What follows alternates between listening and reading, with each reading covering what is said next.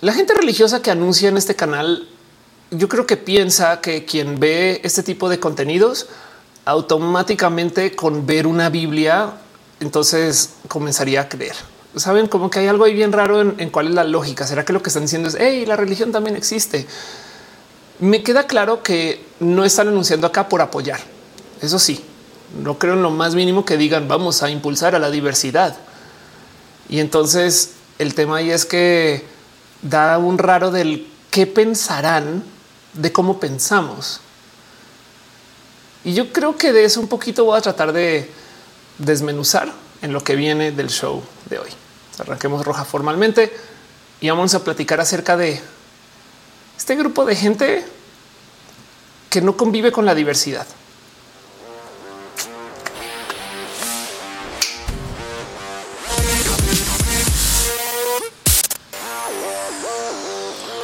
Muy buenos días, muy buenas tardes, muy buenas noches, muy bonita luna, muy bonito y bonita este, estación.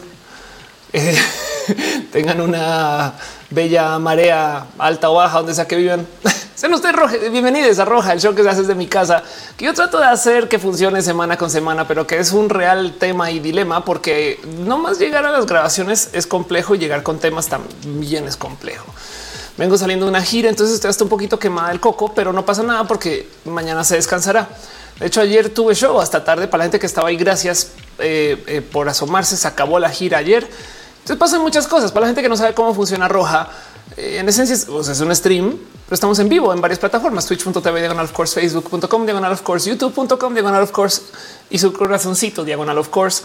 Y yo me trato de organizar de tal modo que el show haga sentido, pero como YouTube y las plataformas me piden que dé un tema general, pues me gusta hacer exactamente eso. Entonces el tema general de hoy es ¿por qué me odian? ¿Qué hice? ¿O qué hicimos las personas de la diversidad? Es un tema que me pidieron ustedes y ahorita hablo un poquito más de eso. Pero luego también, luego de eso, que nos va a tomar un rato, voy a nomás levantar como noticias de cosas que pasó la semana y luego de eso eh, me quedo aquí haciendo preguntas y respuestas de lo que quieran. Yo sé que hay chat y entonces voy a leer el chat a lo largo de lo que esté presentando, pero no más tenga mi paciencia porque si quisiera pasar por los temas en general y si hay preguntas, preguntas al final las vemos. Y lo digo porque a veces llegan con unas cosas de este show que digo, oye, qué pedo. Emanuel dice Elon Musk es el mayor accionista. No es el mayor accionista, es el accionista que tiene más acciones, pero no es ni de lejos el mayor accionista. O sea, no es mayoritario, simplemente es una persona que tiene un bloque inmenso, pero, pero no, no, no significa nada. Alexis dice: Este tus hitters son tus fans confundidos. Anda, Javier Delgado está dando cariño y amor. Sir Gabriel dice corazoncitos. Exacto. Ahorita hablamos de Elon Musk más tarde, pero bueno, Josh dice: algunas personas de la diversidad son libres. Eso es lo que notan las personas atadas de mente. Un poco sí, es, es más o menos por, por donde va la cosa, pero hoy quiero hablar de un tema que es complejo, no es el por qué nos odian. Ahora, antes de arrancar formalmente, nomás quiero dejar ahí en dicho que este show sucede porque hay mucha gente amorosa que está detrás de este show. Hay millones de motivos por los cuales se puede apoyar el show, pero quisiera nomás recalcar un poquito que hay gente que se suscribe a las plataformas de millones de caminos, entre estas el Patreon. En el Patreon, que es una plataforma independiente que se presta para que si algún día me queman las plataformas, que puede suceder, pues entonces en ese caso eh, vamos a tener acá un poquito de apoyo vía el Patreon con gente que está dejando ahí su amor, como Ana Navarro, Guillermo Lamjar, Simhar Ignis 13, Aflicta, Artis Road, Choc Cuevas, Francisco Godínez, Pollo Rico Pollo y Trini P. Gracias mil y por los millones. De paso, también hay gente que se suscribe a las plataformas de sus múltiples caminos. ¿Cuáles son esos múltiples caminos? Eh, eh, pues bueno, hay subs en Twitch, en YouTube, de hecho en Facebook hay fan subscriptions. Entonces, gracias por apoyar desde ahí. Y esto implica que mes con mes, entonces también me ayudan a tener un poquito como de cariño y amor. De no, no es obligatorio para consumir el show, pero se agradece mucho porque colaboran con la fundación para que Ofelia pueda desayunar mañana. Una fundación bien importante. Pero el punto es que quiero que sepan que esto existe y la gente que está suscrita y son Aflicta, aquí 007, Ale Galvan, algo de Vértigo, Ambar Carmelo Miel, Ana Virgen, André Bete, Andrés Felipe Hurtado, Murillón, Dime Andy, Erika, Angie, Ari Saranzat, Seidel, Albano Bobski, Arnulfo García, Susana Baeza, Ballena Gordita, Birds Hernández, Brenda Pérez Lindo, Brendiña, Brian Marroquín, Carlos Como, Carlos Crevetos, Están Imperator, Copiluna, Cristian Franco, Cintia Kent, Dale Caro, Daniel Vargas, Daniel Bonces, David Torres, Denis con dos S, Don Lante, Donovan del Valle, Ed Riego, Ed Riego, el comentador Emanuel Marroquín, y Frank, Estefanía Lanis B, Fausto Ceturino, Fernanda Rivielo, Flavio Medalla, Sir Hernández Frías, 0922, Gabriel Mesa, Galor Ankid, Garnachita, Germán Briones, Jerónimo Quintero, Gibran Rivera, Grey Dragon, Gustavo Rocha, Haji, lleva BS, Jalil Velasco, Héctor F. Arriola, Héctor, House of Pancakes y Chico Chamir en RN, Irno Ham, Yadeloid, Javier Saurio, 93, Jessica Mi, Jorge Díaz, Jorge Garcu, José Cortés, Julián Galo, 6, Katza, Krillenas, la rama del Colalabra, y The Mother, Leumas, Elut, Lucero, Quilla, Luis Maclachi, Lucero 7, Luxe 02, guion bajo, Magdalena Álvarez, María del Mar, Elizabeth Barrios Colina, todo en mayúsculas, Mariana Rongal, Maril Nocha Rodríguez, Maricela López Lozano, Mavila Morales, Maite Torral de Farias Vejía, Art, Mike Lugo, Minerva, López, Miss 02, Mr. Cafeín, Musicarina, Basa, Nekashin, Néstor Maldonado, Newsnake, Nora GR, Nora Adrenalina, Nora que no, perdón, Nora Neco 09, cual que no, Nora Neco 09, Pablo CG, Pamela Gutiérrez, Pasos por Ingeniería, que tiene un canal bien chido, por Pacheco, Paulina C, Perruno H, también te quiero a ti, Perruno, Pink Toadette, Pollo Rico, Pollo Perles, Yucatán, Rafael Villalobos, Rolfón Perosa, René Alberto Tegamina, Cata Sant, Abella, Sensates de Mente, Silk C, 0507, Soliloquio de Sol, Mi Estudio, Crisis 014, Tiffany, un polinomio se balanceaba, Val, Vía Enix, Wendy y Ilustro. Caray, Yaja Ilustra, Yanko Babel, Sankoku 666. Gracias por apoyar y dejar su cariño y su amor. Dice Jan MC, no está temblando. Dinero, dinero, dinero, dinero. Una rosa y llegando. No hemos arrancado. Gracias por su cariño y su amor. Newbury dice: Yo no alcanzo a leer los nombres. el roja rap, exacto. Preocupémonos cuando sea el roja bizarrap. Adrián López dice: Declara impuestos a esta fundación, Ofelia. Sí, el SAT me las cobra todas. Samuel me está dejando desde ya abrazos financieros. Muchas gracias por tu querer. Llegué tarde porque vengo del pulso. Gracias por estar acá. He estado pensando en mover el show para acomodar que se acabe el pulso y luego, pero bueno, otro día tomar esa decisión. De paso, sepan que este show tiene chat y el chat tiene moderación y la moderación está de las manos de Caro, Uva, Uriel Montes, Fabián Ramos Montes, Tutix, el hígado de Pato Aflicta y Gama Volantes, la gente chida que está ahí en el chat. Ahí para que les saluden, les den cariño amor y les conozcan. Esta gente que viene acá a calidad independiente. O sea, es gente que dice vamos a moderar un chat. ¿Cuál chat? El de Ofe. Saben? Gracias por estar acá. De paso, gente chida del team moderación. Yo antes de cada roja les digo, oigan, y si, y si, no sé, si, si, si yo menciono algo, así como yo menciono mis cosas, hago mi promocioncita desvergonzada, pues porque no hacemos la de ustedes. Entonces les pregunto qué hacer. Pues bueno, lo primero es que quiero que sepan que a favor del hígado de pato, porque le digo que, que menciono, me dice, menciona que tengo un canal de streams en Twitch. Aquí está twitch.tv el hígado de pato, donde este eh, eh, pueden conseguir todo el amor hígado de patiense, donde pueden escucharle, eh, platicar y donde pueden ver sus streams cuando está jugando ahí en casita y demás. Entonces conozcan, sepan que esto sucede. Existe twitch.tv diagonal hígado de pato. Em, también de paso, quiero que sepan que existen estas cosas súper, súper chidas que hace Fabián, que en este caso, como todas las semanas, nos comparte su libro Raíces Sombrías, que es una historia de fantasía oscura que escribió antes de salir de closet y eh, habla acerca de temas de la diversidad. Todos los personajes son diversos, hasta pansexuales, hasta que se pruebe lo contrario. Conozcanle y entérense que está en Amazon Google Books, pero también está en su campaña libre de RM. Pero bueno, esto también sucede, no? Eh, de paso, Caro me pidió que mencionara eso. Está bien cool eh, para la gente que este, es fan de las historias del LOL, o sea, entiéndase de las leyendas de Runaterra. Em, nada más y nada menos que Caro Dale Caro, que está en el chat. Está aquí por si quieren aprender a jugar Legends of Frontera. Va a estar dando clases para, para, para, para, para, para. Y aquí está parte de la liga. ¿Cómo se pronuncia? ACE o ACE, la Asociación de Competencias Esports. Pero ahí consiguen a Caro dando este, eh, lecciones magnas y maestras de cómo sumarse a lore, o sea, a Legends of Runeterra. Gracias mil. Arnulfo y Sigado de Pato es bien chido, es súper chido. Nas Rosa dice, nuestro team de moración. Claro que sí. De paso, también hay más personas que están en team de moración y tienen más cosas que quieren que se mencione. Em, eh, por ejemplo, sepan que Gama Volantis, quien eh, de paso, para que se mueran de la ternura, anunció antecitos del show. Oigan, es que no va a llegar antecitos al inicio del show porque voy a estar adoptando una gatita. Bueno, entonces cuando llegue se lo celebramos. Em, pero me pidió que compartiera esto. Es eh, un pequeño proyecto que viene por parte de y entonces estas son las cosas que hace Gama Volantis. Gama Volantis es ese peluche, los mismos peluches que ven acá al fondo. Eh, les consiguen en la tienda de Gama Volantis, que de paso está en su perfil en Instagram, Gama Volantis guion bajo oficial. Le pican está el enlace para que puedan ir a la tienda para comprar, pero también le pueden decir hazme un peluche de eh, y capaz si se los hace. Y si no, pues conozcan sus peluches súper chidos cool, porque pues tiene peluchitos de ajolotitos. Pero ahora quiero que vean bien esto. O sea, vean esto. Listo. Muéranse de la ternura otra vez. Pero bueno, ya Gilustra dice que yo sí, claro que sí. Piñas para ti. Claro, vi que alguien dejó ahí un abrazo financiero. Perdón. Em, este está Fernando Cernas. Dice me gusta más cerca la Sor Juana de nuestro siglo. Solo que en vez de versos en decasílabos haces streams. Yo diría que la Sor Juana del siglo podría ser más bien René Ghost. Pero pues me sumo, me sumo a ese pensar. Gracias por decirlo y gracias por tu cariño y amor. la más tú dice algo que respecto a una película documental es que el pensamiento muy interesante. Las personas le molestan nuestra libertad. Sí, pues eso puede ser seguramente. Marina Juárez dice yo corre, está empezando el roja. Also me el golpe en la pantarrilla. No, no, no. Este momento antes de roja es justo para que nos demos un poquito de abrazo y cariño personal. No, si ustedes consumen algo los lunes en la tarde para pasar la mejor adelante, yo no voy a juzgar. Consuman lo que consuman. Si ustedes acompañan su stream con alguna bebida alcohólica, no vayan por eso también. Dense chance, dense tiempo. Ese es el momento de subir las patas a la mesa y desconectarse dos ratitos. Por eso roja los lunes, porque los lunes son un poquito, nos causan shock y ahorita más porque estamos sobreviviendo el cambio de horario, que es, o sea, una hora suena nada, pero la verdad es que nos causa mucho shock. Sabían que cada año en países donde hay mejores estadísticas de esto, cada año cuando se adelanta el horario, o sea, ahorita, cuando nos quitan una hora de sueño, pues se ve un cambio notorio en gente que tiene problemas de corazón. Y entonces hay estadísticas de cuánto impacto o cuántas complicaciones de corazón se generan por el cambio de hora. Y entonces yo sé que no todos tenemos corazón débil, que bueno, pero aún así de todos modos, claro que nos impacta en otras áreas, no? Por supuesto que tenemos cansancio que lidiar y solo una hora. Entonces, pues sí, démosle espacio y lugar a que esto sucede, no? Una rosa dice recuerda que el 420 ya viene exacto.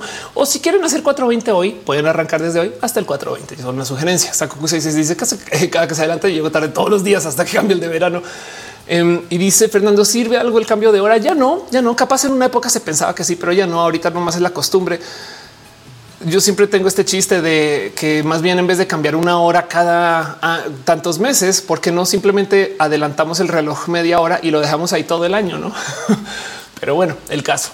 Em, Carolina Pacheco dice: em, ¿Por qué tienen cambio de horario? Porque sí. Supongo que también estará ese tema de que como cambian Estados Unidos, entonces acá a lo mejor en época se ajustaba, pero entonces ahora tienen fechas diferentes. El caso es todo un tema. Pero bueno, Ale Carrey dice ya no aguanto este nuevo horario. No te preocupes que nos vamos a igual. ¿Saben cuál sí es mi queja? Ok, ahí les va. ¿Saben qué queja sí tengo del cambio de horario? Y todos los años lo digo. Los relojes como de la compu, el reloj literal, la hora celular, todo esto cambian automáticamente. Y, entonces suena súper chido. No, pues, ah, no mames, ya son las tres, no, lo que sea. Pero nunca te dicen que cambió, no como que a mí me da un chingo de paranoia de qué tal que esto lo hagan por allá en un junio 9 sin avisar. Todos los relojes del mundo de repente se adelantan una hora y no le dijeron a nadie. Me explico. Entonces yo sé que no son todos los relojes del mundo, pero pues saben, ya ven la paranoia donde vienes como de cuántas otras veces cambiaron la hora y no será que por eso que estoy cansada por ahí en marzo 14, ¿saben? como, como que veo un poco de por qué no. O sea, bien que cambie la hora, pero debería notificar. Hola, cambio la hora porque estás ahora en horario de verano, no? y es de gracias robot por pensar por mí. No sé. Pero bueno, dice mi amor, dice que es por la luz en la noche, por eso que anochece después en este horario. Em, dice este eh, Hadokin, oye que temprano últimamente me ando rizando las pestañas mucho. Ok, todo bien. Y pues sí, entonces nomás eh, me recuerda claro que mucha gente está dando sus abrazos, cariños financieros. Ángel Michael Borella de Hostars que dice saludos, muchas gracias. Eh, Samael y Fernando, gracias por tu cariño y tu amor. Y en el Twitch y Santos G se resuscribió con Prime. Muchas, muchas gracias. Dices feliz. Exacto. Yo también estoy feliz. dice yo por eso tengo un reloj de pared que no cambio la hora para comparar. Exacto. Ahora es que no se quede sin pila, no? Pero y lo dice recuerdo vagamente que se te está avisando el cambio y tenías que aceptar órales cuando eran decentes los robots antes de que tomaran decisión por ti y esas cosas. No dice Gabriel Gamán, como cuando según el director de una serie Apple TV se le hizo buena idea proponer apagar todos los iPhones. No, qué bueno que no le hicieron caso. Ándale, total. Algo de verte dice el cambio horario me ha hecho sentir cansada todo el día. Sí, exacto. Sí, sí, causa estrés, sí, causa estrés. Y está bien raro eso, no? Pero pues bueno, el caso es mi queja estándar del cambio horario. El cambio horario no sirve para mucho, la neta, pero bueno. Oigan, de paso, de nuevo, nomás se acabó la gira, se acabó Alegres y Violetas. Estoy un poquito em, impactada, o sea, físicamente, pues y también del show. O sea, la verdad es que los shows estuvieron espectaculares. Subí un par de fotitos. Em, tengo muchas, tengo muchas. Y gracias por ir. Fue una gira espectacular. Tuvimos tres sold out en la Ciudad de México. Mi foro, el foro donde yo me presento, el cine Tonalá, estuvo vendido a lleno tres veces. Gracias. Y también en las ciudades a las que fuimos, no en Guadalajara, eh, quedaban muy poquitos lugares. Estuvimos a nada de sold out. En, Monterrey, en Hermosillo también estuvo muy cerca de sold out y, la verdad es que en Puebla también. Wow, en Puebla, qué bonito. En fin, el caso, tanto que puedo hablar acerca de esa gira, pero quería nomás agradecerles por estar allá. Es probable que más adelante en el año se vuelva a repetir. También hay que hablar con René de esto, pero bueno, como sea. Beto Reyes dice también se cambia en Colombia. Técnicamente el motivo por el cual se cambia es porque al norte los días se hacen más cortos o más largos. En Colombia, que está tan cerca al Ecuador, vale gorro.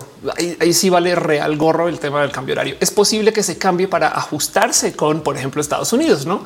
Por ejemplo, en una época eh, de la vida viví o conviví con Alaska y en Alaska hay una cosa que se llama el sol de medianoche, que mm, lo que pasa es que ubican que los veranos los días se vuelven más largos, no? Y el tema de en Alaska es que se vuelven tan largos los días que ya no hay noche. Así como en invierno es al revés, se vuelven tan cortitos los días que ya no hay día. Y entonces, por ejemplo, esto es, esto es muy normal. Bueno, no muy normal, pero así es como se vive. Son varias fotos tomadas en horas diferentes de la medianoche, pues no. Entonces, digamos que esto puede ser como tipo de 9, 10, 11, 12, 1, 2, 3 de la mañana. No, una cosa así o al revés. No, perdona, al revés. Esto es el invierno, parecería el winter solstice, claro. Eh, pero bueno, el caso es que esta es la buena. El caso es que el sol de medianoche es un tema, todo un tema. Y esto es, póngale que esto es la medianoche, o sea, el sol no baja. El tema es que Alaska está tan al oeste de Estados Unidos que depende del momento del año, corren la hora para que se acerque un poquito a California, para que, para que no solo no necesariamente California, sino para que con Nueva York este, haga un tantito de sentido, no esté tan loco y tan cucú el tema del desplazamiento de horarios.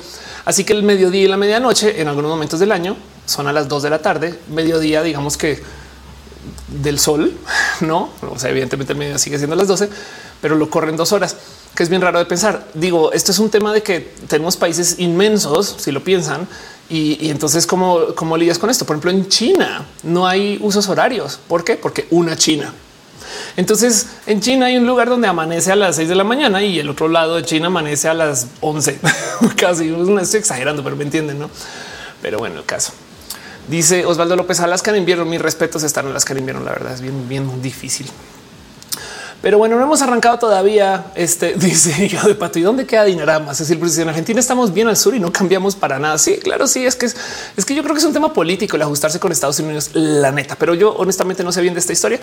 No me sepan que esto está pasando y, ya luego hablamos un poquito más de eso. Entonces, de nuevo, nomás por repasar. Hoy quiero hablar de un tema que me pidieron, que es un tema súper complejo. Es un tema muy rojoso, que es un tema rojoso, temas difíciles. por ejemplo, una vez por mero chistear, yo me puse en camisa de 11 varas porque les dije a ustedes se puede nerdear de todo en este show y que me dijeron a ver, nerdea de no sé, cables. Acto seguido, ahí me ven nerdeando de cables. Y eso fue un show muy difícil de escribir, pero aún así salió, me la gocé mucho y fue divertido y fue lo máximo. Pues lo mismo ahorita me dijeron, Ofelia, ¿cuál es la ciencia del odio? ¡Pum! Y entonces eh, eh, el, el, por qué me odian o el por qué te odian o el por qué la gente es así, no? O sea, porque como el meme, porque eres así eh, es un poco complejo de tratar de desmenuzar y sabemos las respuestas para muchos de estos, pero la verdad es que sentarse a analizarlo me dio muchos despertares. Entonces los quiero compartir y justo es un tema muy rojoso que me pidieron y lo quisiera trabajar con ustedes. Pero bueno, Ángel Michael Boris bueno, se recomienda poner cortinas gruesas. Yo lo hago porque en verano puede oscurecer en Nueva York a las 10 y media. Recomiendo sí. Caro dice el horario era para si una bolsa de valores hacía crash, no sacaran todo el dinero. Eso fue el efecto tequila 94 órales. Qué locura. Melino dice ya no sé cómo que contribuye mucho. Eh, ah, y sí, exacto. Se supone con lo que lo eh, excusan el tema del cambio horario es que la gente que trabaja en granjas tiene más tiempo de sol y un poco de güey. Pero bueno, el caso, el caso, el caso. No hemos arrancado este show todavía. Ahorita hablamos de eso. Eh, y ya Esteban López dice cruzar la frontera china y son tres horas de diferencia. Ándale, que vino. No lo dice en Argentina como otros países ya no cambian horario. Se debería hacer aquí también. Se ve en todos lados. Cadmiel dice olo, oli, olo, oli. Muy bien. No nadie dice no olviden dar host para que sus amigos se enteren del stream.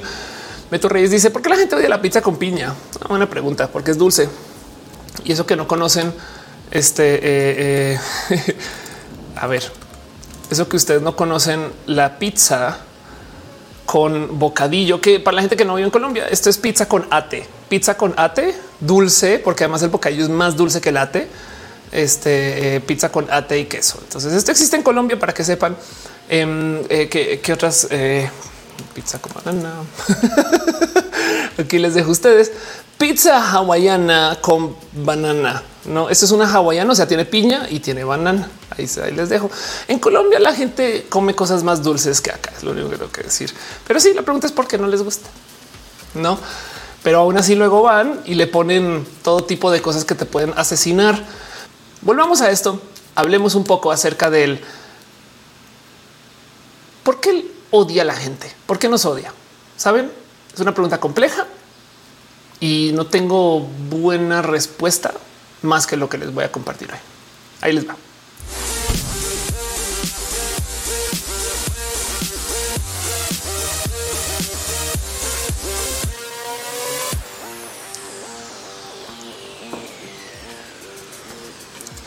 Qué difícil que es hablar del hate. Uno, porque no lo entiendo, me es completamente irracional. Saben como que a mí no me cabe en la cabeza que si hay algo que no me gusta, entonces quiero cambiar del dónde viene.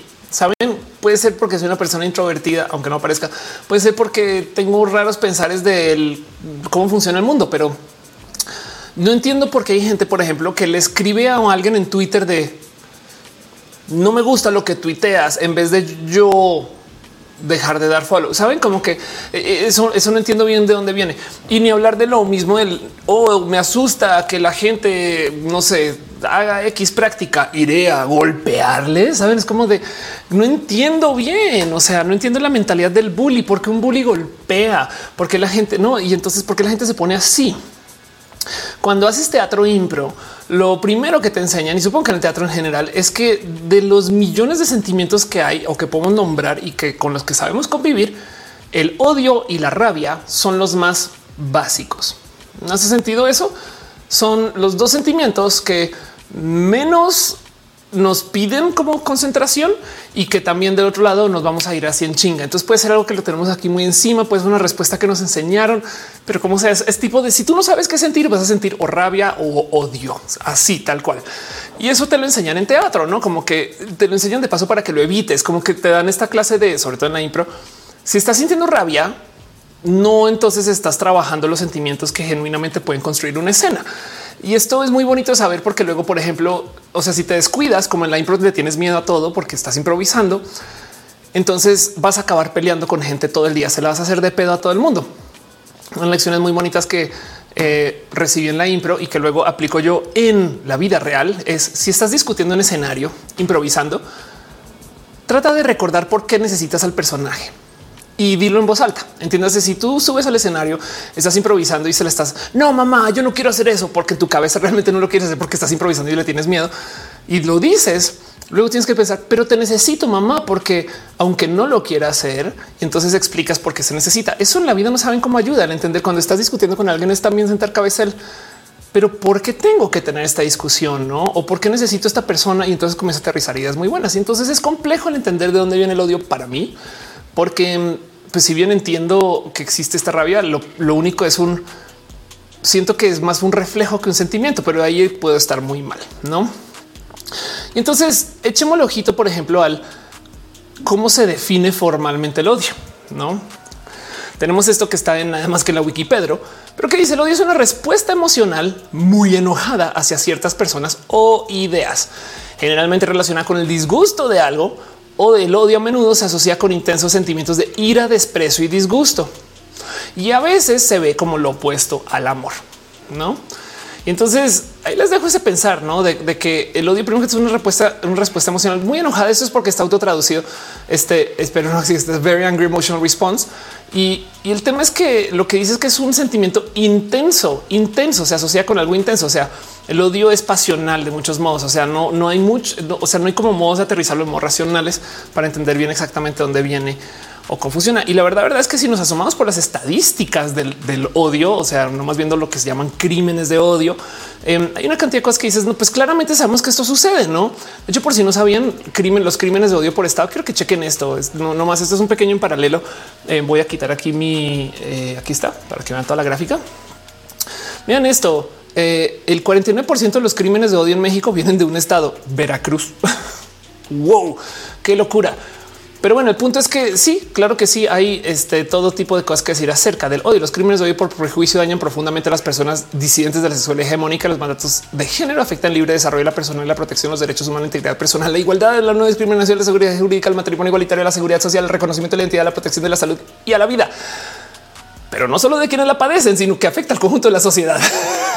no, como que es un poco de em, si estamos buscando una definición sea como sea el odio, tenemos que también aterrizarlo como algo que hace daño, no el mero hecho de que exista, porque viene y dicen ustedes, claro, el odio es una reacción humana para que podamos sacar las cosas. No, o sea, también aparte de eso, daña. Y entonces yo creo que por eso vale la pena decirlo, pero no por eso hay que negar el hecho de que también es un sentimiento real, no?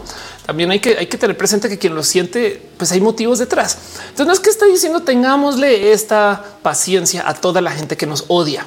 Saben, no siempre hay que tener un, o sea, si nos odian hay motivos y entonces no, pero, pero hay que entender que esto es algo que la gente, o sea, es parte de la experiencia humana, no? Y hay millones de motivos del por qué la gente puede odiar.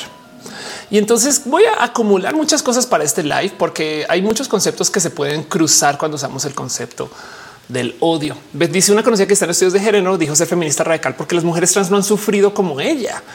Lo es que ahora talleres de género y no hay forma de dialogar. Ángel Michael Bury dice muchos vatos.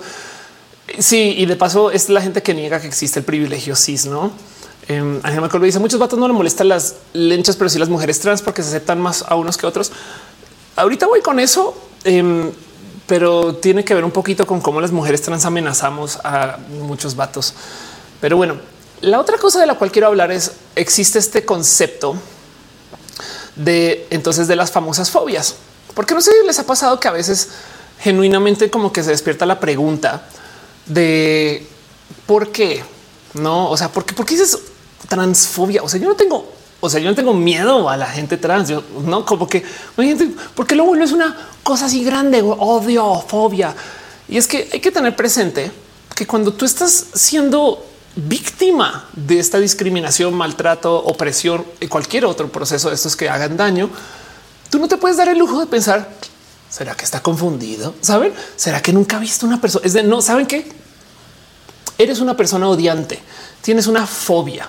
Y entonces esto sirve por de dos caminos por un lado, quien escucha eso, será que tengo una como que, como que se le da una alerta. Me explico. Y la alerta es una alerta que sí va a escuchar, como que si de repente se le dice a alguien que está dos de golpear a una persona, la neta, ah, será que será que no entendió bien que la gente trans no, no, más bien es un no mames. Y entonces es un poco drástico. Sí, pero consigue la atención de la gente que no sabe bien qué está haciendo. O del otro lado también, pues deja en claro el hasta dónde pueden llegar las cosas. No está bien. Por eso se usa un poquito el concepto de las fobias, aunque realmente no necesariamente toda la gente homofóbica está actuando desde una fobia. Em, dice este no tiene que ver, pero veo que las personas cis transodiantes que quieren que nosotros las personas trans compitamos entre nosotros, por ejemplo, dicen que morras trans no deberían competir como racis. Luego, como antes los blancos querían espacios separatistas. Exactamente eso. Y de hecho, por el mismo motivo. Em, ¿Por qué crees que hay eh, este, ligas femeniles? Em, y ahí donde lo ves no tiene nada que ver con el hecho de que existan, este, de que las mujeres sean inferiores o alguna cosa así. Me acaba de desconectar mi micrófono. Entonces, de unos segundos me vuelvo a conectar al Eva. no el micrófono, mi audífono, perdón. Ya estás. Resulta que el motivo por el cual sacan a las mujeres del deporte es porque los vatos se quejan. O sea, hay un largo historial de vatos quejándose de que las mujeres amenazan a los güeyes. Y entonces en un chingo de ligas está este tema de que entre mujeres les va bien. Los vatos se quejan de que no pueden competir contra mujeres. Entonces tocas una liga femenil. Y hoy en día existe la leyenda de que es porque pobrecitas mujeres, pero sí es misoginia. no viene ahí. De hecho, la primera mujer maratonista la sacaron de la maratón porque los vatos se quejaron de que se le iba a caer el útero corriendo. Ana López dice lo tampoco viene la ignorancia. Exacto. Ahorita voy para allá. Josh Rojas dice la palabra odio viene en latín odium, conducta detestable. Rocío dice es muy fácil cara al odio porque te llaman la marea, pero es más bonita la diversidad. Claro que sí.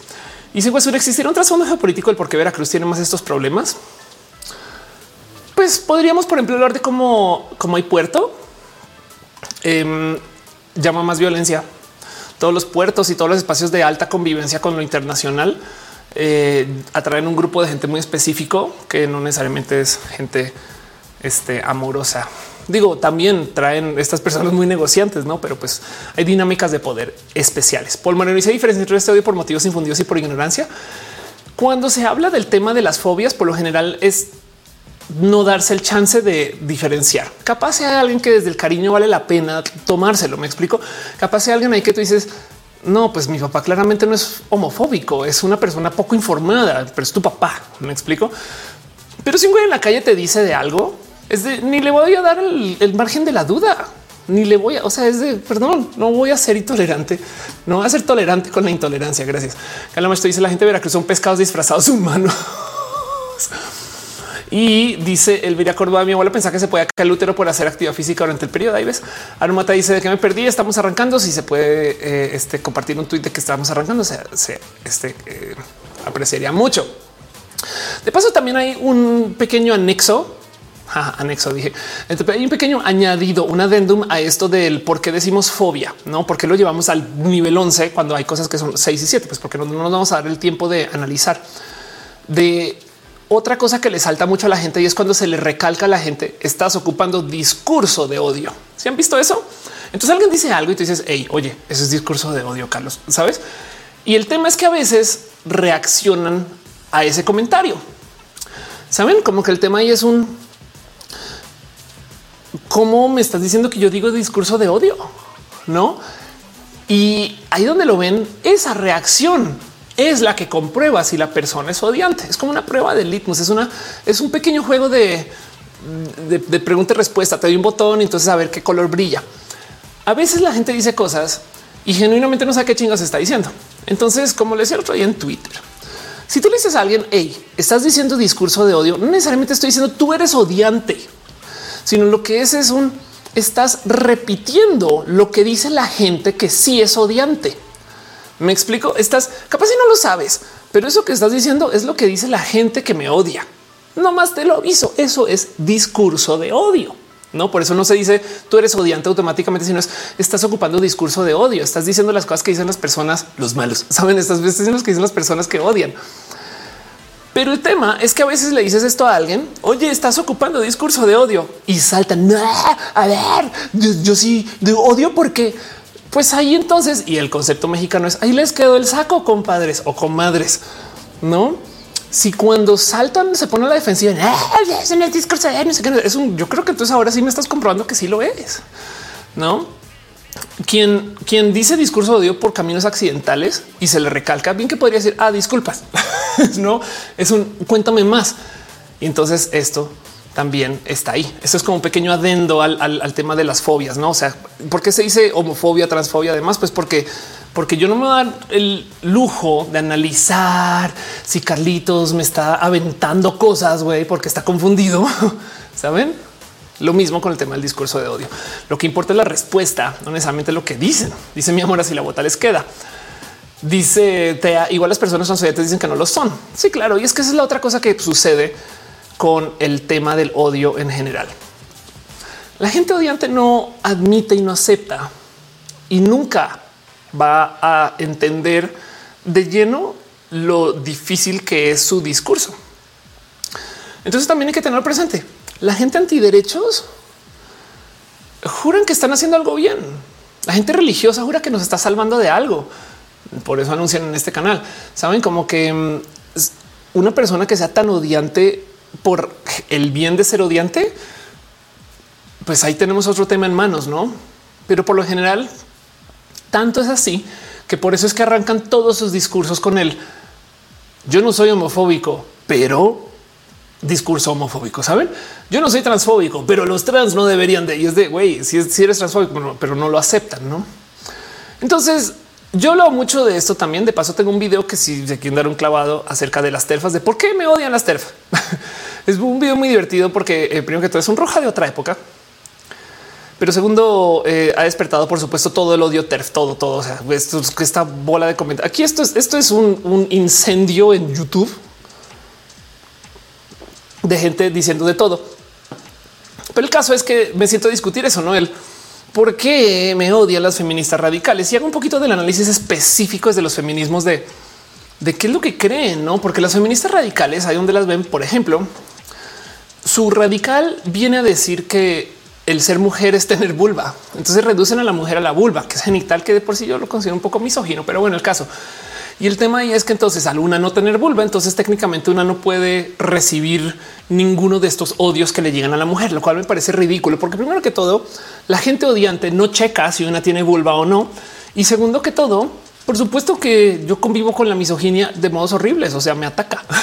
y entonces es bien culero que te digan no, no, no, no, no, lo tuyo no es misoginia, es discriminación. No es como de qué difícil que es que en vez de aceptar que podemos existir millones de modos de ser mujer, se claven en tratar de definir. Y entonces son como estas, o sea, se está incendiando un edificio por ahí arriba y están estas mujeres abajo de bouncer para ver quién puede subir a ayudar a apagar el incendio, no? Es bien difícil eso en general. Y entonces eh, hice un video de ese tema, no como que me salté un poquito el el, por qué nos odian y fue un más porque me odian las TERF. Ese video está en el canal. Entonces ahí se los dejo nomás para que se dé una pasadita y demás. Porque de resto la verdadera pregunta que quiero enfrentar hoy es el de dónde viene el odio, no? Y hay una frase célebre detrás de esto que les recomiendo. Em, y entonces ahí les va. No es, el nadie nace racista, nadie nace odiando a otra persona. Nadie nace odiándolo por su religión, saben? Y esto se aprende. Esto es el tema. Y entonces hay que hablar un poco de exactamente qué es, qué es el que alguien se vuelve una persona odiante, de dónde viene y por qué. Y entonces, como están diciendo en el chat ahorita, hay que tener muy presente que porque la respuesta más clásica a esto es, es que es gente ignorante y pues sí podemos reducir esto a la ignorancia por su pollo. Pero la verdad, verdad es que en más de una vez nos damos cuenta que el odio, la discriminación, los maltratos no vienen de la ignorancia. Es posible que podríamos hablar aparte de un este eh, willful ignorance es el término en inglés. Hay gente que es a propósito ignorante. Es como yo no quiero aprender de eso, saben? Pero del otro lado, la verdad, verdad es que muchas veces son personas estudiadas, leídas, o sea, dentro de todo y todas las terfas de que nos amenazan, lee los PDFs, no más que es gente que es creyente en una serie de ideas y no dejan que los datos les indiquen por dónde van las cosas. Me explico. O sea, ya tomaron la decisión y ahora todos los datos que ven, todas las cosas que suceden, sirven para sustentar sus decisiones ya tomadas. De hecho, por eso se le llaman prejuicios, porque es un yo hice el juicio y no he tenido la vivencia todavía. Ya decidí prejuicio. Y entonces el tema aquí es que podríamos hablar acerca de la ignorancia, pero esta gente igual no quiere aprender, ¿no? Y, yo sé que sí hay gente ignorante y homofóbica, ignorante y racista, pero no necesariamente se trata de eso. Porque reducir todo este problema es que la gente está idiota. Creo que no cuenta la historia completa. Dice Darwin, el problema con la ignorancia es que cuando les dices ignorantes explotan y te llevan la contraria. Em, dice este Natani, YouTube le interesa diciendo este tema sensible, usar las palabras correctas. Puede ser, puede ser exacto. Y entonces hay mucho de lo que hablar. Están preguntando un poquito el que, hace que cada quien sea mujer. Pues es que es identitario. Em, no hay una respuesta correcta porque para cualquier cosa que digan va a haber alguien que no cumple con esa regla. No, o sea, si, si dicen las cromosomas que les digo, hay gente intersexual y ahora qué hacemos? Es más, si les digo las cromosomas, yo les pregunto a ustedes, ¿acaso ustedes han visto sus cromosomas para decidir si son hombres o son mujeres? No. Pero bueno, él dice el odio de los demás siempre tiene algo que ver con el odio uno mismo. Caro dice, pero realmente las farsas el odio creo que viene más de vivencias al abuso algún vato cercano a ellas. La verdad es que también hay que entender que como son morras, también han sido personas que han, pues, se han traído una crianza patriarcal, este, que han vivido dentro de un sistema que les odia por ser mujeres y entonces por supuesto que tienen modos de responder eso. Ahora, que su respuesta sea voltearse y replicar ese odio, eso sí es culera. Pero del otro lado también hay que tener pendiente que parte del problema aquí es que, pues, que en últimas a lo mejor han sido así de castigadas por el sistema patriarcal, ¿no? Pero bueno, eso no por explicarles mucho porque sí son muy coleras, pero hay que tener presente que esto no necesariamente tiene que ser la historia de las TERF. También hay gente racista. Saben, hablemos de la gente, piensa en alguien racista. También hay gente clasista, también hay gente xenófoba, hay gente que no puede. Miren, si ustedes están en Latinoamérica y tienen algún conocido venezolano, denle un abrazo. No como que de repente ahora resulta que toda la gente Venezuela es el mal de todas. Es de perdón. La, la gente venezolana es espectacular pero, pero existe este random odio, no? Y es lo mismo que sucede en Estados Unidos con la gente mexicana, saben?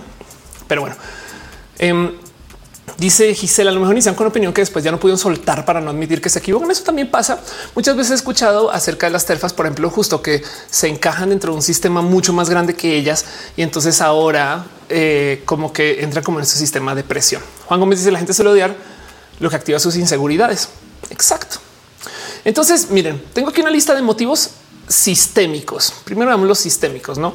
Este eh, eh, cosas que existen, eh, motivos que llevan a que la gente odie. Literal, estos son artículos, pero vamos para repasar un poquito, no como qué ideas hay por aquí este em, y demás. Y entonces tenemos el primero que es esto: los crímenes de odios defensivos. No, los atacantes se ven a sí mismos como defensores de su territorio. No, yo estoy cuidando mi barrio, estoy cuidando mi lugar de trabajo, yo estoy cuidando mi religión.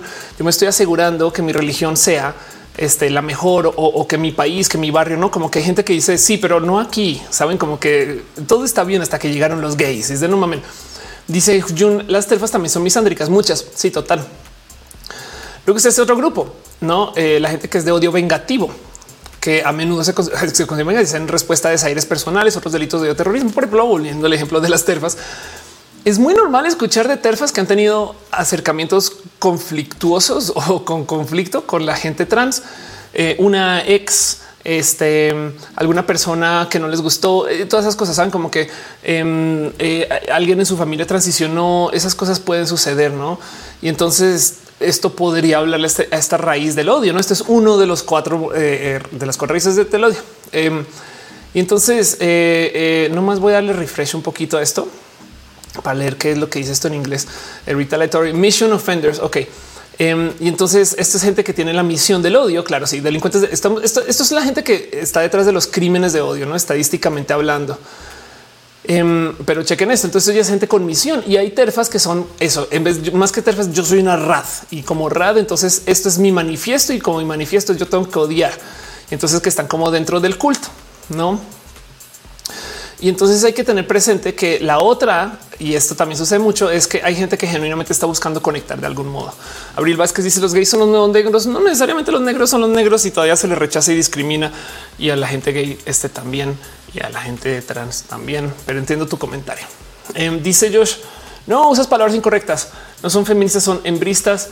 Este Esteban López dice, aunque todos fuéramos hombres heterosis, este, nos sabemos por el color de los agujetas de nuestras botas. Y es que también hay algo ahí. Te dice que nos llaman queer fast cuando nos llamamos terfifas. Laura el larva dice y qué tal si el odio es solo un mecanismo de defensa? Exacto, exacto. Por eso lo quiero analizar como un poquito más como, con pincitas, em, porque luego el tema del por qué la gente odia a la gente gay. Este, este es uno que me salta mucho, em, que he llegado también a descubrir bastante y es que hay gente que genuinamente ata genitalidad a dinámicas de poder. Hay gente que genuinamente, genuinamente piensa, procesa y trabaja el tener un falo como ser una persona más poderosa. Saben? Y sabemos como personas trans que ni de lejos esto es el caso. Lo mismo con eh, eh, cómo sea tu devenir genital y más si hablamos de la gente intersexual.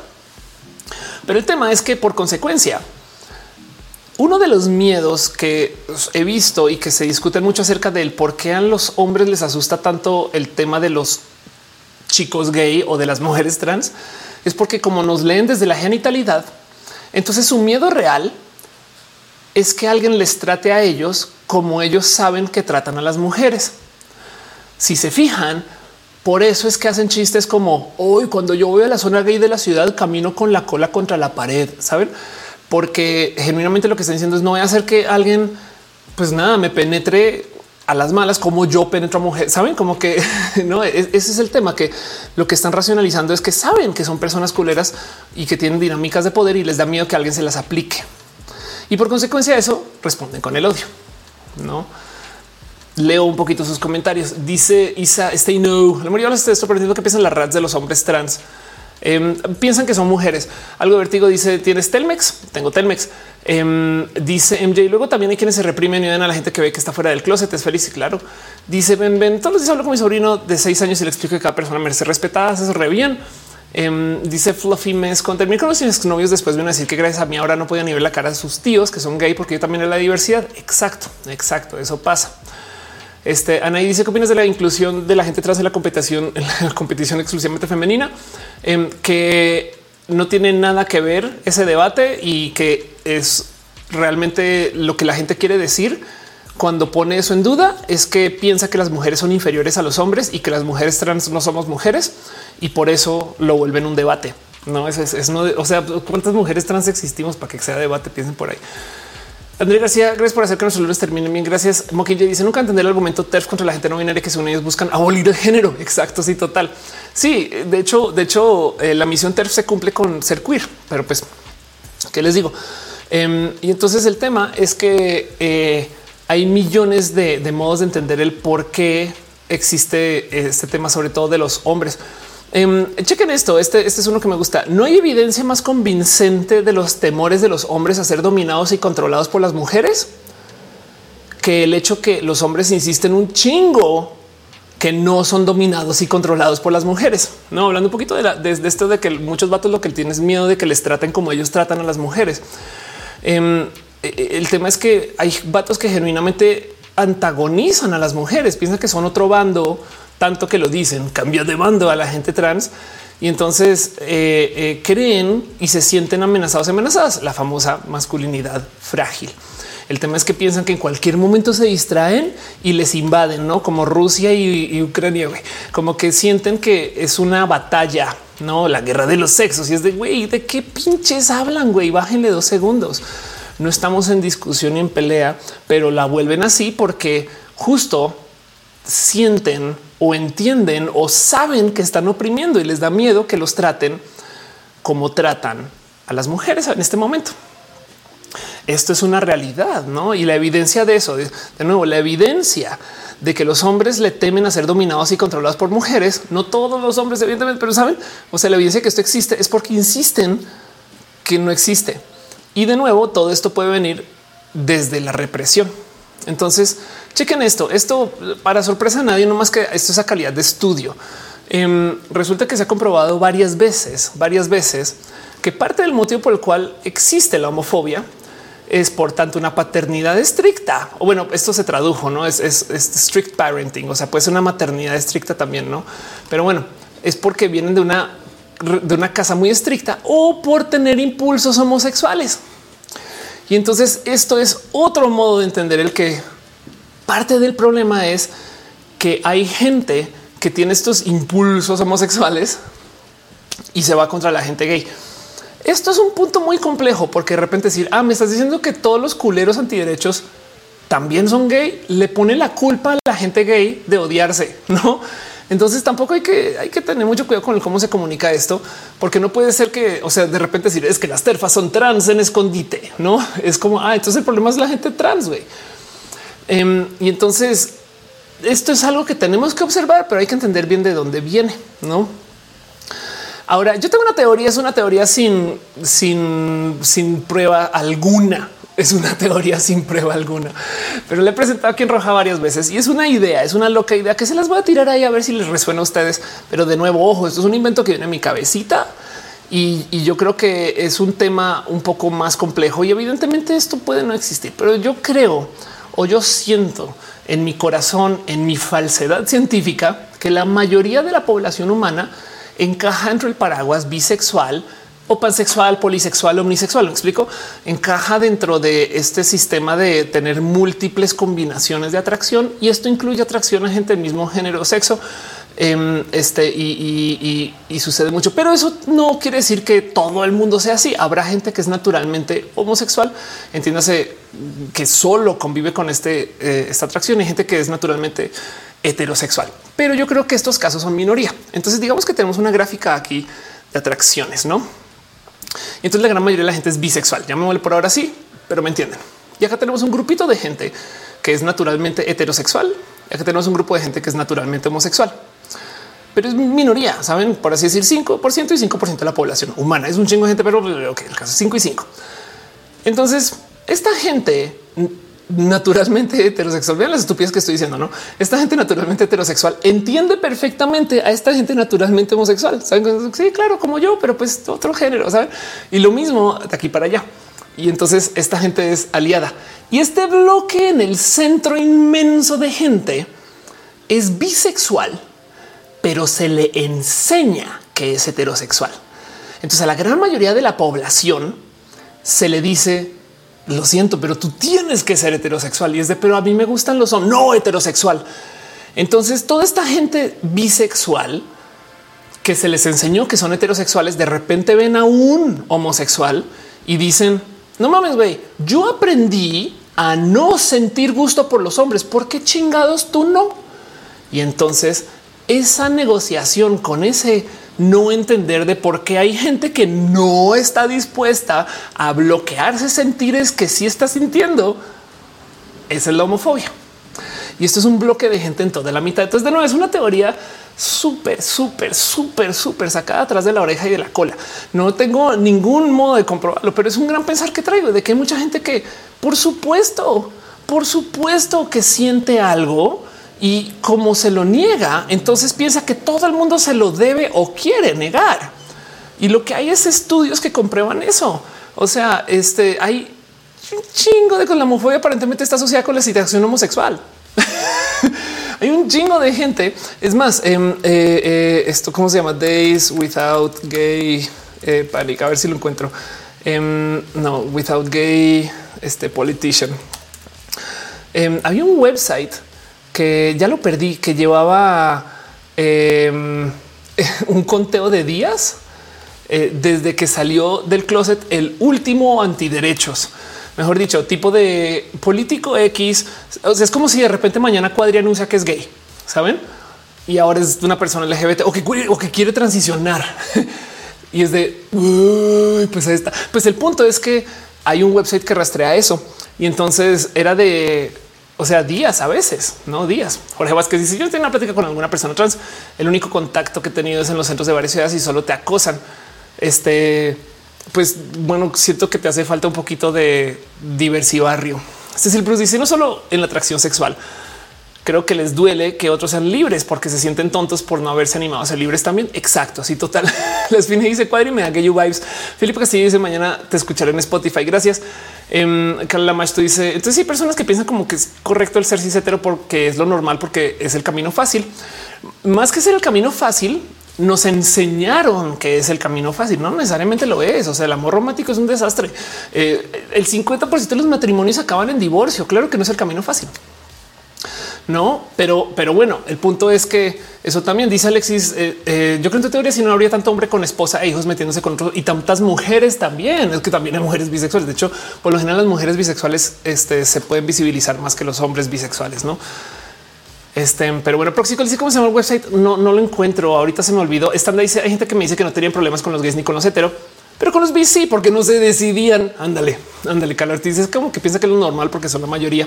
Sí, claro. Y, de hecho no son la mayoría. ¿Cómo sabemos que no son la mayoría?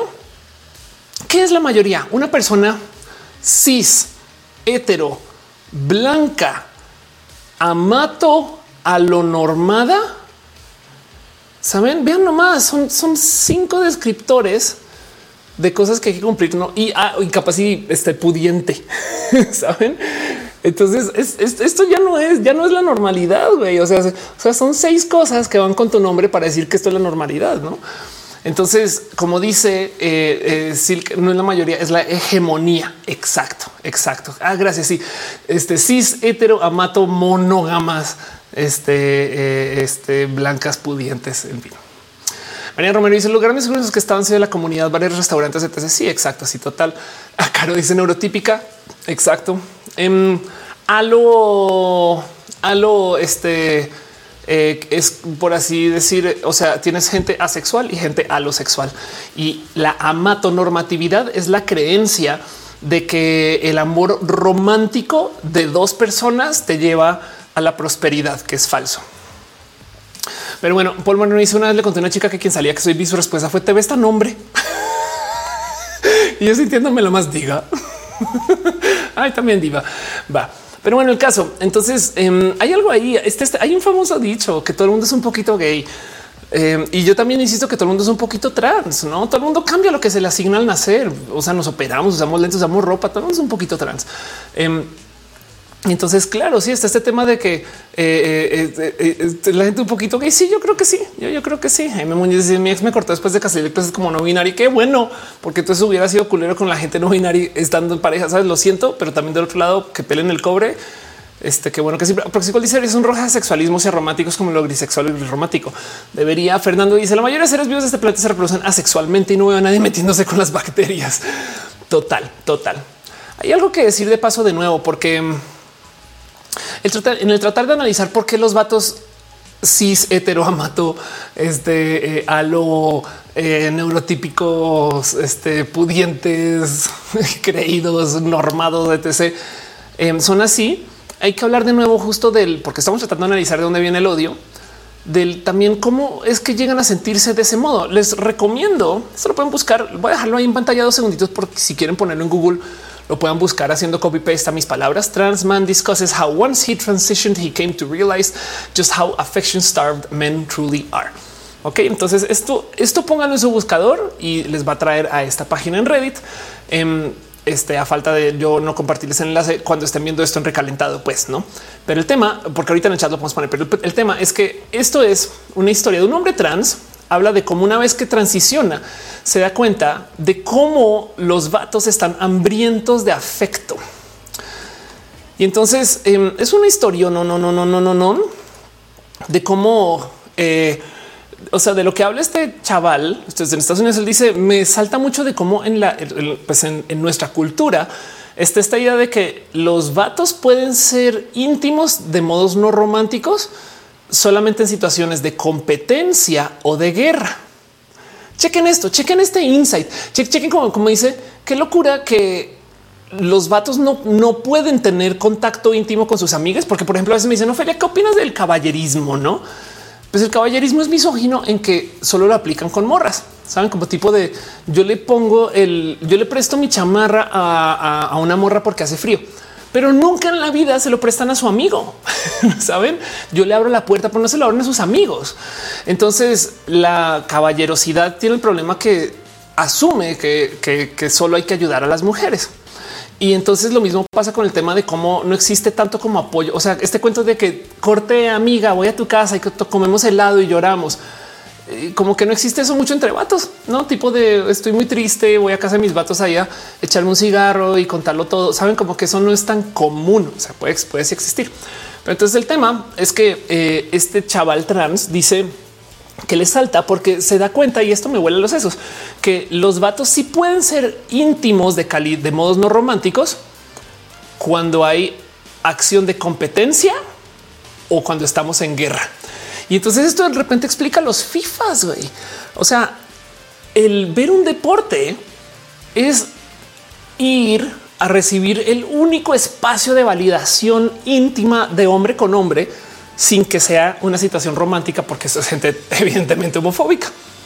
No? Y entonces em, este personaje habla un poco de eh, cómo a medida que iba saliendo del closet se topa que lentamente lo comienzan a alienar ¿Por qué? Porque se comienza a entender su presentación y su lectura de género como el de una persona violenta. Entonces de repente dice, en un momento de mi vida, cuando se le leía morra, era muy normal vivir con la sororidad. Y si es verdad, como morra trans, de repente llega un momento que muchas morras como que, ¿cómo vas? Y no sé qué, ven tu KL. Y no, como que hay un poco de Em, de acercamiento de solo porque eres tú, no?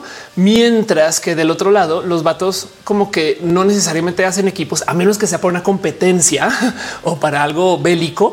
O eh, y el tema es que las morras se comienzan a alejar porque, claro, güey, este, este, yo no sé si este güey me quiere maltratar ahorita, no? Y lo que dice es si yo me hubiera criado con esto, por supuesto que voy a pensar que las mujeres son otro bando otro bando. Y uno de los comentarios que dice es que, por ejemplo, cuando está con una pareja siendo heterosexual, las morras otra vez vuelven a ser amables, porque entonces ya no lo ven como una amenaza. porque potencialmente ya no es una amenaza. Me explico también, no? Y entonces el tema es que habla mucho de cómo en parte de la socialización, sin importar cuando la vivas, sí es verdad que eh, a, los vatos se les aleja como un tipo como espacio muy solitario y que por consecuencia como que hay un hambre de yo sí quiero tener espacios de vatos cariñosos, pero no lo hago porque los gays, ¿saben? Como que mm, eso hace, eso crea una situación entonces de enemistad con las morras y demás. Y entonces eso es una observación que hace este chaval, pero me parece también bien pinche lista porque habla un poco del pues por esto acabamos acá, no? Porque dicen los hombres no son máquinas de guerra.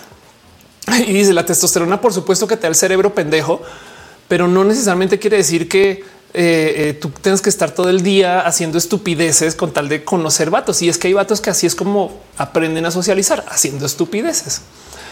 Dice Alexis, soy hombre gay, mis amigos heterosexuales me abrazan, pero entre ellos no hacen eso porque es muy gay. Ahí tienes, exacto. Dice Tiger me vino a la mente los gym bros. Eso, total, total. Fíjense que el otro día también vi otro post que discutía de por qué las mujeres creen tanto en la pseudociencia y el horóscopo y no sé qué. Y la primera respuesta es los vatos también en el gimnasio. Hay gente que cree que porque comió una este, eh, cebolla, entonces va a levantar más peso. O hay gente que cree que porque se puso su sombrero especial, su equipo ganó. entonces es más un tema de cómo estas cosas existen en todos lados, pero, pero en últimas, cuando se trata del afecto, sí hay vatos que están muy y como lo dice, carentes de afecto, porque no se le enseña a muchos vatos a quererse, no? Como que hay algo ahí. Dice Aldo Aguilar, los fifos parecen LGBT.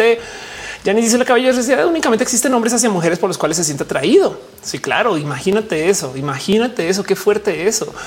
Em, porque entonces piensan que es algo por lo que se paga, no? O sea, yo ya te ayudé a abrir la puerta desde no tengo ningún favor.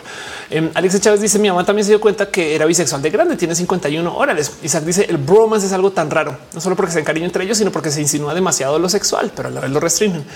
Eso, un compañero de trabajo homofóbico, dice Diana. Tom Music dice: Creo que las cosas afectivas para los hombres es mal visto. Eso.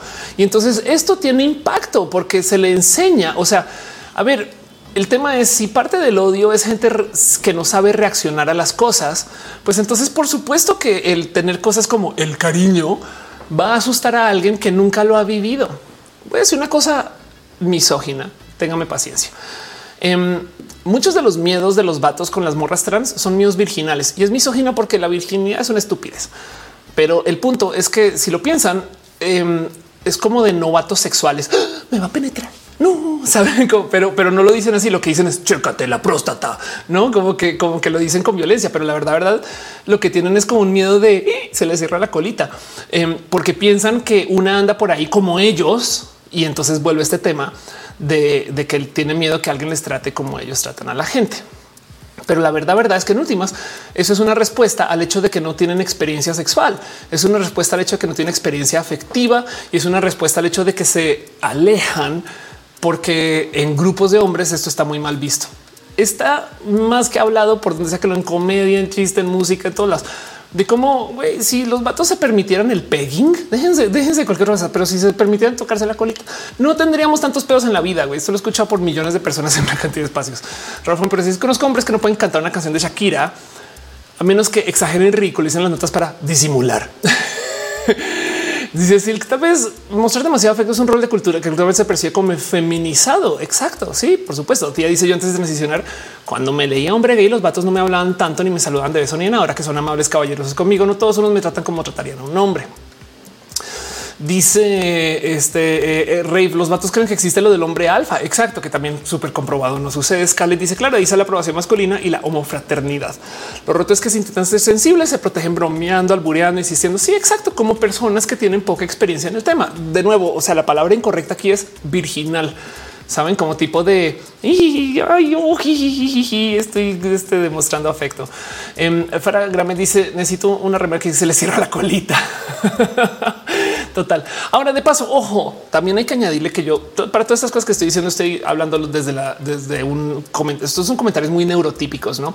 Pero, pero lo digo y también muy generalizantes también, no? Pero lo digo como para tratar de entender motivos por los cuales esto sucede. Saben como que si tratamos de analizar, entender el por qué hate, no, esto es uno de esos motivos, porque o sea, no es los vatos son odiosos, sino es el sistema está diseñado de tal modo que no se le enseña a los vatos a convivir con ni sus sentimientos ni el afecto. Y entonces, por consecuencia, le temen a los sentimientos y al afecto. Son hipersensibles al sentimiento y al afecto. Dice Afrodita, yo empecé con el pegging y transicioné. pegging una droga de entrada. Gracias por pasar por acá, Afrodita. Hace mucho tiempo no te veía. Tampoco en Twitter. Eh, dice David, eh, puede ser falta de afecto eh, por parte del padre de la niñez. No sé, porque también culpar a padres y madres están, ¿saben? pero puede, puede ser. Yo, yo, prefiero hablar del sistema. Por eso decía yo motivos sistémicos, no todo esto que les acabo de leer son motivos sistémicos, porque luego hay motivos que son muy personales, no em, digo, a ver, no más para dejar ahí presente cómo tenemos un verdadero problema con la relación de hombres y mujeres por género, que ya lo sabemos, o sea, es más que más que analizado. Les dejo este pensar que hace nada me caché de cómo es muy normal que los vatos, si algún día se quieren divertir con un vato muy vato, es pregúntenles quiénes son tus mujeres modelo de rol.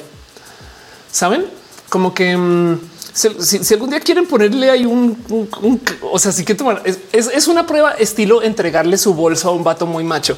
Los vatos machos no saben qué hacer con el bolso, caminan con él como si fuera este muy serio, muy serio, no? O, como si fuera algo radioactivo. Yo no lo toco, es un bolso, no? Entonces yo hablo mucho de esto en mi stand up, pero el punto es que mm, les, les emascula un bolso. es un bolso. Y entonces hay algo ahí. Pero una de estas como pruebas, por si quieren divertir, es pregúntele a un vato muy vato, mientras más macho mejor. ¿Cuáles son sus mujeres modelo de rol? Saben como que qué mujer te inspira y van a ver que es muy normal que no tengan una respuesta. Y eso se habla mucho em, porque entonces lo que dicen es mujer que me inspire de qué hablas. O sea, cómo me va a inspirar una mujer, bla, bla, bla, bla. Y, y habla un poco de eso del, cómo, porque chequen esto. Eh, los hombres admiten que no ven a las mujeres como héroes. Ninguna mujer puede ser héroe. Dice, claro, dice Aren, van a decir Pamela Anderson, muy seguro, sí, van a decir que sexualiza, por supuesto, claro que sí.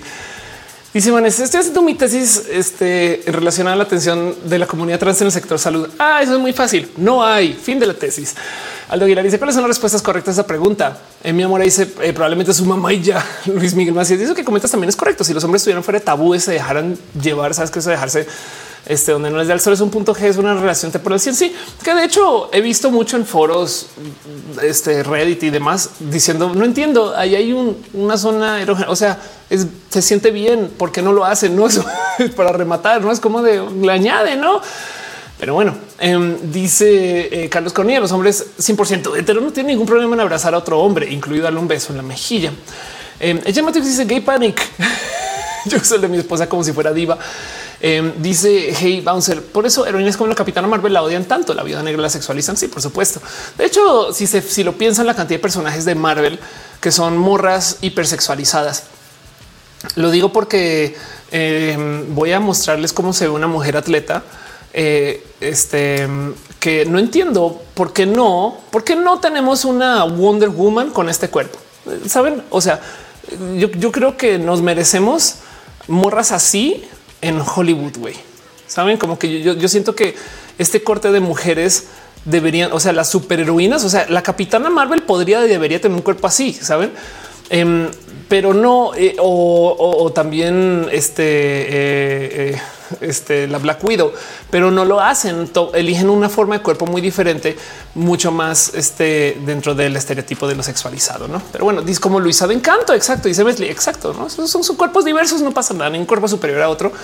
Pero pues el punto es que también siento que hasta ni eso, no? Entonces, ¿qué pasa? Pues bueno, por supuesto que uno de los motivos por los cuales eh, estoy buscando motivos personales, uno de los motivos por los cuales también hay psicología del odio, es porque, y se ha dicho varias veces acá, porque hay inseguridades y nos enseñan caminos para lidiar con eso, ¿no? Entonces volvamos al ejemplo de estos vatos que tienen este miedo original, que tiene este miedo de novatos sexuales, ¿no? Y entonces eh, no saben por dónde van las cosas, pero entonces luego cómo lo enfrentan, porque no es como que puedan ir a decirle a su papá, oye papá, ¿cómo fue la primera vez que hiciste pegging? Saben, eso este, es un poco de güey, eso olvídenlo. Y entonces, em, como eso no se discute, hay una rara psicología acerca de las inseguridades donde se crean grupos de gente insegura. Saben como que esto que se está discutiendo ahorita em, de cómo hay grupos de odio que existen porque existe el grupo. Saben que como que es bien raro decir por el mero hecho de que se reúnen, entonces ahora se validan de que pueden entonces convivir con esa inseguridad sin trabajarla. Y eso también es tema. Bendy Falchis muchas mujeres autistas tenemos atributos que se consideran masculinos. Yo casi todavía pensé que era trans más. Órales. Claro. André dice sí, pero Hollywood es contenido para el hombre heterosexual blanco y gringo. Claro, hombre heterosexual blanco, gringo, alo, amato, cis, hetero, neurotípico, pudiente. ¿Cómo es eso la minoría? Llevamos en 10 descriptores. No, pero bueno, em, dice eh, heroína fuerte, pero del tipo del gay sexy, no menos ante la masculinidad. Sí, claro, sí, total. Eh, Adrián Álvaro dice o con edición basta que y ya se puede, pero tampoco anda. Y como los incels, dice, dice Carla Cao. Exacto. Y no más de paso, quiero que sepan que también hay mujeres incel. ¿Qué es una persona incel? Gente que, se considera involuntariamente célibe. De ahí viene incel. soy célibe, pero no es porque quiero. güey. O sea, me tocó ser célibe no es entre un celibato. La vida me obligó al celibato y realmente son personas muy odiantes que culpan al sistema cuando realmente viene desde adentro. No, por eso es que los incels son personas complejas, porque es un tema de es que yo creo que es más tu culpa, chaval. que mi culpa? No, es que las mujeres son culeras. Ahora el tema es casi como hay incels, hombres involuntariamente célibes, también hay femcells, hay mujeres involuntariamente célibes y hay muchos chistes en el Internet de por qué no presentan a los hombres involuntariamente célibes con las mujeres involuntariamente célibes. Dice este Wendy Parcial, las mujeres incel son ah, que juicio me acaban de hacer incel. Eh, dice Darwin también cuenta hombre cristiano. Michael Macho dice se unió solo por revanchismo para incluso atentar contra las personas trans. Y entonces eso es otro motivo, no dice Blanca, eh, Bianca, perdón. Yo creo que tú tienes algunas personas porque eres mujer y eres sumamente inteligente y es un por qué no, porque, por qué, porque no tenemos modelos de rol de mujeres inteligentes. Saben como que hay que entender que eh, el tema es un, es un por qué, por qué intimidaría a una mujer inteligente. No, o sea, eh, eso está ahí. Pero el punto es que entonces estoy repasando motivos por los cuales la gente puede ser odiante. Ya repasé varios sistémicos, estoy viendo los personales. Y entonces uno es que existen esos sistemas de inseguridad, no solo la inseguridad, sino el sistema no grupos que hacen que la gente con ciertas inseguridades no enfrenten las inseguridades, sino más bien convivan con ellas. Y eso entonces refuerza este esquema de odio. Luego está uno muy personal mío que menciono mucho en este show, pero que por supuesto que también es parte del por qué la gente es odiante. Y es que tenemos un sistema religioso en el cual vivimos. Les voy a decir algo. Yo no estoy en contra de la religión por estar en contra de. De hecho, la diversidad necesita sistemas religiosos. Yo estoy en contra de la religión intolerante, que nos digan que porque para seguir a Jesús toca odiar a una persona gay. No mames, pero esto existe. Y entonces el tema con la religión es que tiene un problema muy loco con el cómo cría la gente dentro del sistema. Esto puede que ustedes que estén en este show no lo vean porque así no nos criamos ya que somos personas del Internet, pero nuestros papás, tíos, mamás, abuelos o abuelas, se los prometo que ustedes van a entender esto cuando se los diga. La gente que se crió en los sistemas religiosos desde chiqui se les enseñó a no tener curiosidad. Es muy probable que ustedes recuerden o sepan de alguna vez que cuestionaron por temas religiosos a alguien. Saben cómo a ver, a ver, a ver, a ver, cómo que caminó sobre el agua. Si el agua, o sea, me explicas, no saben como que y lo primero que nos dicen en cualquier esquema religioso cuando traemos preguntas de esas, o sea, si es hijo de la Virgen y de una paloma. ¿Qué genética tiene? No ese tipo de preguntas que a veces pasan, no que rompen con la lógica de la Biblia y demás. En vez de decirnos, chequen, en vez de decirnos, investiga con estos potenciales recursos que pueden ser recursos religiosos. Lee más la Biblia que ahí está la respuesta. Me explico bien que nos pueden haber dicho eso. Lo que nos dicen es no preguntes cómo chingados preguntas, no preguntes y ten fe. Este es uno de los puntos ateos más clásicos del por qué la religión no ayuda y de lo que dicen es que la religión, o sea, mata, asesina la curiosidad o como dice Niulus Boris, les quitan el pensamiento crítico, no? Porque ojo, bien que podrían endoctrinar más pero lo que el, reflejo de la gente religiosa es siempre si no pienses, no le pienses. Dice Jun, Jesucristo es furro de paloma. Em, dice mi amor en la comunidad trans dice que Jesús es trans y amo. Y entonces Mockingjay que dice además te llamas Mockingjay, pero dice güey, en un momento nunca fui a catecismo. ¿Qué fue lo que le hizo a la paloma? No, entonces esto es tema. Esto es tema.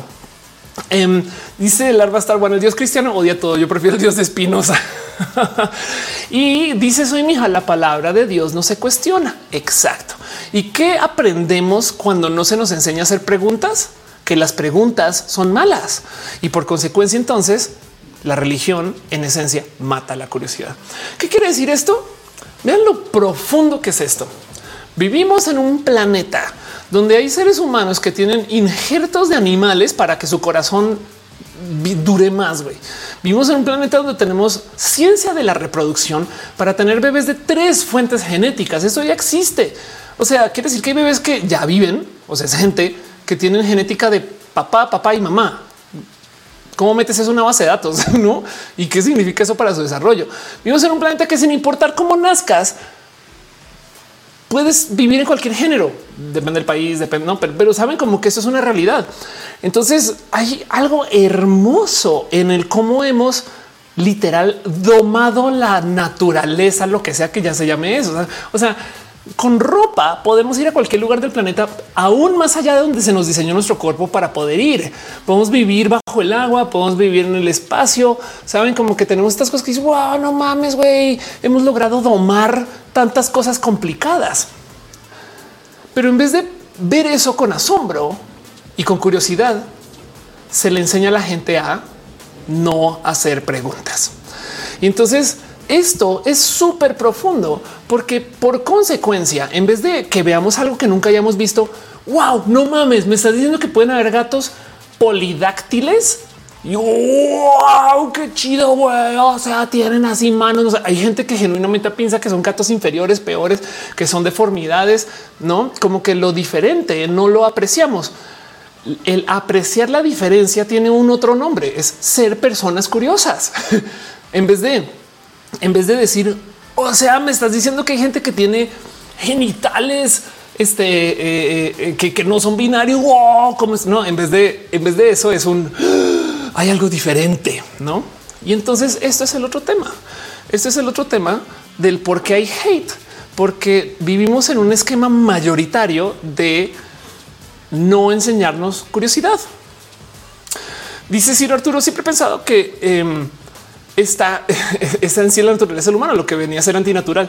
Además, te dice un gato que habla y puede desaparecer, como le dice el país de las maravillas. Bueno, imagínate, déjate un gato que hable, un gato negro. ¿Cómo es posible que odien y literal se satanicen los gatos negros? güey? O sea, se les discrimina. Hay gente que los mata por ser negros, gatos, ni siquiera humanos, que también también sucede. Bianca Vázquez dice cuando era niña creía que si me cuestionaba demasiadas cosas la, religión me iba al infierno por no tener fe. Pues eso te lo enseñaron. Por supuesto, tú no naciste sabiendo eso, te lo enseñaron por el camino. Yo sé videos, dice mi maestro de religión con Luke de Flanders de la primaria nos gritaba que si preguntábamos nos íbamos a volver locos. Exacto. Em, dice Mr. Blue, ¿tendrás algún texto que hable sobre la conformación de los valores morales? Ninguno, ninguno. Sería seguro existe, no más que no lo tengo. Eh, Mauricio dice creo que será paloma es un espíritu. Luis Fernando Tobar dice todos tenemos inseguridades. Me pasa generalizado que cuando alguien cuestiona, cuando opina de manera puesta como nosotros pensamos, sentir que atentan con nosotros como personas. Sí, ahorita voy con eso, pero sí tienes un punto ahí. André Conde dice a mí eso me molesta religiones así que no se enseñan, que no enseñan a cuestionarse hasta lo prohíben, solo enseñan la doctrina. Em, dice Fernando Cernas, la vida es más fácil si abrazas la diversidad. Sí, de paso, ¿eh? ah, que eso también es un punto que vale la pena decirlo. Es bien curioso, pero también es raro que la gente sea naturalmente anticuriosidad. ¿A dónde voy con esto? Es raro porque causa más desgasto.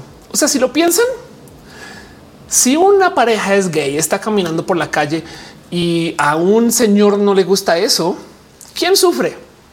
Hasta que el señor se pone violento, ¿quién sufre? Pues el señor, güey. Y entonces estás así como muy de andando por la vida muy casual y de repente un vato la pasa muy mal porque tú dices, güey, pare de sufrir, ¿no? ¿Cómo sufren las pobres personas antiderechos? Sufren por todo, güey, ¿no?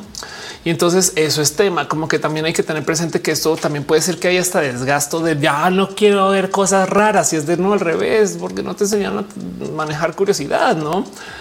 Em, dice soy mi hija porque Jesús se veía como si hiciera CrossFit, porque Jesús es blanco. Yo soy re curioso, siendo eso soy re niño. Es que es que qué impresión que la curiosidad no sea algo que se asocie con ser una persona adulta, si lo piensas, ¿no? También porque tiene que ser de niños. Pero entiendo tu punto. Eh, André Conde dice: A mí no me entiende cuando les digo que amo los murciélagos. Güey, son mamíferos y vuelan. Sí, total. No solo eso, sino son hermosos, hermosos. Em, o, sea, eh, no sé si han visto que, bueno, hay subreddits de esto, no? Es más, vamos a buscar esto en Reddit, nomás por ponerlo acá. en esto, reddit.com diagonal diagonal Bati. Y como dice aquí, vamos a traducir esto al español que dice Sky Poppy Bears Flip Flaps Dogos, Flip Flap Dogos. Ok. eh, Vamos a poner el top de all time. Entonces vean eso. Son, son pequeños, son lomitos voladores. Güey, es lo máximo. Eh, a mí me encanta es cuando les dan comida. Ve, cómo mueven sus orejitas. Güey, no son lo máximo. No son hermosos güey, o hermosas o hermosas. La dice me gustan los murcis blancos que son ahorita con esa amarilla. Bianca dice es como cuando los proveedores se quieren vacunar porque su cuerpo, su decisión de todos sufren. Sí, total, total, total. Em, como que ay, no, ya es que me muero con los lomitos voladores. Son lo máximo. Dice Caro, son cubis voladores. Son esto, pero sí tienes toda la razón. Hay quien les da miedo porque millones de motivos. Güey. Vean, soy el mal soy lo peor que te puede pasar. Soy la maldición de todas tus exparejas contigo. Es fin, no se había puesto atención a los murciélagos. Yo soy fan. Sofía está para la curiosidad, pero al mismo tiempo no está padre que la hegemonía exotice eh, a las personas diversas. Total. Gaby, Ari, eh, perdón, Gaby GR dice los cinco años. Un buen tino de preguntarme si quería seguir aprendiendo religión y dije que no, porque no me explicaban cosas y me aburría. Claro, qué chido, qué chido. Eh, bebés con alas le pondría uno batifrijol Sí, es que güey, son las pinches cosas más tienes. Vean eso ya gama volantis, por favor. Em, saben como que hay algo ahí acerca de las ternuras que son estas cosas. Güey, la neta, sí le tengo. Soy el, soy el mal, soy la noche, soy la oscuridad.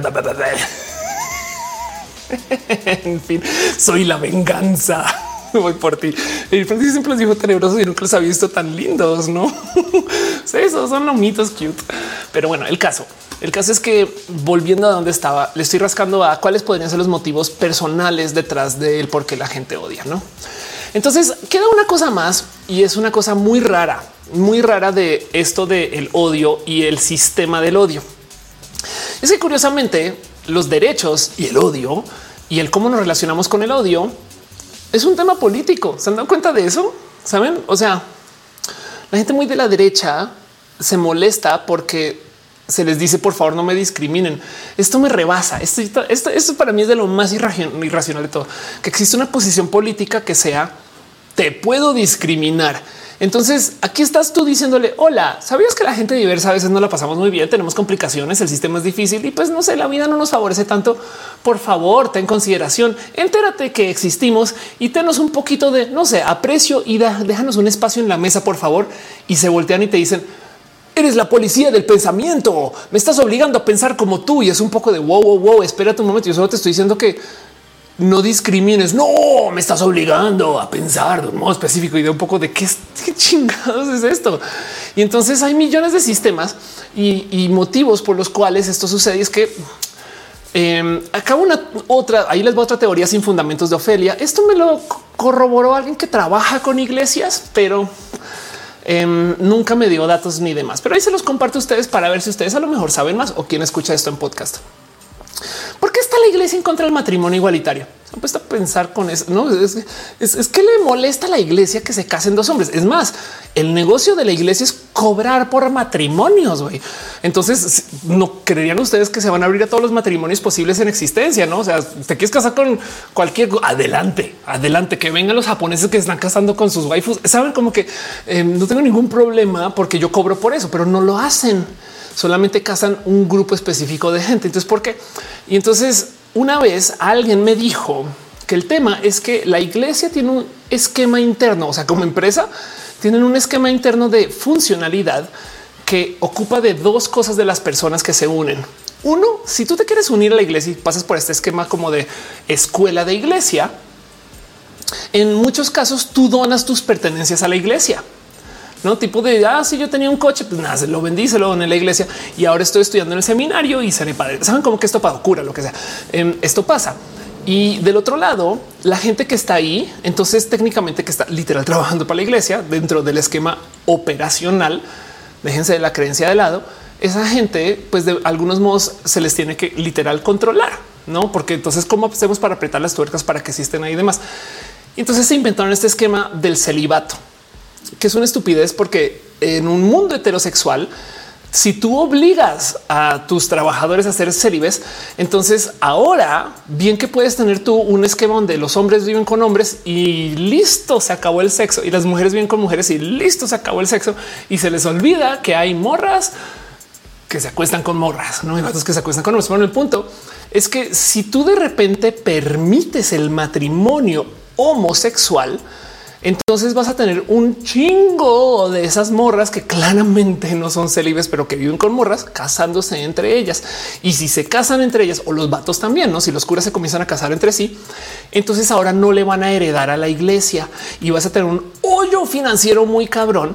Y encima de eso vas a tener un chingo de gente que trabaja de por vida contigo, ya no trabajando contigo porque se casaron y van a formar una vida por otro lugar. No, entonces esto me lo explicaron así y me dijeron, como un poco de es que parte del motivo por el cual la iglesia le amenaza el matrimonio igualitario es porque se les caería, pero a moronas su sistema de control laboral. y esto me lo dijo alguien que trabaja con iglesias, no? O sea, con el, o sea, que literal trabaja dentro del sistema de iglesia que tiene iglesias, no?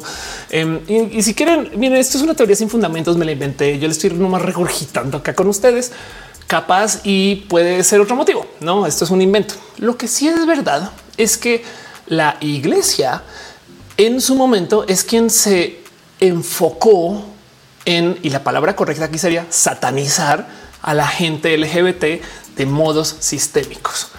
El concepto de ideología de género, yo recuerdo cuando no se hablaba. Yo recuerdo cuando nadie decía ideología de género y de repente a la noche a la mañana, pum, en todos lados comenzaron a hablar acerca de esta cosa de género. ¿De dónde viene? Pues es que resulta que el Papa Ratzinger un día comenzó a hablar de esto. Un día el Papa Ratzinger comenzó a decir es que tenemos un problema, es que hoy en día cualquier persona cree que tal y tal y definió lo que hoy en día nos escupen en la cara todo el día como una ideología de género. ¿Qué quiere decir una ideología? Ahí les va que el género por consecuencia es una creación humana, no una creación de Dios. Lo opuesto de ideología de género no es natural ni biología. Lo opuesto de ideología de género es teología de género o de sexo. Y entonces el tema es que lo que están diciendo es que el problema con la ideología nos clavamos en la palabra género. Saben que no, o sea, discutimos qué es la ideología. No, que yo puedo hacer como quiera saber, no sé qué la, la bandera uh, atrás, pero nadie se sentó a pensar. No es que lo que están diciendo es ideología. El problema es que no es teología. Entonces lo que están diciendo estas personas es lo que me molesta. Lo que dice, lo que dice Papa Ratzinger es lo que me molesta es que esto viene del humano, no de Dios. esto es algo que creó un ser humano y entonces por consecuencia no es, no es algo divino. Saben, la gente que habla a favor de la ideología de género, pues es porque estamos trabajando un esquema de entender que hay roles variables de género y que los queremos trascender y que podemos convivir con algunos otros, no cuestionarlos la gente que está en contra de lo que está diciendo técnicamente, aunque mucha gente no lo sabe, pero lo que está diciendo es queremos que se nos imponga la teología. y entonces, como dice soy mi hija, la iglesia te quiere sumise y callar. Exacto. Pero esto viene de que literal desde la iglesia se propuso odiar a la gente que desde su creación esté modificando eso que se nos dio por Dios, que es nuestros cuerpos, que es la estupidez más grande que hay, porque todo el mundo modifica sus cuerpos. Hacemos dietas, güey. Eso ya es ideología de corporalidad, si lo quieren ver. Em, eh, nos vestimos, güey. O sea, perdón, pero nadie, o sea, los curas no nacen con sotana, güey. O no sé si los curas usan sotana, pero me entienden. Em, dice Fausto, usamos ropa. Exacto. Y el tema es que eh, esta queja entonces lo que hace es que de nuevo recalca uno de los valores básicos de lo que viene de la iglesia. Miren, Es más, lo voy a buscar en Twitter. Hace nada salió una queja en Twitter eh, de, a ver, course trans, ahí van. A ver si lo encuentro. Uy, es que escribí cualquier cosa menos lo que quería, menos lo que quería escribir. Este, ahí van. Em, aquí está. Entonces, después de la locura de, de la morra trans que nada, o sea, en natación, comenzaron a aparecer casos de gente persiguiendo a otras morras porque no se ven muy entre comillas femeninas.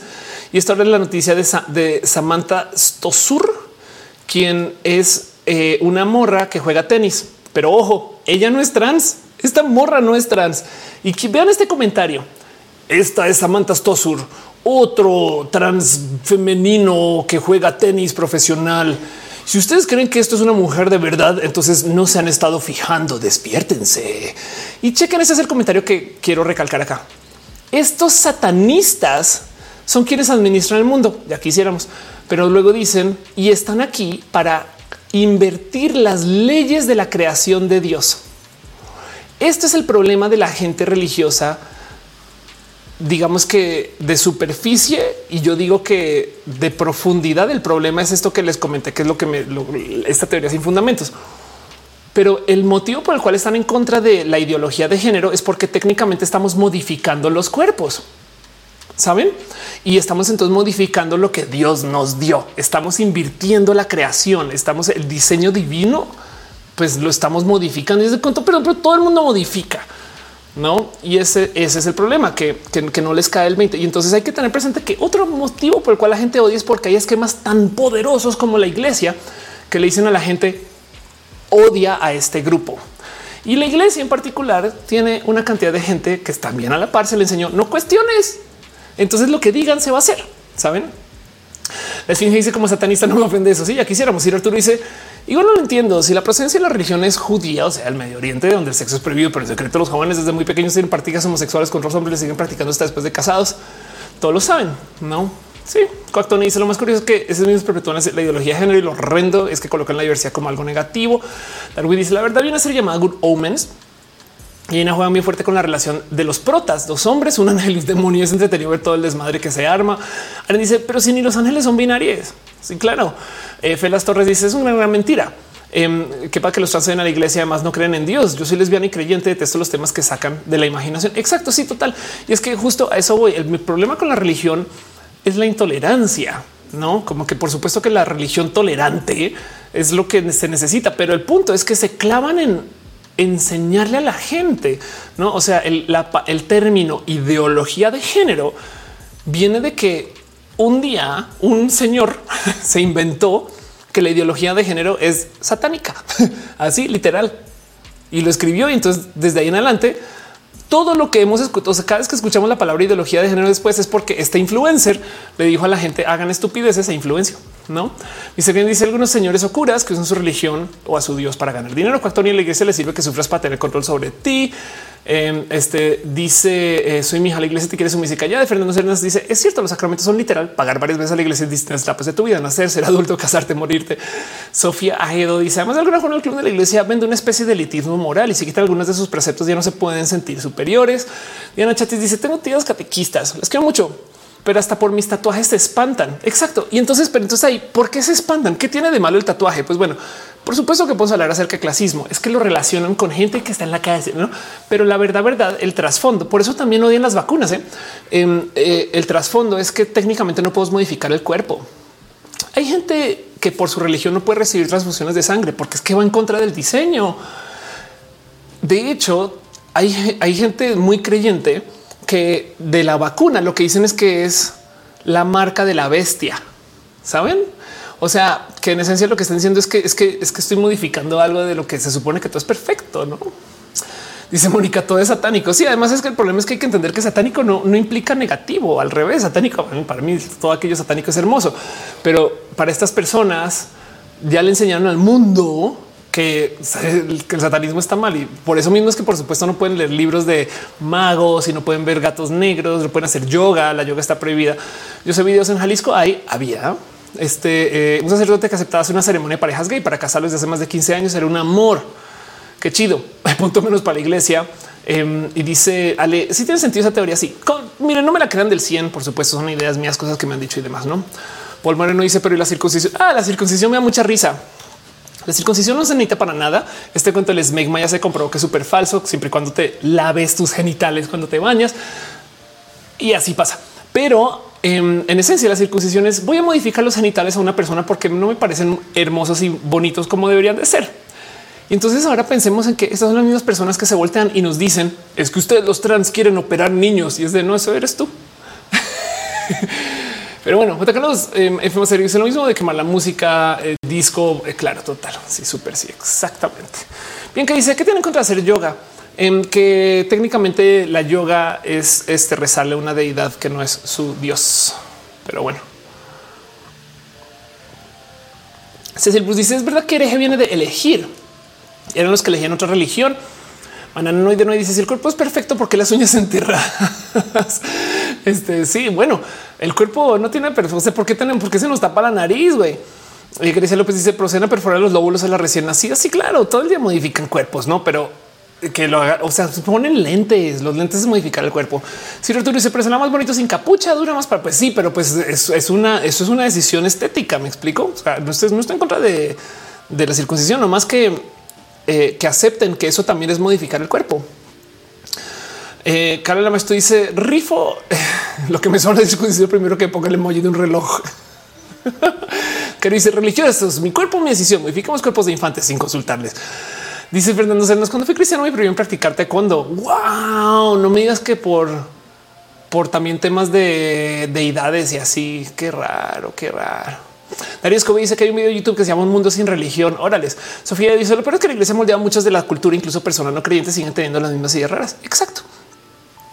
Entonces, para volver a este video, este canal, este live, si queremos analizar motivos por los cuales la gente odia, es porque también hay una institución mayoritaria con miles de millones de seguidores y seguidoras a quien se les ha dicho odien.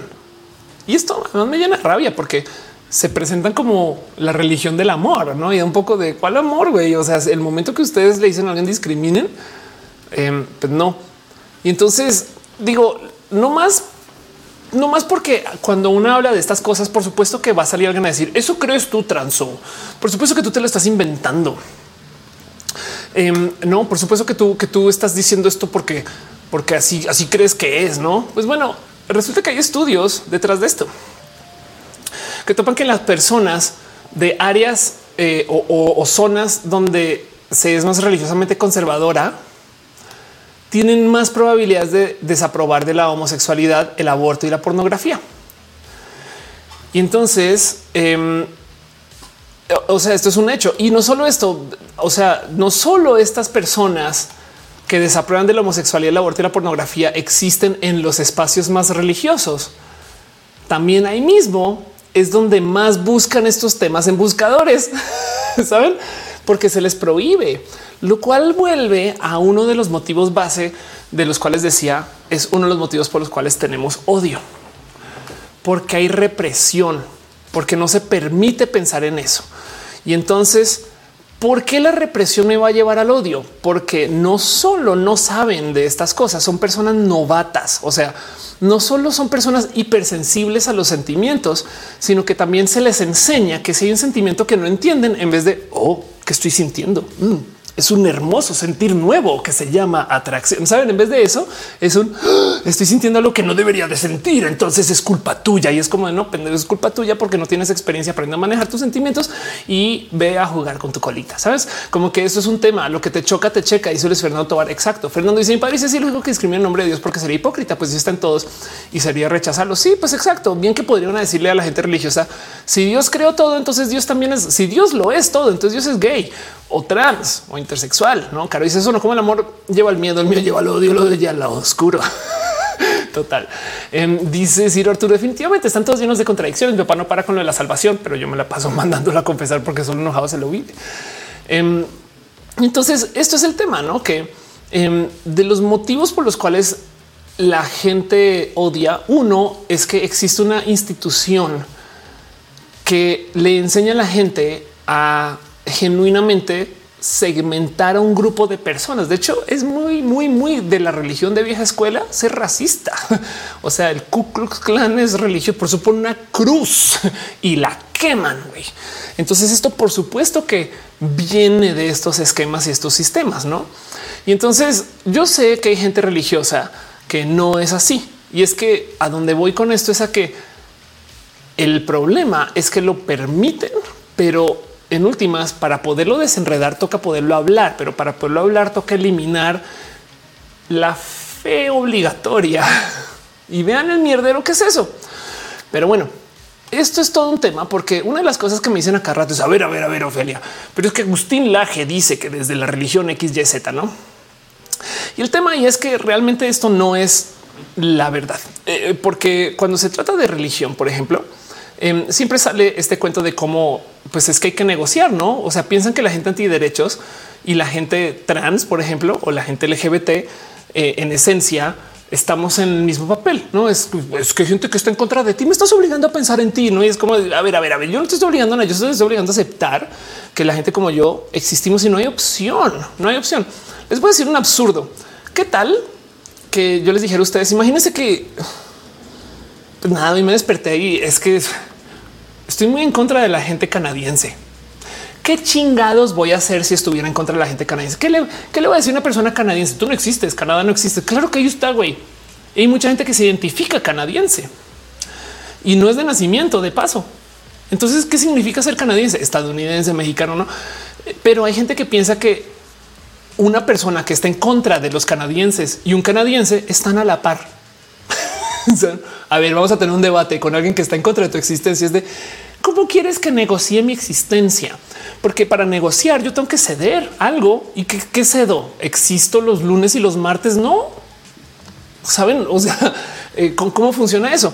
Por consecuencia, todo aquello que tenga que ver con los derechos de la existencia, la identidad y los literal derechos humanos no se pueden negociar. No, eso, eso también hay que tenerlo siempre muy presente.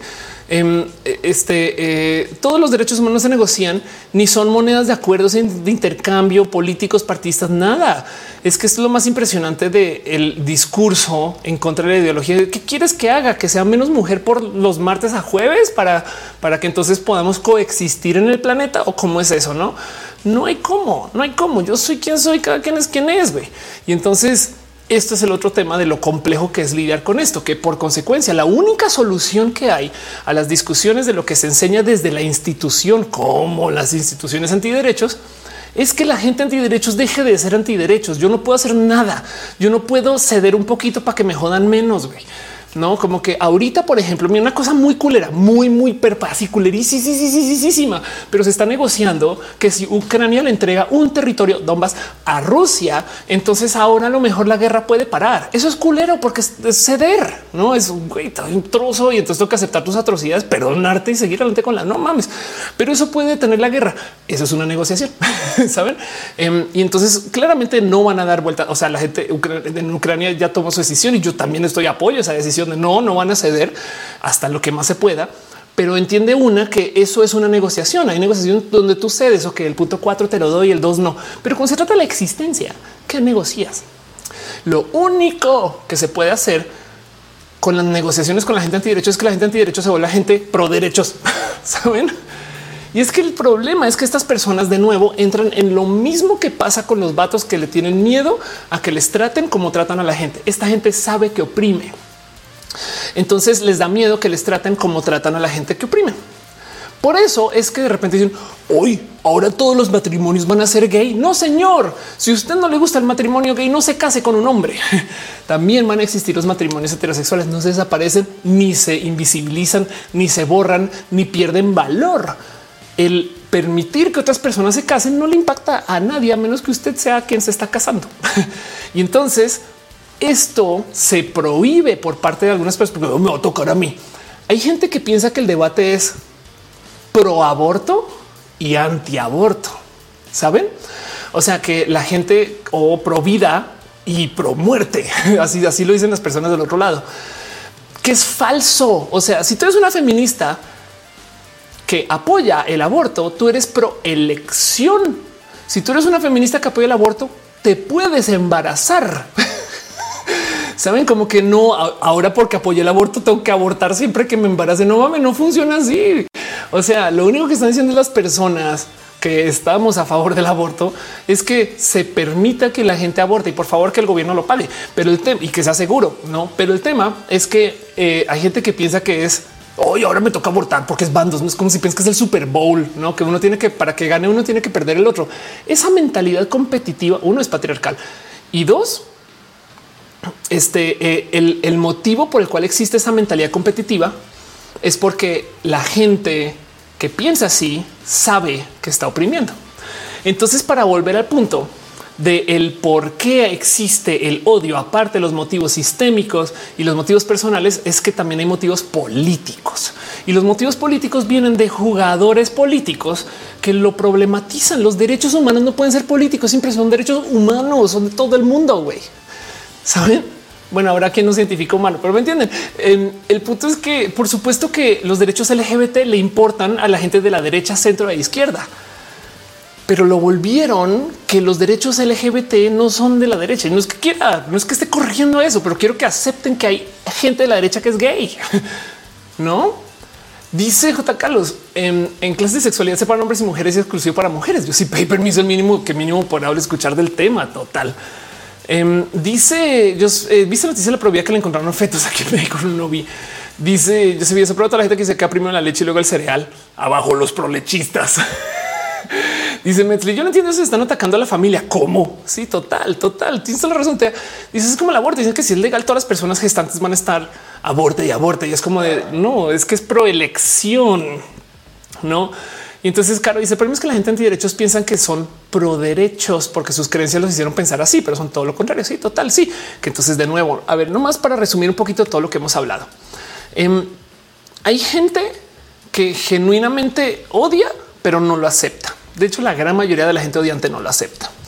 Hay motivos sistémicos Em, y hay motivos personales, hay motivos de creencias, hay motivos de inseguridades y sobre todo hay muchos que vienen del privilegio, no porque eso es algo que no he mencionado hoy, pero pues parte del motivo por el cual los vatos discriminan a eh, este, mucha gente o eh, entran en esta opresión patriarcal es porque tienen privilegios, no? Y entonces todo esto es tema, pero el motivo por el cual hablamos de esto en estos términos es porque la gente odiante puede ser muy dañina. Hablamos también de cuánto hay mucho odio que genera mucho daño. No, o sea, no solo es odio, sino hay gente que genuinamente actúa sobre ese odio. Y esto viene del hecho de que no tenemos sistemas que fomentan esta curiosidad. Y luego la otra cosa es cuando hablamos de esto, por supuesto que vamos a hablar acerca de esto como a calidad de fobias, porque no vamos a darle chance a la gente de entender que hoy cuáles son las los matices detrás del por qué están actuando así, no? Y entonces todo esto es eh, eh, un tema complejo. La otra cosa que hay es que hay motivos de odio que son políticos, porque hay instituciones que vuelven esto un problema de política. Entonces, ¿cómo vamos a solucionar todo esto? Es un dilema tipo Gandhi. O saben como que es un tema muy complejo. Hay terfas que me hacen, bueno, ex terfas que se han acercado conmigo pedirme perdón. Saben lo difícil que es perdonar a una mujer que fue súper culera con las personas trans. Cuando yo tengo una amiga que se suicidó porque muchas terfas la acosaron, ¿saben cómo me cuesta a mí soltar eso? Es como de, es que te digo, amiga, una amiga se quitó la vida por tu culpa o porque tú permitías eso o porque tú le entraste a eso. Y pues sí, pues capaz si estabas bien idiota y ya aprendiste, qué chido, güey, pero me va a costar un chingo perdonar. Y la ironía es que del perdón se habla en la religión, que se les enseña a odiar. Del perdón se les saben como que eso es un tema complejo, no el cómo hacemos para acercarnos más. Mi propuesta para esto es que toca fomentar la curiosidad, que la gente aprecie las diferencias, no en vez de eliminemos las etiquetas. Tengo millones de etiquetas, no? Pero bueno, Dice Ciro Arturo, ah, perdón, Rosme, eh, dices cuando la gente cree que pierde privilegios se vuelve muy agresiva. Sí, total. De hecho, para la gente que oprime, Em, el compartir sus privilegios lo van a ver como opresión.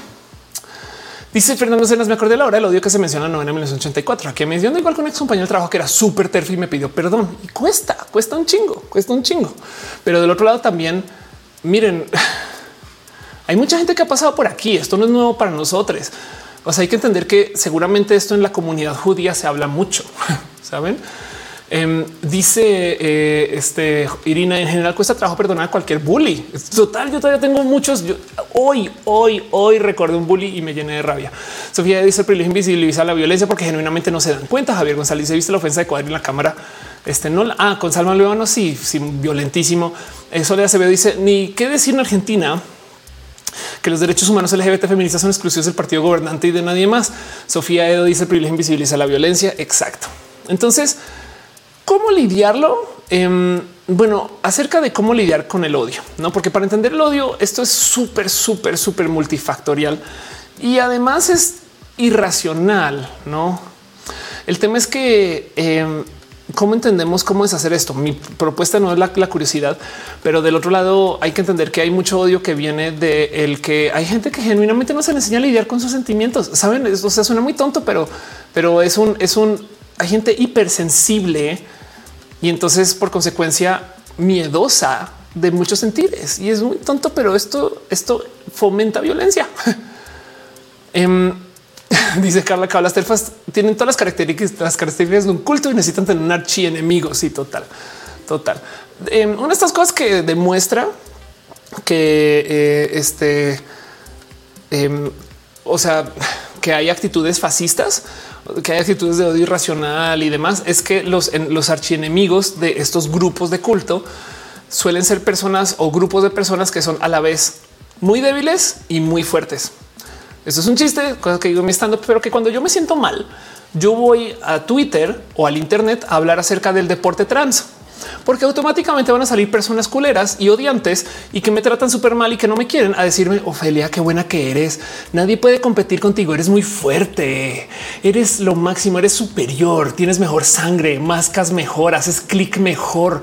Cuando caminas, caminas más rápido. Cuando levantas las bolsas del súper, las levantas como nadie, nadie va poder competir contigo. Eres tan buena, Ofelia, que va a tocar hacer una liga de competencia solo para ti eres imbatible. Saben? Y es un poco de pues así son. Y se supone que es la gente que me odia, no?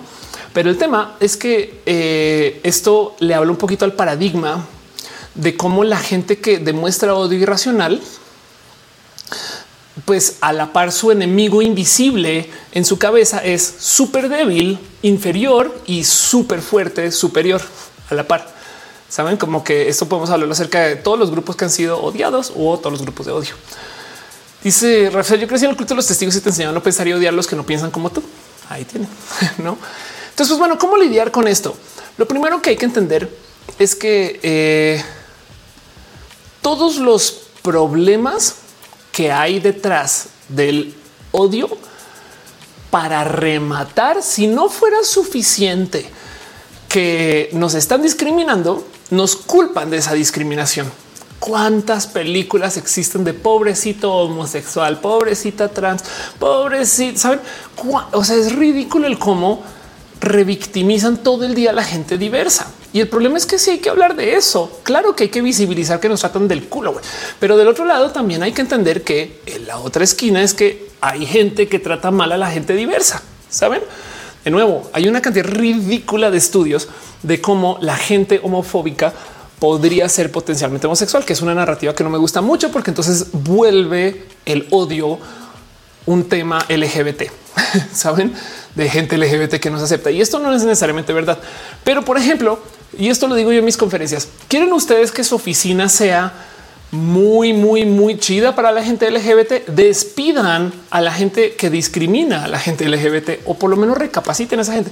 Quieren que su oficina sea muy chida para las mujeres. Despidan o recapaciten a los misóginos. Esto es un tema que no entiendo por qué no es más evidente que si muchas veces dicen ah, es que necesitamos más inclusión, entonces van a contratar más gente diversa y se les olvida que lo único que hay que hacer es trabajar con la gente que no quiere la diversidad. O sea, si tú vas y corres o capacitas a todos los jefes misóginos, se los prometo que vamos a ver a más mujeres que estén en áreas de decisión en vez de hoy tenemos que contratar a más mujeres para áreas de decisión. Es probable que ya mismo se les estén sacando el sistema por motivos que vienen desde ahí. Entonces hay que entender un poquito que el problema aquí es también esa cultura de culpar a la gente víctima del problema. Sale una del closet y culturalmente hablando, ¿quién es quien tiene que buscar ayuda, apoyo, terapia y demás?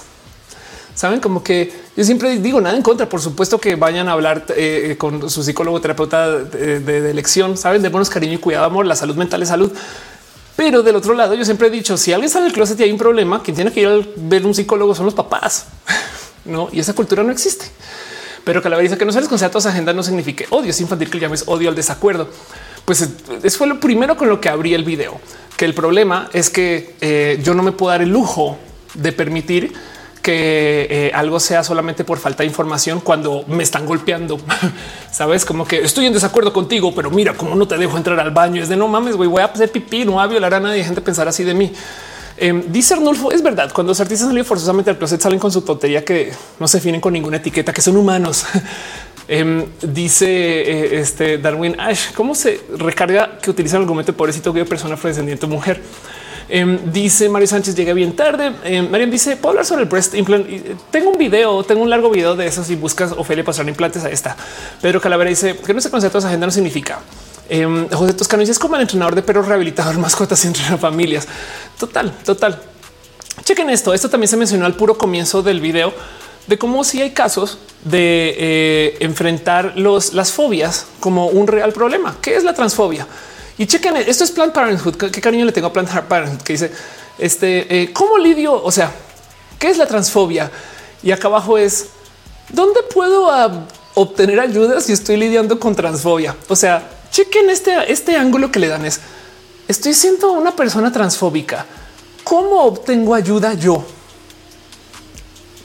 Amo Planned Parenthood con todo mi cariño porque eh, es, es que este es el enfoque correcto. Es de soy homofóbico ¿Dónde busco ayuda? El fin son posiciones para mantener contento al tolerante y al intolerante. A la persona tolerante que no le gusta, entonces la vuelve intolerante. Em, dice este eh, eh, en el chat y Claire, a veces este es un placer escucharte. Ok, eh, Jun dice todo lo que se habló aquí puede ser de ayuda para realizar lo que le hacen bullying a Elliot Page. Leonel dice: Dice mi novia que tal vez te guste la propuesta de March Pierce sobre la identidad de género y la novela Mujer al borde del tiempo. Sci-fi feminista y la protagonista es una mujer neurodivergente. Qué chido que suena eso. Arnulfo dice: Es verdad. Ah, cuando los artistas salen forzosamente al closet salen sin etiquetas. Yuri Maldonado dice trabajo mientras veo digo roja multitasking time. Diana Chavitz dice tú una jefa misógina y machista. Una vez me quedé un compañero acosador y me dijo que yo era una delicadita. Wow. María Sánchez dice bueno, lo reconocen y quieren cambiar. Exacto, total. El punto, el punto aquí es que em, hay un tema con el cómo lidiamos el odio que se enfoca en la gente pues, víctima, en quien es odiada, no? Eh, y, la verdad es que el problema no está aquí, no está aquí para nada. O sea, la diversidad existe. Es un, es de nuevo, es como imagínense que existieran personas que estén en contra de la existencia de la gente mexicana, xenófobas, saben? Y que de repente digan es que es que nomás no estoy de acuerdo con los mexicanos. Que entonces, ¿qué hacemos? Somos medio mexicanos o qué pedo, no? Em, eh, me dio mucha risa que al comienzo del stream me decían que ya, ya está curso. Cintia Hija enseñó un curso que se llama Masterclass para mandar a LB estrategias de autodefensa digital para bullies backlashados de chingonas en resistencia. De paso, esto va a suceder en Zoom. Entonces, ahí les por si les interesa, no, em, pero es, es real. Sí, sí hay un poco del cómo negociamos y cómo hablamos con esta gente cuyo punto de eh, platicar en redes es un tú no deberías de existir o, yo no, yo no, yo, yo siento que tú no puedes, no? Dice me esa página es como dejar de ser culero en cinco pasos. sí, total. Em, dice, dice, claro, como que somos xilófonas. Darwin dice Elliot Page es Diosito hecho humano. Sí, la verdad sí es bien cool Elliot Page. Em, y dice sí, cuando la escuela la discriminaron a mi hija por ser trans, la respuesta que recibí por parte de la directora fue que mi hija tenía que entender que era diferente y que nos recomendaba ir a terapia. Exacto a ella para que aprenda a lidiar con la discriminación y a mí para canalizar a mis enojos. Wow. Eh, no dice, pero después de todo lo que pasó con esa chica, Kika Nieto hoy en día sigue haciendo contenido sin problemas. Por supuesto, porque la posición de Kika Nieto es la posición hegemónica, no solo Kika Nieto. Em, este eh, em, carajo, ¿cómo se llama este comediante que acaba de ganar un Grammy? Em, ahora se me fue cha, Louis C.K. Ok, Uf, aquí está Louis C.K quien se supone que era el ejemplo de la cultura de la cancelación. Cómo son de drásticos ustedes que cancelan al pobre de Luis y que como ya le arruinaron su carrera, no sé qué. Y luego ya, ya, o sea, no pasó nada, no pasó absolutamente. O sea, este güey tuvo un mito explosivo en su cara y luego hizo un show de comedia donde se burla de todo lo que pasó y cinco años después ganó un Grammy. Güey. ¿En qué momento está cancelado Luis y que saben. Y te dice que premiaron por ser abusador. Darwin dice la Mars también sigue haciendo contenido. Eh, e igual de culo larva Star Wars dice que la gente odia que hables español.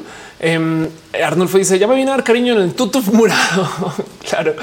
Entonces el punto es ese que em, cómo lidiamos con esto.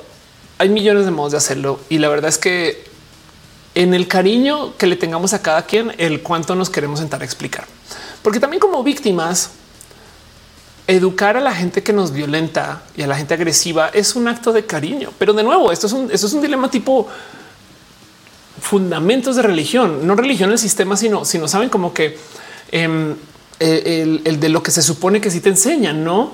El, tema de amar al prójimo, el tema de entender que cada quien tiene caminos múltiples. No, y bien que podemos hablar que esto también puede ser espiritual, bien que podemos hablar que esto tiene pues un tema de negociación. Saben como que estos dilemas no son nuevos. O sea, hay gente que está lidiando con esto desde hace miles de años. Y entonces el cómo perdonar, el cómo negociar, el cómo soltar con gente agresiva, agresosa desde las, desde las guerras, no viene este tema, porque Ahorita no entendemos mucho esto, quizás un poco más con el tema de Rusia y Ucrania, pero aún así imagínense eh, el, cómo sueltas tú, no que un país vino acá, asesinó a millones de personas y se fue, no ese tipo de cosas es complejo. Y entonces, de nuevo, lo mismo, cómo sueltas tú que hay gente odiante que luego se educó y ya no es odiante. Y, es un tema de eh, cuánto cariño le tengo yo a una persona para enseñarle y demás. La verdad es que debería ser de la, de la gente agresiva el educarse, pero no se les enseña. Entonces, ¿cómo hacemos con esto? Dice en el chat eh, Jenny em, que la representación de los medios son la ficción es importante como consejo de los creadores. ¿Cómo se puede escribir un personaje de la diversidad respetuosamente? Eh, y que puedes, em, bueno, si es una, eh, un tema respetuoso, pues de entrada no, no, vas a buscar exotizar esa diversidad. Mejor dicho, una cosa es que una persona sea negra, otra cosa es que por ser negra tiene que ser de no estereotipos. Y ojo que los estereotipos hay unos muy buenos. No más que, no, que queremos eliminar algunos y hay millones de historias que se pueden contar.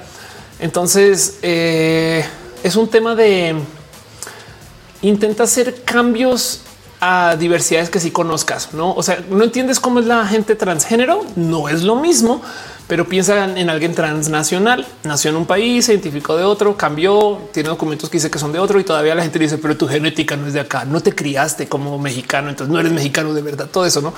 Em, y a lo mejor entonces ahí puedes entender un poquito más el qué sentido tiene que yo me la pase diciendo que no nació en México, no por no sé por decir o como dice Cecil Bruce, contraten guionistas de la diversidad. Exacto, que ese personaje lo escribe una persona diversa también.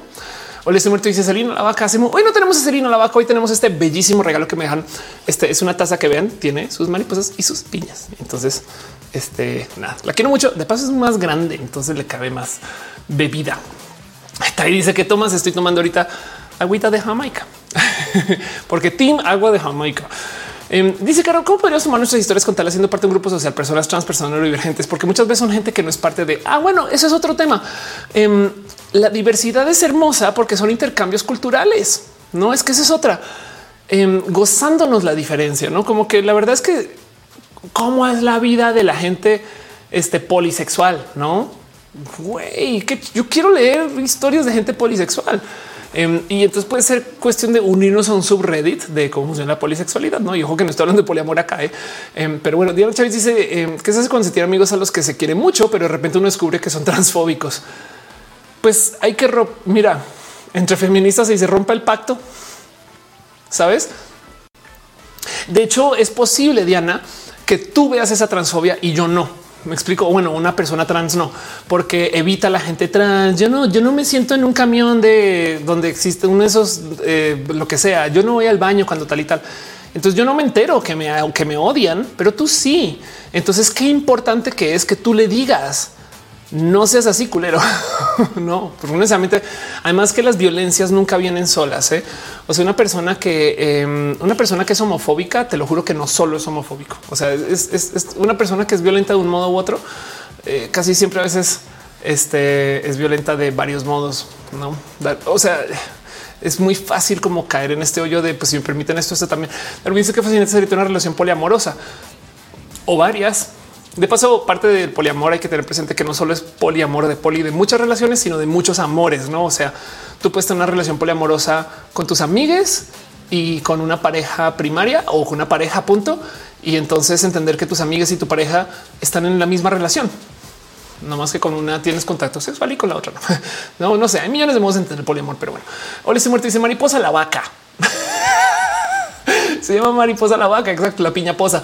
Mr. Lu dice no es la diferencia. Qué bonita frase. Sí, exacto, exacto. Sí, total. Miren, en buscar el cómo hablar y cómo negociar con esta en redes, me topé con este pequeño consejo. Es un consejo nomás, puede que le sirva o no. Pues un estudio, es un estudio. Eh, justo yo tengo toda una plática de cómo lidiar con el hate en línea, pero mi conclusión es lidiándolo sin tener que lidiarlo, entendiendo que en redes sociales hay bots, eh, eh, gente que le contratan para tener comunicación despersonalizada y millones de cosas que nos oponen que hacen que esto sea mucho más fácil de entender, porque no ya no lo tomamos personal. Es como ah, no mames, están los pendejos de siempre, saben? Entonces, más bien mi plática va con más tilda hacia normalicemos que esto ya existe y sigamos con la vida y enfoquémonos en el que sí importa, no?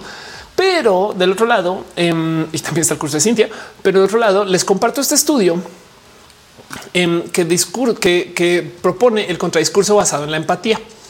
Entonces, una de las cosas que se enseña para poder platicar con la gente que te opone filosóficamente hablando o de, de este, así como de propuesta em, eh, muy de su corazón, no como que, como que es, algo que viene de, que no sé, una persona genuinamente homofóbica y tú eres gay, no? ¿Cómo lidias? ¿Cómo negocias con esta persona? Pues con tu identidad no puede ser.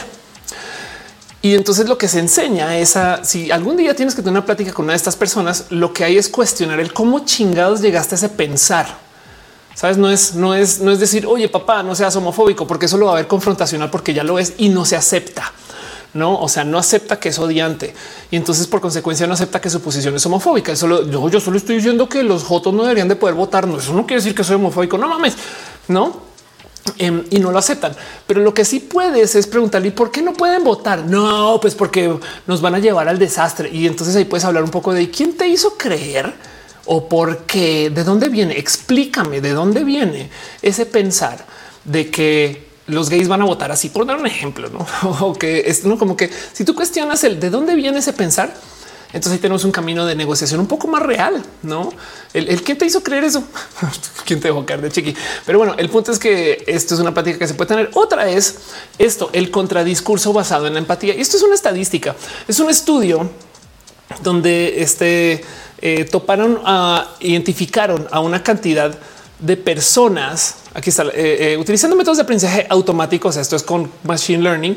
identificaron a 1350 usuarios de Twitter de habla inglesa que habían publicado contenido racista o xenófobo. Y entonces comenzaron a tanto tener un grupo de control como a enfrentar a estas personas con diferentes tipos de mensajes para ver qué hacemos para que dejen de ser racistas o xenófobos. Y entonces em, hay dos cosas que quisiera presentar acá. Hay uno, hay otro, hay un otro estudio súper informal y este que es muy formal. Aquí topan que el modo en el cual más se logra dialogar con la gente odiante es usando el discurso de la empatía. Entonces es un, es una, o sea, no siempre funciona, no? Pero por ejemplo, ¿qué es el discurso de la empatía? Es en vez de decirle, en vez de decir estás mal, en vez de decirle de frente, güey, esto que dices bla, bla y dar los hechos, es decirle, tu publicación es muy dolorosa de leer para los judíos. no este tipo de diálogo desde la empatía, no como de te has dado cuenta que esto que estás escribiendo puede llevar a que alguien la pase mal, no? Y como esta gente es que acuérdense que no son personas a menos que sean abiertamente odiantes, en cuyo caso la dinámica es otra.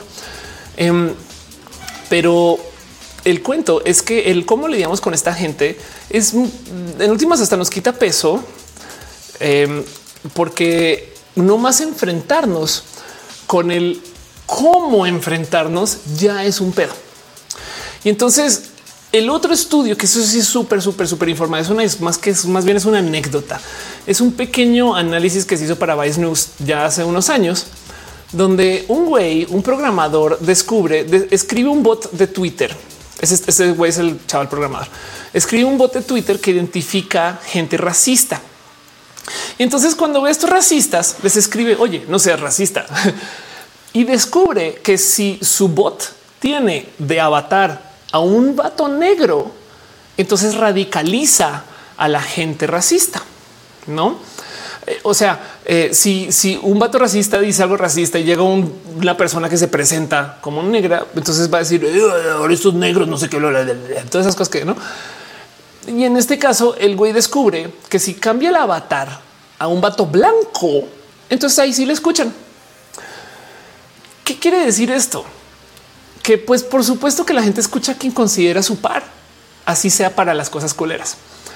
Y el tema, y ahí se escucha que es no necesariamente que, le, se detienen con su discurso de le bajan de huevos. Eh, esto quiere decir que si la gente, si, si alguien que, no sé, es más inteligente conseguir que otras morras cis le hablen a las terfas a que nosotras mujeres trans le hablemos a las terfas porque nos van a enemistar solo porque es de quien están odiando. Lo cual hace este rol o papel de la gente aliada sumamente importante. Volviendo a, lo que dice Diana eh, Chatis de em, si descubres que algún amigo es transfóbico, tu palabra vale 10 mil millones de veces más que la mía, porque yo le puedo decir estás mal, pero tú es su amiga y te va a escuchar a ti. No, ese es el tema.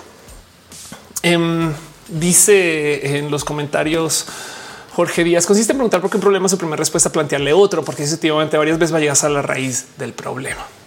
Ángel, yo te ayudan a entender a mi familia que sus comentarios son hirientes y transfóbicos viendo posts. Dice Flavio Madrid, si solo te gustan las trans, no eres trans romántico. Sí, pues, eh, puede ser. Eh, o puedes tener una este, preferencia genital. También he escuchado eso. Depende de tu definición de exactamente cómo lo quieras presentar. Tai Salander dice hay un podcast que sería una especie de video blog, que es un libro muy chido que se llama Conversations with People Who Hate Me eh, o sea, conversaciones con gente que me odian. El host se llama Dylan Marron. Básicamente contacta a sus bullies virtuales y entra en diálogo para ver por qué lo odian. Qué chido eso. Qué bonito. En el dice en canal de YouTube en el que hacen Street Epistemology, donde mediante preguntas y cuestiones hacen que las preguntas confronten y se cuestionen cualquier creencia arraigada que tienen las personas. Exacto. Eso es justo lo que estoy presentando acá. Epistemología de calle. Em, y, existe explícitamente para eso, para poder tener diálogos con gente acerca, porque a ver, ¿Cuál es nuestra reacción inicial cuando nos topamos con alguien odiante? Llegamos con libros de datos. Se han dado cuenta que es lo mismo que hacen las terfas. Llegan con libros de datos, no más que sus datos están culeros, un PDF viejo. No, sus, datos tienen muchos hoyos. Los nuestros que seguramente también, pero, pero el tema es que si como no estamos hablando. y entonces eh, el tema que es por qué, y esta es una pregunta muy difícil, ¿eh? porque yo tengo la razón y ellas no. Y es que en últimas yo me estoy posicionando desde la inclusión. O sea, yo estoy siendo intolerante con la intolerancia. Hoy ahora me dicen que ya no puedo discriminar a gusto. Exacto. No hay una famosa infografía o bien podemos hablar de la famosa paradoja de la tolerancia de Popper, que esto se ha cuestionado millones de veces en el Internet de infografías respuesta, pero el punto es el mismo. Em, la intolerancia tiene solo un camino intolerar. Me explico. O sea, como que es, eh, si tú armas un grupo de interés, lo que sea, eh, programar en Python. Y entonces de repente tu energía se vuelve intolerante. Solamente aceptamos a la gente que ha programado en Python desde hace cinco años y que eh, solamente programan estas computadoras con este sistema operativo y que sea mayor de tanto y que haya estudiado en la universidad. Ven como de repente se vuelven no personas expertas en Python, sino expertas en la exclusión. Ese es el problema de la exclusión que se come todo el ambiente que, en el que habita. La gente se vuelve experta en excluir. La gente aprende a buscar diferencias y sacar a gente del espacio solo por eso o a validarse porque cumplen con las 10 reglas. Y entonces lentamente y con el tiempo se vuelven más estrictas esas 10 reglas, 11 reglas, 12 reglas, 15 reglas, 20 reglas. Y se les olvida que están ahí para programar, no en Python. Entonces, ¿Cómo sé yo que tengo la razón? En que la gente de la diversidad, la diversidad lo que busca es permitirlo todo, todo, todo, todo, menos dos cosas, menos la intolerancia y tiene que obligar el consenso. O sea, no se puede tener nada interrelacional sin consenso. Por eso es que no se puede permitir que los famosos MAP sean parte de la diversidad y nadie quiere eso. Lo impresionante es que esa que es una mentira. Tanta gente esté dispuesta a creérsela. El dilema del consenso es que la gente piensa que es negociable. El problema del consenso es que eh, eh, no hay como una práctica de conversarlo, no? Pero como sea, la diversidad es permitirlo absolutamente todo, menos las faltas de consenso y la intolerancia. Y entonces en eso es la diferencia de la práctica con las TERF. De hecho, TERF viene de exclusión. Se lo inventaron para decir yo excluyo. Yo soy experta en exclusión de cierto grupo de mujeres específico que no me gustan por su cuerpo. Saben? Y entonces esa es la diferencia. ¿Cómo sabemos? No, cómo sabemos que alguien tiene la razón y alguien no? Pues que yo solamente estoy abogando que se permita todo menos la intolerancia, no? Pero bueno, yo Torres viene a saludar. Muchas gracias. Muchas, muchas gracias. Cierro con esto este tema y dejo ahí esos pensares de por qué nos odian millones de motivos. Es más, saben que los va a repasar rápido. Em, tenemos causas específicas. Uno es no más definir el que es el odio y luego es sentarnos dos segundos a pensar el por qué impacta y por qué nos importa, no? Porque no podemos solamente dejar que suceda y ya, no? Em, y entonces el tema es que eh, ya viendo que claro que esto hace daño y claro que lo tenemos que convivir y, tenemos que entender el por qué lo, manejamos como con modos tan extremos y radicales. Por, qué lo llamas fobia? Si solamente es alguien que no se ha educado, es porque yo no me puedo dar el lujo de que si me están golpeando eso hoy seguramente me está golpeando porque no sabe que los hombres gays saben no mames, tú tienes una fobia, estás culero. No, em, y entonces también de ahí viene el tema de que se le diga algo discurso de odio. El discurso de odio no quiere decir tú me odias, quiere decir tú estás usando las palabras de alguien odiante. Y entonces escuchar la respuesta a eso puede comprobar que si hay odio o no. Pero bueno, el punto es nadie nace racista, nadie nace clasista, nadie nace homofóbico y todo eso se enseña, no? Y no viene necesariamente de la ignorancia. Sí hay gente ignorante que también es racista, pero el punto es que hay gente muy educada que también es racista. Entonces, ¿de dónde viene? Y eso es tema. Están llenando el chat de corazones. Gracias.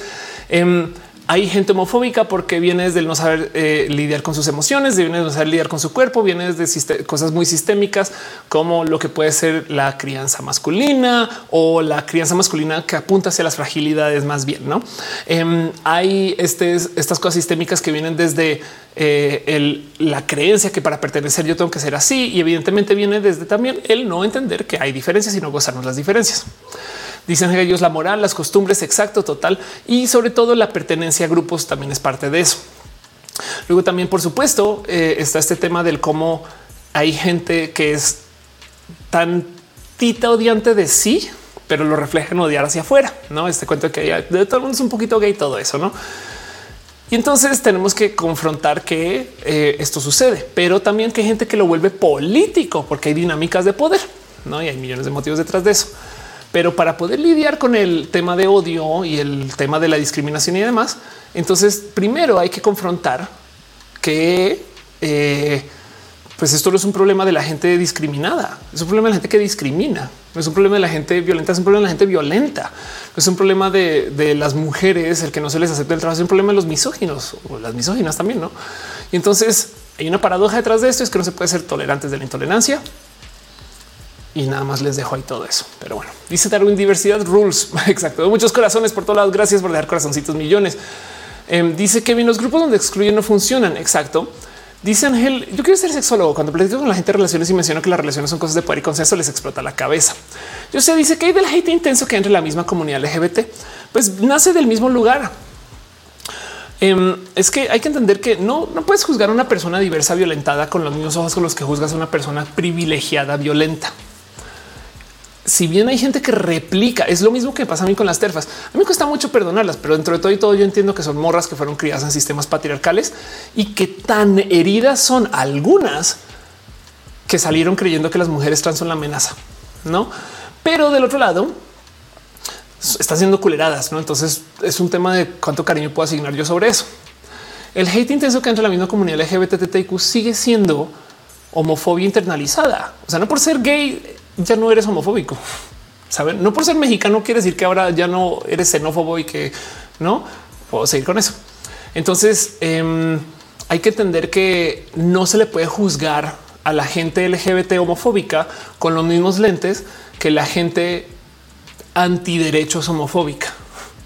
Me explico que la gente que viene del privilegio em, es, un, es un caso del, del tanto así se le, o sea, tan fuerte es el sistema que se le enseñó a un chico gay a odiarse. No, entonces eh, eso hay que eh, justo trabajar también con contexto toda esta situación. No es complejísimo. Esto es un tema, no es un tema fácil. Y hay que rematar con esto que pues también hay odio irracional, ¿no? Que me dice algunas personas gays hablan mal sobre este las personas trans. Sí, bueno, pues mucha gente, sí, por supuesto. Es que de paso, no solo eso, el lo gay no te quita lo misógino. o sea, hay vatos, hay vatos. Yo he escuchado esto. Hay vatos gay que celebran el ser gay porque dicen yo no tengo que lidiar con ninguna mujer en la vida y es de wow. no es como qué pedo. El güey dice nos han enseñado que perdonar significa olvidar. Creo que te perdono lo que hiciste, pero no significa que se me va a olvidar las cosas que hiciste. Órale. Eh, te dice, o sea, hay hombres homosexuales transfóbicos. Sí, pues por supuesto, y, homofóbicos. Es más, homofóbicos que se odian a sí mismos. No te dice, pero también es el tema que se deberíamos nombrar esas violencias con algo como fobia. Sí, pues el tema es ese, no que em, si lo nombramos como fobia causa alarma, si causa alarma generamos el cambio más rápido. Sabes, yo lo veo así. Ángel dice: Te imaginas un debate entre Agustín Lajiva y Shapiro.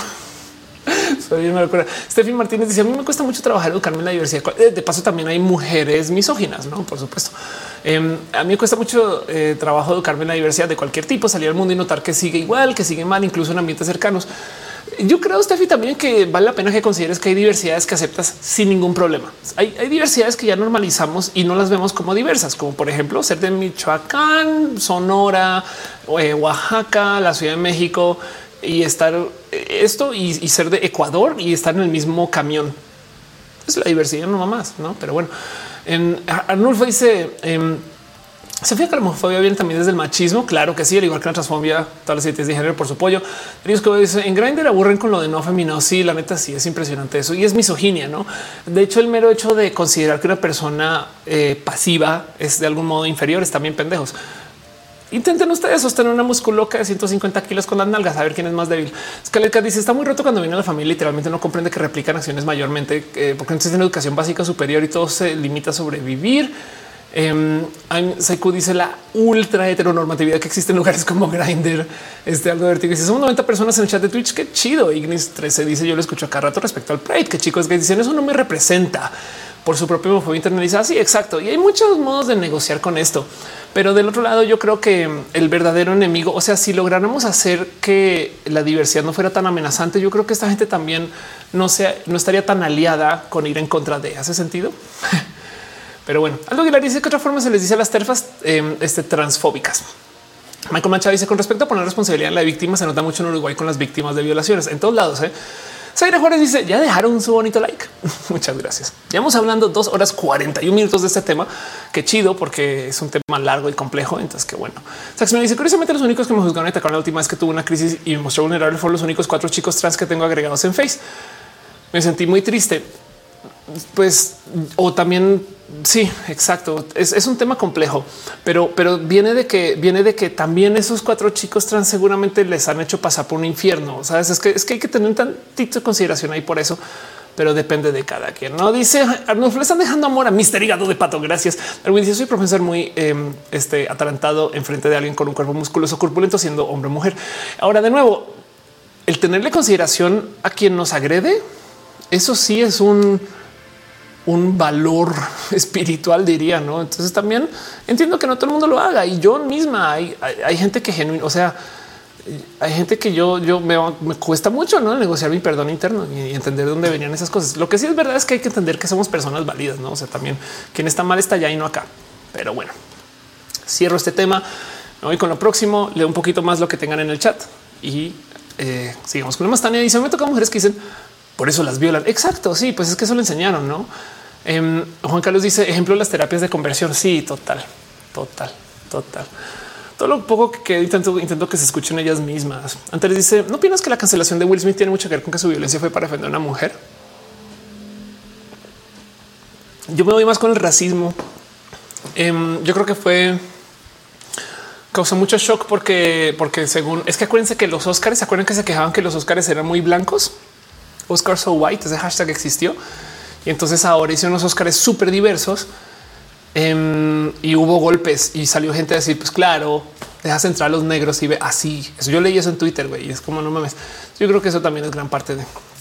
Dice también hay que entendernos que venimos de una educación bien cucu que nos ha enseñado a odiar de muchas maneras. Exacto. Sí, es que hay que deshacer todo eso. Yo dice el 31 hemos demasiado hate para las personas trans en redes. Motivos para seguir gritando que son personas válidas. Gracias. Eh, Darwin dice me pone nervioso. Sigo pena porque eh, pienso en wow, alguien como esa personita conmigo. Eh, algo vertigo dice dirigir toda la culpa a Yada. Yo siento que igual es algo este. Eh, ok, claro, misógino. Eh, Moon dice esta mañana. Vale, dice eh, un amigo es homofóbico porque fue molestado sexualmente en su infancia porque dice el metro. Eh, órale, qué fuerte eso. Luego les dice era también porque se pronuncian a favor de la paz por la guerra. Ah, claro, sí, total corazones. Este tía dice en sí está mal la educación en general, en toda la en general. En, Estados Unidos no crean que saben como que, en fin, hay tanto que hablar aquí, tanto que desmenuzar, pero um, espero con esto haber dado un análisis acerca del odio. Y lo digo porque es raro. O sea, porque chingados aunque miren, son de, este es de estas cosas que están ahí guardadas en el cajón del yo quería nerdear. Saben como que es un poco de quiero hablar de videojuegos, pero no puedo. Me tengo que volver experta en género, genética, eh, leyes, historia. Eh, Saben eh, este roles de belleza y ¿Por qué? Psicología, no como que tantas cosas que digo todo eso para decir sí puedo ir al baño, no, no está de la chingada todo eso. Pero del otro lado me gusta, me gusta y me gustó nerdear de esto porque me un poco del güey. Por esto es tan complejo, no? De hecho, la otra cosa que hay que entender es que hay gente que capitaliza en el odio. No, el marketing. A ver, no sé si saben, pero en Rusia hay gente que genuinamente no piensa que Estados son un país invasor. En Rusia se está comunicando que Ucrania es una gran amenaza para Rusia. Y entonces toca entrar allá a liberar. De paso, esto también sucedió con Estados Unidos entrando al Medio Oriente. Y entonces eh, hay gente que capitaliza en esto y eso lo hace aún más complejo. O sea, hay gente que agite el avispero y le da golpes porque sobre la rabia entonces puede hacer que la gente haga cosas. Pero bueno, Arnold dice Johnny, la gente está muy loca. Eh, dice tú dices el pop. Trato de no usar lógica el pastel hasta que el 31 se tome la T como el día del taco y no de la visibilidad trans. Yo creo que tal, yo creo que se tomó ambas y de paso, bien que se puede hablar acerca del trans taco. Eh, de hecho, eh, mucha gente lo, volvió el día del taco, pero, pero yo creo que también mucha gente habló de la visibilidad trans, o sea, no, no desapareció, pero entiendo tu punto.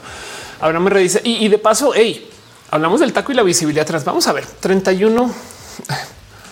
Eh, vamos a ver si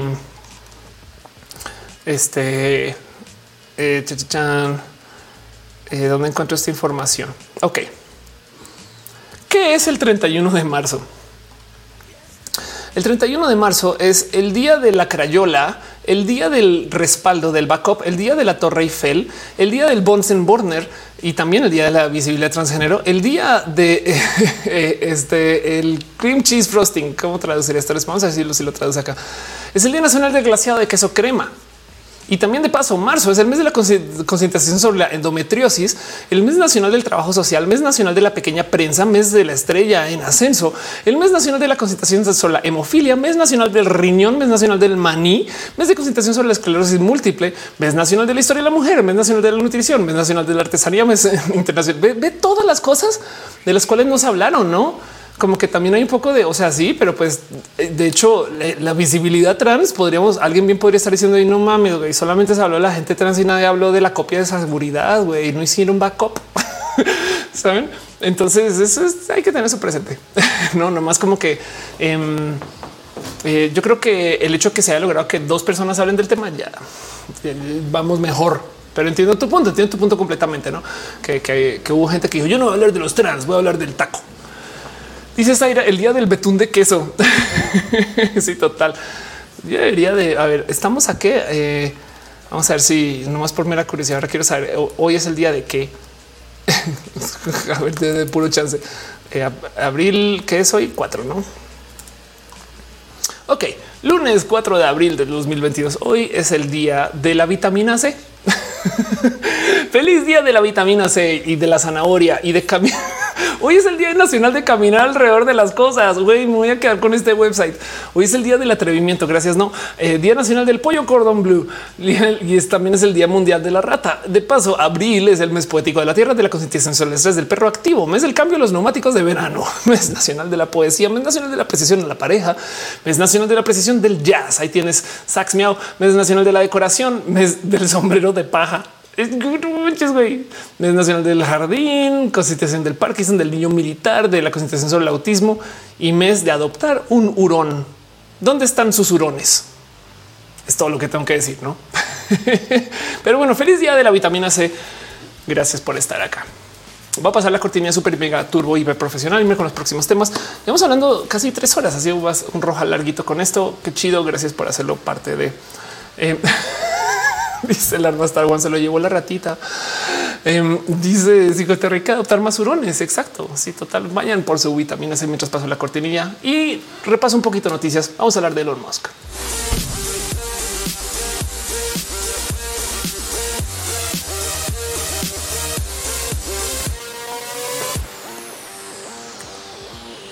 Dice Caro, el 31 también es el día del mod. y es verdad. Feliz día, mods. Gracias por asegurarse que este chat no se vuelve una locura. Pero bueno, dice Ángel, las piñas también van a tener vitamina C si lo quieren. Pero bueno, a veces yo me siento aquí y repaso las noticias y cosas que pasan en la semana. Otras veces, faltando cinco minutos para que arranque roja, voy y las busco. Pero en ese tiempo me siento aquí, las organizo y se las proceso para ustedes para hacer esta sección que se llama abrazos, no balazos, abrazos, porque en última son pequeñas menciones con mucho cariño de cosas que pasan la semana, un pequeño resumen, nomás noticias o no em, y cosas que quisiera mencionar. Entonces, lo primero que tengo para ustedes y que hay que hablar es esto que se está discutiendo muy profundamente antes de arrancar el show y es que Elon Musk no compró Twitter. Se comunicó así. ¿Qué hizo Elon Musk? Hizo una encuesta en Twitter acerca de la libertad de expresión en Twitter. Y entonces mucha gente como que puso sus votos y entonces se comenzó a platicar un qué, significa esto. Y él dice depende de sus respuestas, algo puede pasar. Y según ese tweet, luego fue y compró el 9.2% de Twitter. No más para que entiendan, esto es tres veces lo que los fundadores de Twitter poseen o poseían de Twitter cuando la empresa se volvió una empresa pública. Ahora, no más para que quede claro, si Elon Musk fuera dueño de Twitter y decidiera lo que sucede en Twitter, necesitaría tener el 51%. Entonces, no, es dueño de Twitter y no es dueño de las decisiones de Twitter. Teniendo el 9.2 quiere decir que tiene un bloque de negociación inmenso. Es como jugar Risk y tener Rusia, no Estados Unidos. Tienes un bloque así, un terreno así grande, grande con el que no, pero no quiere decir que tengas el control total absoluto de Twitter. De hecho, todavía tiene que colaborar con otras personas para conseguir votos para tomar decisiones. Y de paso, el hecho de que tenga 9% de la empresa no quiere decir que siquiera esté en ningún espacio administrativo. Ahora, como tienen un 9.2%, puede apretar tuercas. No, o sea, bien que sí puede decir un, o sea, si no hacen lo que yo quiero, yo vendo todas mis acciones a la chingada y tiro las acciones a piso. Em, eh, con lo, no como que eso claro que puede pasar o del otro lado puede decir cambiemos a estas personas y demás. Una de las cosas graves de Twitter a comparación de las otras redes sociales es que Twitter no tiene un voto preferencial para la gente que fundó la empresa. Entiéndase, eh, hay muchas redes sociales cuyos fundadores se quedaron con un tantito de poder acerca del futuro de la empresa a la hora de volver a la empresa pública. Twitter no. Entonces en Twitter sí pueden haber esas raras negociaciones. Del otro lado, Twitter es la red social número 17 del mundo. Entonces tampoco es que tenga tanto peso, no? Pero bueno, el tema es que em, eh, esto pasó ahora.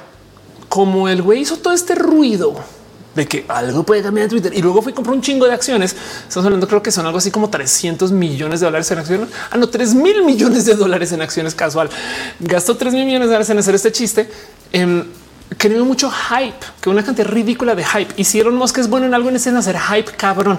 O sea, las promesas que ha hecho Elon Musk acerca de las tecnologías en sus coches, en sus cohetes, en sus trenes, en todo eso está revola. El güey sabe cómo apretar el botón de viral. O sea, acuérdense que él salió a decir, y es que yo creo que le vale gorro, güey, porque es un billonario este, de este corte, es muy listo también, ¿eh? pero él salió a decir, cripto es el futuro. Tesla va a aceptar Bitcoin. explotó, güey, explotaron las cripto cuando Elon habló de esto. Y luego casual dijo, ah, siempre no, y le adiós, bye. Obviamente es un chingo de varo en ese proceso, ¿no? Entonces acá tampoco es que le crea mucho que vaya a cambiar Twitter, no sé qué, porque de paso está comenzando una red social donde no hay censura. Hoy mismo, si se quedan después de roja, sale un video que es una versión corta de otro roja que dice de cómo las redes sociales sin censura van a fallar. las redes sociales no pueden existir sin censura porque va en contra del sistema capitalista. Irónicamente, si permitimos que las redes sociales no se censuren, vamos a tener una bola de trolls inmanes. O sea, si con censura hay pedos, imagínense sin censura. La prueba fehaciente ni siquiera es Parler, una red social sin censura que se fue al carajo por, porque hizo todo tipo de mierderos, sino es 4chan.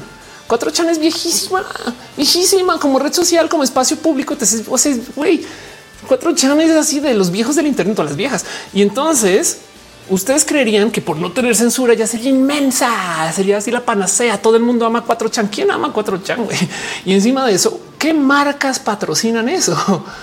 Entonces, el tema es que irónicamente para estar dentro del sistema comercial del cómo funcionan las redes sociales necesitan censura y, necesitan control de contenido, necesitan mods, necesitan que existan robots que moderan de esas cosas, no?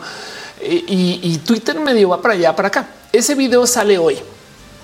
Y lo que dice el video es las redes sociales sin censura, por muy sensatas que suenen, se van a la chingada.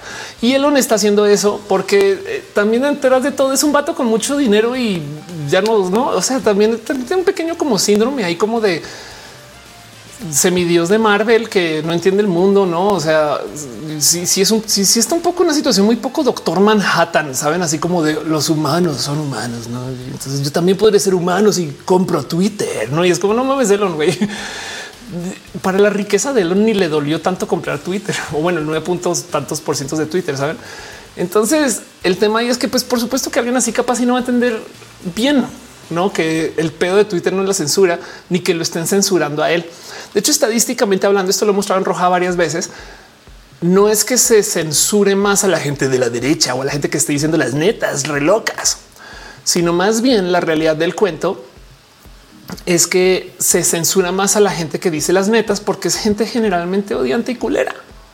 Y eso es un estadísticamente hablando. Pues 5TH dice mi teoría es que está frustrado porque no puede ser Iron Man.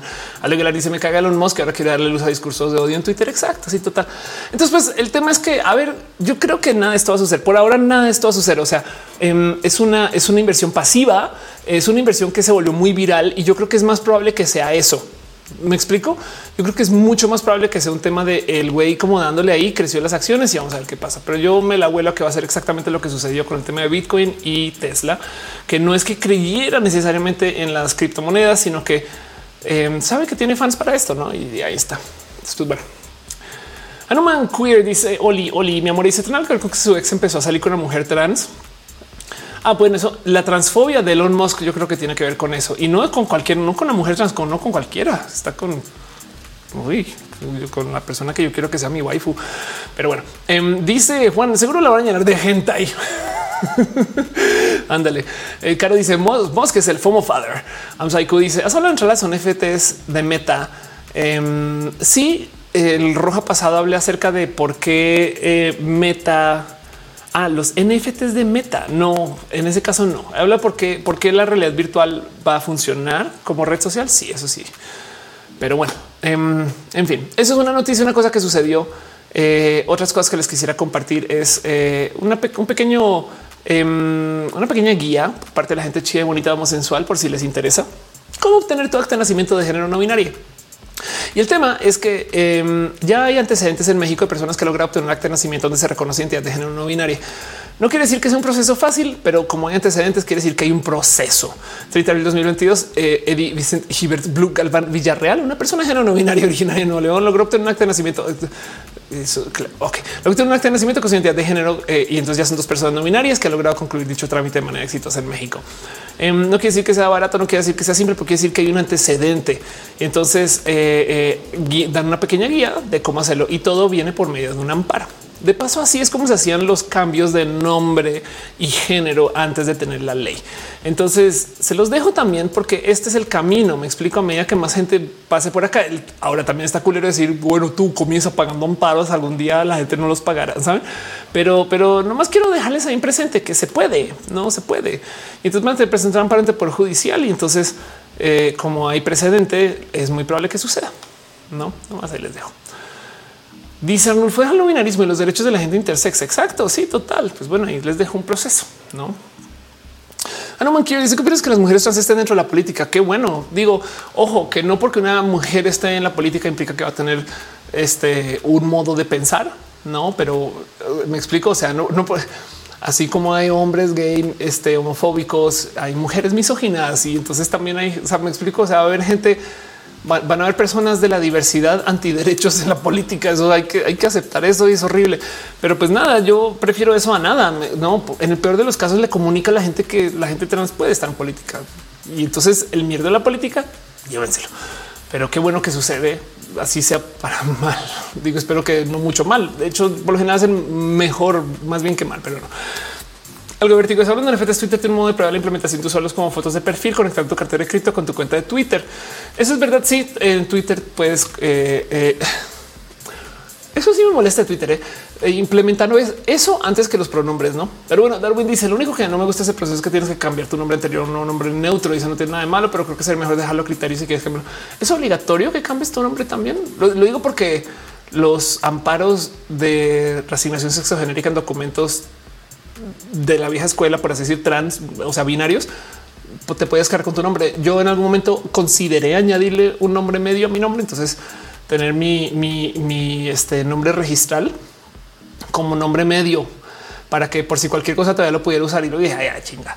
El dice mi novio le trajo un chico político re fastidioso reggae. Dice que lo sale con gente de refiriéndose a los afeminados de manera respectiva. Chale, no, pues no, güey. Madre mía. Hughes 4S7 Wines 863 Metir H09QW dice ¿Qué onda con las políticas de integración de la comunidad trans en el deporte profesional? ¿Dónde pueden encontrar información? en políticas de integración en el deporte profesional. wow, no sabría quién te podría guiar. Que si alguien sabe, quizás no, no sé. Fernando dice: Mi amparo son con masculinos y soy no binaria. Les dice: Yo pongo mucho la comunidad de la diversidad. Gracias. No sabría si tiene que existir alguien en México que lleve algo así en temas de porque no sabría con quién guiarte. La neta, la neta. Pero bueno, el caso. Otra noticia, otra cosa que les quiero presentar, un poquito de tristeza en medicina. Eso me dio mucha risa. Más me dice, uy, lo compartí en roja. Un médico dice que aquellas personas que no se han contagiado de COVID, quizás es porque no tienen amigos. Perdón, cuando vi la noticia me morí la risa sola porque es como de ajá, ya entendí todo. Pero es una barra basada, no o sea, es una estupidez. Pues básicamente es un médico. Este dice las personas que no son contagiadas, no tienen amigos. Fue el pasado 16 de marzo, cuando Ma Sang-hyuk, presidente de la Sociedad Coreana de Vacunas, básicamente postea en su cuenta de Facebook que las personas que aún no se han contagiado es porque probablemente no tienen amigos que se les contagien, así como tú comprendes. Los adultos aún no siguen infectados, solo aquellos que tienen problemas interpersonales. Dicen que la publicación posteriormente que luego la borró menos mal, porque muchas personas fueron pues sí, es que estás bien idiota para ser una persona.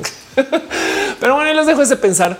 Y pues sí, como dice, como dice Sopitas, chale, si nos pegaron el cora con esa, ¿no? Entonces ahí les dejo nomás. Es posible. Ahora del otro lado, si mis amigos me traen COVID, cuídense mejor. Pero bueno, em, dice Majo, Comité Olímpico Mexicano y pueden encontrar información de las políticas de respeto. Gracias, Majo. Yo dice confirmo eso porque, pues, por ejemplo, la persona que mejor cumplió la cuarentena dice algo de. Es cierto, no me he contagiado aquí a medicina creyendo que es inmune, pero no, simplemente es este hashtag soy sola. No? Ahí les dejo una noticia, una cosa que pasó. Em, otra que les quiero así compartir por si lo tienen presente. Si se están muriendo del calor ahorita es porque estamos pasando por una ola de calor. Em, prepárense porque este tren de lo se va a poner peor, eh, sobre todo de aquí al fin de semana. Esto se dio el 2 de abril. Entonces el próximo fin de semana es cuando prevalecen las temperaturas más altas. Todavía falta, falta y dan una lista ¿no? de estados donde eh, se van a ver eh, más estas cosas. Em, voy a volver a buscar esto. Bikram, yoga, temperatura. Esto no me deja de dar risa de cómo existe esta cosa que se llama Bikram Yoga, que mucha gente puede que conozca. Bueno, la verdad es que Bikram, o sea, Bikram, eh, la persona que fundó Bikram es un, o sea, la, neta no sé ni por qué sigo mencionando su nombre, pero bueno, existe una cosa que se llama el yoga caliente. Y entonces el yoga caliente es tú te encierras en un literal sauna donde haces yoga con un chingo de gente y sudas, sudas mucho. La verdad es que puedo hablar mucho de la práctica. De nuevo, la persona que fundó esto es una persona horrible, pero mucho del marketing del Bikram Yoga es en un lugar súper caliente, súper, súper, no? Y entonces disposiciones y, te hablan acerca de cómo te vas a morir, vas a sudar, va a ser imposible, va a ser así, va, va, va, mucho, mucho, mucho, mucho calor, temperatura 40 grados, lo cual quiere decir que van a haber algunos estados donde va a ser más frío afuera del Bikram que dentro del Bikram. es algo un poco, da mucha risa porque es como un poco así de jodidos estamos, güey, que puedes salir a hacer yoga en la calle y tienes el Bikram yoga, el yoga más fresa del mundo, es el Bikram de yoga caliente, no sé qué. Y es como, ah, bueno, yo en la calle, no en Mérida, pero bueno. Em, dice Darwin, sudar mucho no es algo peligroso y masoquista. Cuando se trata de yoga, fíjate que no tanto porque estás caliente. Eh, entiéndase, em, si estiraste mal, como estás en ese ambiente, eh, es un tantito menos dañino y entonces el Bikram yoga es muy bueno para la gente novata en el yoga. Lo recomiendo de paso. Pero bueno, y les comparto bien una ola de calor. Muchos estados se van a ver afectados. Cuídense, cuídense lo que puedan. Eh, Mistra dice me gusta la natación en la agüita. Exacto. Y prepárense porque esto, esto sí, o sea, esto le puede afectar a muchas personas de millones de modos, pero esto, esto es un todo un tema. No, después si viene una ola de calor. Va, eh, de nuevo, eh, las temperaturas que van a impactar van a ser hacia este fin de semana. Eso se publicó el 2 de abril, lo cual quiere decir que entonces este ah, no, pues está, pasando ahorita en este momento. Muy bien. Ale Carrey dice no me gusta el calor. Ni modo. Eso nos pasa. En este mundo vivimos, pero bueno. En fin. Em, y luego eh, otra noticia que tengo para compartirles a ustedes nomás es otra de estas cosas en homosensual. Un pequeño comentario que quería hacer es una noticia en homosensual. La tiene homosensual es de mamá celebra con fiesta sorpresa que su hijo es gay. Eh, qué chido. Y entonces hay algo ahí nomás que quería como mencionar, porque esto recuerdo que me lo mencionó un amigo hace unos ayeres que me decía es que eh, por qué no se hacen fiestas de género? Es más, mi vida es, un amigo gay, le, quiero mucho, pero me dice, Uf, ¿Cómo son las fiestas de género cuando anuncias que eres trans? Y yo, es muy fácil. Anuncias que eres trans y te corren de la casa. no, pero um, lo decía como con toda la intención de eh, dónde se qué, se compra, a qué se dice. Y yo, pues se compra pan en la calle y vas a llorarle a tus amigas. Em, pero el punto es que em, ahí eso es verdad, no? Porque, porque no se celebra más que la gente salga del closet. Entonces ahí les dejo primero que todos sentámonos bien. Mamá celebra con fiesta sorpresa que su hijo es gay. Eso sucedió en Brasil, es una historia espectacular que se vuelve muy viral, pero deja la duda ¿no? de, si tanto quieren celebrar el género, ¿por qué no se celebra el género cuando eres trans? ¿no? Entonces también eso me deja ahí con la duda. Entonces los comparto a calidad de comentario a calidad de qué bonito que esto sucede. Em, pero les dejo de dice está bonita la idea, pero no hasta qué punto es una buena idea. Total. Cara López dice toman agua, también cuiden a sus mascotas, las mascotas, sobre todo. Em, dice Talía, todos los que no les gusta el color, vénganse a vivir a ti, eh, a vivir a Tijuana. Diana Chatis dice yo me ando escapando del COVID, trabajo en un hospital y justo cuando renunció un contagiadero. Em, y dicen el ay, exacto. Pero bueno, con eso cierro la última noticia, el último abrazo, el último que tengo para ustedes hoy. Dice Arnulfo, este, yo digo que celebremos con litros de helado en las pelis. Tú no dice cuando eres biopan o lo que no sea ser homosexual, puedes hacer fiestas de revelación de género para anunciar a tu pareja. Y dice, ¿cómo fue tu experiencia en la carrera física? ¿La recomiendas? Eh, ya pasó rato. Ok. Em, la carrera física, la verdad es que es compleja porque no solo, no solo es un pregrado en física, o sea, las ciencias en general se comienzan a trabajar desde las maestrías en algunos casos, depende de lo que quieras hacer. Comunicación, por ejemplo, y más no necesariamente tienes que clavar temas. Entonces son carreras largas y tiene el tema que la física moderna las necesitas trabajar con equipos que son difíciles de conseguir. Si quieres trabajar con lo pequeño, física cuántica y demás, los experimentos necesitas universidades o espacios de desarrollo que trabajen eso no? O sea, que tengan equipos para este, aceleradores de partículas y demás. Y de lo grande, telescopios. ¿no? O sea, entonces el problema es que dependes mucho de tener acceso a estas cosas si quieres de verdad investigar esto. Ahora no quiere decir que no puedas tomar datos de alguien más y trabajarlos, por supuesto. Además que hay una gran división entre físicos teóricos este, eh, y, y físicos que no son teóricos, no? Pero el punto es que Em, la recomiendo eh, este como complemento de algo más en mi corazón. Yo sé que hay gente que eh, puede ser física por su propia cuenta, pero por ejemplo, mucha gente estudió física conmigo para trabajar en la banca. ¿Qué? ¿Por qué tiene que la física con la banca? Bueno, en la física, como tú no puedes tocar ni ver nada de lo que es con lo que trabajas, todo es por medio de modelaje, tienes de construir modelos computacionales para tratar de predecir cosas y luego ponerlos a prueba. Pues es lo mismo que haces cuando haces, por ejemplo, econometría, que también estudié. Pero el punto es que hay gente que genuinamente lo que aprende en física es cómo trabajar con un chingo de datos para hacer predicción. Y entonces eso sirve mucho para, por ejemplo, trabajar en la banca. ¿no? Y entonces mucha gente, por ejemplo, le entró a eso. También lo mismo con criptografía, por ejemplo.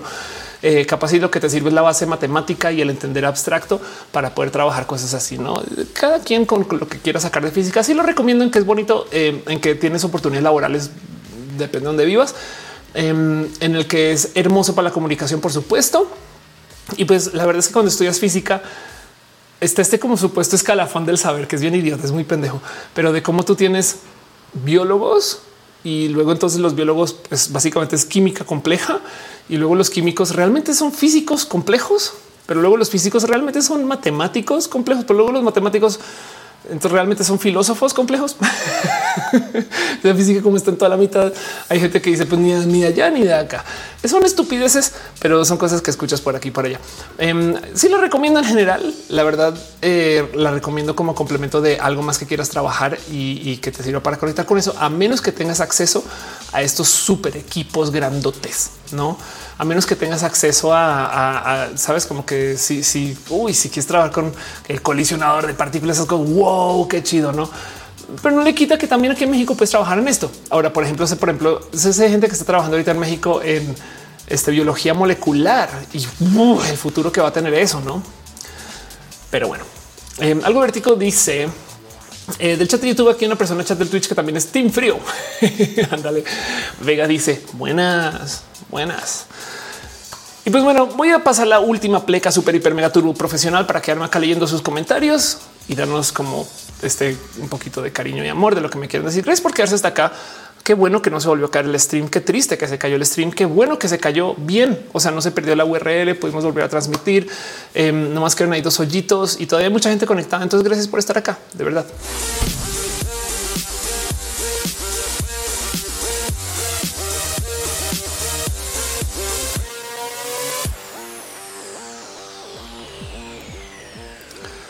Les voy a decir por qué Team Frío me parece más chido. Yo soy Team Frío porque siempre te puedes poner más ropa. Llega un momento cuando ya estás completamente encuerada y sigue haciendo calor.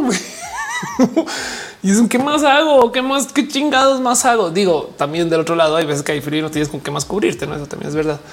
Pero técnicamente podrías seguirte cubriendo con cosas ad infinitum, no? Este, pero bueno, leo todo lo que me dejen ahí, todo lo que me dejen ahí. Dice Jun, está dibujando mientras te oía. Qué chido. Eh, espero un día hacerte un dibujo por su pollo y si no, el peor los casos lo tuiteas. Yo Torres dice el tiempo está perfecto para preparar masas de panadería. eh, dice Ángel Gallegos, ¿qué opinas del ejercicio de revocación de mandato? O sea, no me hay meter mucho como en, en algo partidario acá. Nomás quiero decir que no lo entiendo bien. O sea, sí lo entiendo bien. No, lo que no entiendo es un qué busca. No, o sea, como que eh, el cuál es el cuál es el gato escondido aquí. Saben cuál es la real trampa. Una vez alguien me dijo, pues es que ahora sí logró plasmar su rostro de nuevo por todo el país. Y un poco de bueno, eso es motivo suficiente, no? Y también logró comunicar, pues yo me estoy jugando por el cambio. Es ustedes que no lo quieren. En Estados Unidos hay una forma de revocación de mandato, no más que funciona un esquema diferente. En Estados Unidos hay elecciones cada cuatro años y el presidente se puede reelegir. Guiño, guiño es un esquema de revocación de mandato. Eh, se considera que los presidentes buenos en Estados Unidos son los que han estado dos términos de cuatro años. Entonces, en esencia, cada cuatro años paran los Estados Unidos y hay un esquema de elecciones pero son elecciones completas, no, no más que por lo general el convento. Hay un presidente que viene y tiene chance de reelegirse. Entonces, esa es la persona, ese es el caballo que elige su partido político y lo vuelve a aventar ahí al ruedo para que siga ¿no? cuatro años más. Um, y hay muchos presidentes que no lo logran, como Trump, no? Entonces, bien que puedo decir, pues, o sea, si fuera más genuino, más legítimo y más confiable y no viniera de este esquema que no nos ha dado muchos motivos para confiar, bien podría decir, pues sí, qué chido que cada tres años, en Estados Unidos cada cuatro, que cada tres años podamos, ¿no? Pero del otro lado, no sé, hay gente, por ejemplo, que dice que esto es un esquema para más o menos saber quién no le va al presidente para ver dónde se puede apretar tuercas. No, entonces hay casos donde esto todos son teorías de la conspiración. Me pongo el sombrero de aluminio para decir lo que voy a decir que el gobierno no me controle. Pero hay gente que dice que hay colonias en la Ciudad de México que se demoraron en, en recibir las vacunas, justo colonias que no votaron por Morena, no? Me quito el sombrero. Capaz eso no pasó, pero eso lo he escuchado dicho. Y entonces, por dar un ejemplo, no o lo mismo con el tema de este eh, tarifas de electricidad, ese tipo de cosas. Y entonces hay algo ahí raro que bien que bien que hay gente que dice un pues se trata de eso, no como tomar una medida de dónde a ver quién no me apoya. No sabes, puede ser como que, o sea, cuando el ejercicio de ah, para la gente que no está en México, la revocación de mandato es que el presidente mexicano por primera vez dijo en tres años a la mitad em, voy a pasar unas elecciones para ver si quieren que me quede. Pero hay algo ahí en el cómo lo comunica que da un poco de no confío nada, nada. Saben como que es un poco de eso que, porque si no votas, se queda. Si sí votas, este eh, y no gan y, o sea, si sí votas, hay opción que se quede, opción que no se quede, lo cual quiere decir que en este juego de las tres opciones, solo una es que no se quede. Y la pregunta es si no se queda, ¿qué significa? No? Entonces, em, eh, hay tantas dudas ahí, ¿no? Eh, como que tipo de qué haces tú? Además que no hay como hay tantas dudas al aire que es complejo. Dice Vega, la primera alcaldía con vacunas fue Coajimalpa y es del PRIAN. Este Mauro dice que tal, claro, que tienes razón, algo de vértigo. Dice María, no puesto la tercera dosis al grupo de 18 29 años. Medida en su mayoría es panista. Entonces eso lo decía Chávez cada que había elecciones. Claro.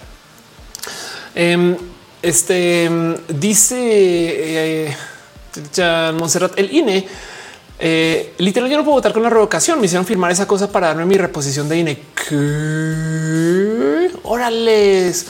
Em, dice algo de vertical análisis como un mes. No recuerdo qué plataforma de investigación para la conclusión que llegaron es que al fin de deslegitimizar de una u otra forma al INE, que es el Instituto Nacional Electoral para la gente que no está en México, o sea, quien controla las elecciones. Pero yo no sé, ya todo está raro. Puede ser. Sí, exacto. Dice, le tengo muchas dudas. Irene dice, también mis papás ya fueron amenazados con que si no se obtiene mayoría de votos a favor que continúe, se les va a quitar apoyos hasta los adultos mayores. Exacto. A mí el tema es que como estamos en época, entonces ahora otra vez estamos en época electoral, igual y eso es, me explico, igual y igual y solamente es un modo de decir, me quieren a la mitad. Em, mejor dicho, esto sí, saben que ahí les va. Lo que sí es verdad es que tenemos un presidente que es experto en ser candidato. Entonces Igual está siendo candidato otra vez.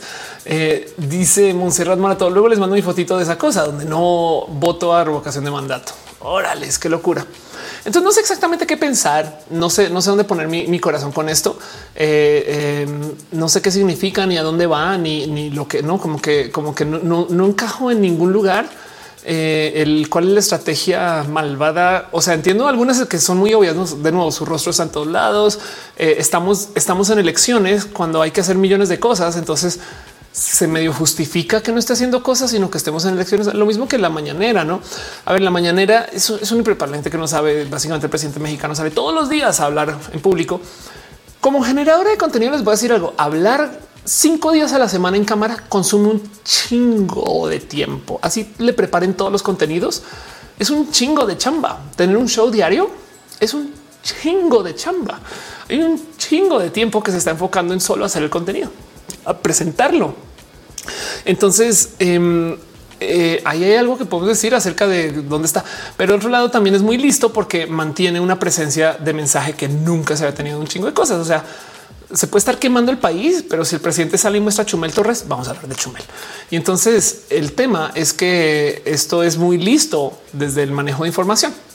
Y entonces bien que podría uno decir que toda la revocación de mandato conecta con eso o puede ser honesta. Igual y sí, si quiere una revocación, porque pues si creen eso, es que también hay que, pues no, también capaz si está sucediendo porque quiere que, la gente salga y vote y a ver dónde están las cosas. Entonces híjole, qué complejo. Es difícil desenredar eso, no?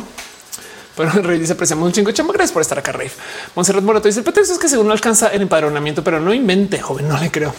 Dan, Dan RG dice cómo me cae mal AMLO. Dice en Costa Rica tuvimos que votar por un corrupto para que no quedara un acosador. Igual quedó el acosador Chale, güey. Monserrat Morato dice no hubo cambio en mi INE. J. Carlos de Mazarigos dice lo único que me gustó es que quiere que cada próximo presidente la aplique. Órales, la, mañana es generador de memes para los boomers. Sí, exacto. Como que no sé si también, a ver, eh, capaz eso es una propuesta genuina que viene de que, de que sí siente que le robaron las elecciones y que no, o sea, también puede que venga de ahí. Pero la verdad, verdad es que el tema es que ahorita no se confían. O sea, es que son las cosas de, de a ver, ya me golpeaste par veces, güey. Darwin dice: ¿Podrías explicar un poquito de este discurso que las feministas dicen que los hombres matan hombres y que ellas no saben qué derechos exigen? What? Escuché a mi hermano decir eso Em, no, bueno, qué locura. Pues de entrada, no, claro que sí saben qué derechos exigen. De hecho, hay pliegos petitorios de un sinfín de colectivas. Em, Este y el tema es que si tú ves las estadísticas, lo primero que salen a decir es más hombres mueren, no? Entonces, ¿por qué nos tenemos que preocupar por los feminicidios? Y es que el caso es que hay muchas mujeres que se les asesina solo por ser mujer. No es más. O sea, eso es un tema de, a una mujer se le violó solo por ser mujer, solo, o sea, no hizo más, no hizo más. Está parada en la esquina y un güey dijo es mujer y por consecuencia yo tengo poder sobre esta mujer y la maltrata. Entonces, el punto de los de que los hombres no, eh, este, eh, no, porque más hombres mueren, es decir, pero es que mueren a la mano de hombres. Y si bien, por supuesto que hay mujeres asesinas y mujeres violentas, no la mayoría de los casos son que hombres matan a hombres y a mujeres. Entonces lo que dicen entonces el problema son esos hombres violentos y ahí viene. Pero, pero por supuesto, las feministas, claro que saben por qué están, este, por qué derechos piden. Es que es, eso, pero es que súper, por supuesto que sí. Oigan, de paso, no me he sentado segundos a platicar acerca de todo su cariño y amor. Maurrua, este es Ofeliber. Muchas gracias. Eh, Flavio Mayo dice: Soy polisexual, es curioso y poco. Gracias, Afrodita Borracha. Este hablaste del pegging, verdad? Eh, André Conde, Fernando Cernas, Rafael Villalobos, eh, Isamael 826. Gracias por su cariño y su amor. Michael Boria también dejaste stars eh, y hablaste de las relaciones monoteístas, perdón, de las religiones monoteístas, no las relaciones, pero gracias. Me sigue ayer también dejaste cariño. Gracias por las stars de verdad. De verdad, de verdad, de verdad. Eh, dice Ángel, los humanos se van a la guerra por religión, poder y hasta por genitales. Si Sí, eso es verdad. Eso es verdad. Es ridículo eso. Pero bueno, sí. Gracias por su amor y su cariño. Nomás quería mencionarles Wisdom Harris se suscribe con Prime. Arnulfo se suscribe. Gracias. Eh, Copano pasó por acá con un raid inmenso. y hasta ahora te veo. Gracias. Soy horrible, pero sepan que de todos modos me entero. Me entero de lo horrible que soy de no celebrárselos el momento, pero sí se celebra piñas y mariposas para ustedes. Em, dice algo de vértigo. Todo el 9 de abril antes de dormir. Entonces voto o no voto. Exacto. Sí, como que a ver, em, es bien complejo, la neta. Y yo creo que a lo mejor yo creo que no es accidente también, no como que yo creo que esta confusión le ayuda de algún modo u otro. A la pero que nos diga si ha sido benéficas para su país constantes de instituciones presidenciales, no? Una buena pregunta. Hadokin dice también te dibuja mientras te oía. Qué chido. Algo de vértigo y maripositas. José Miguel Reyes dice Oli. Em, dice Arnulfo eso de más hombres mueren es el whataboutism. Eso es verdad. No es el tema en particular y todavía lo que se quiere discutir. Em, y dice eh, Ángel Gallegos que cada presidente la aplique sería giro histórico. Es que supongo que el tema aquí es un es un cuál es el mecanismo en caso de que se le pida bajar y salir. ¿Qué pasa? Me imagino que eso se ha preguntado un chingo y, saben, pero, pero si es un poco del em, en esencia está reduciendo el término presidencial a tres años en potencia, no? Pero de nuevo, hay que pensar que en Estados Unidos cada cuatro años hay revocación de mandato, no más que son elecciones. Entonces no es tan cucú ni tan descabellada la propuesta eh, si vemos el sistema griego, que es bien irónico porque, porque esa alianza no existe, no? Mr. Romero dice: Si no votas, después no te quiere. Tienes la razón. ¿eh? A ver, ok, juguemos escenarios. Si votas en contra y se entera, no de ti, pero digamos que tu colonia no te quiere. Si no votas, tampoco te va a querer. No, o sea, si no votas y se entera o no, tipo de en esta colonia no salieron a votar porque son sus elecciones, no?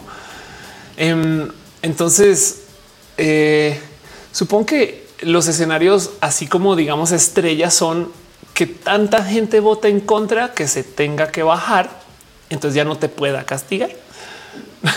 o que tanta gente vote a favor. Wow, qué radical.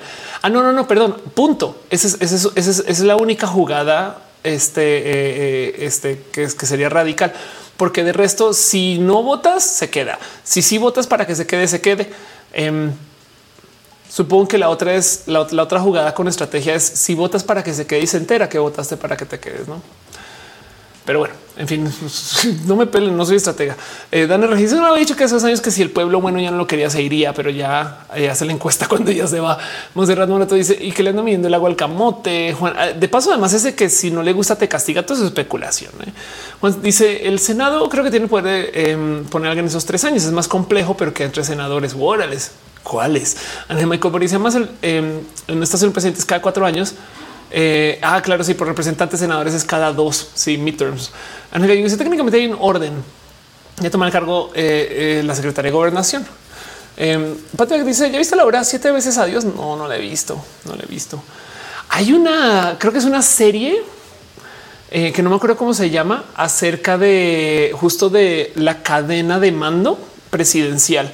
Entonces hay una, hay una fila inmensa de, de a dónde cae el cargo en casos de emergencia, no tipo de eh, en Estados Unidos, no eh, muere el presidente, queda el vicepresidente, muere el vicepresidente, queda este, el líder de la Casa de Representantes, no o no sé, o, Senado, muere esa persona, entonces queda este, el, de la, otra Casa de Poder, muere esa persona, entonces queda alguien militar, muere esa persona, entonces queda, no hay como una cadena muy larga. Y entonces alguien buscó quién es la última persona en la cadena y se inventaron un escenario donde mueren todas las personas de la cadena menos la última y la última persona es como este, saben, el bouncer de eh, este Designated Survivor. Gracias.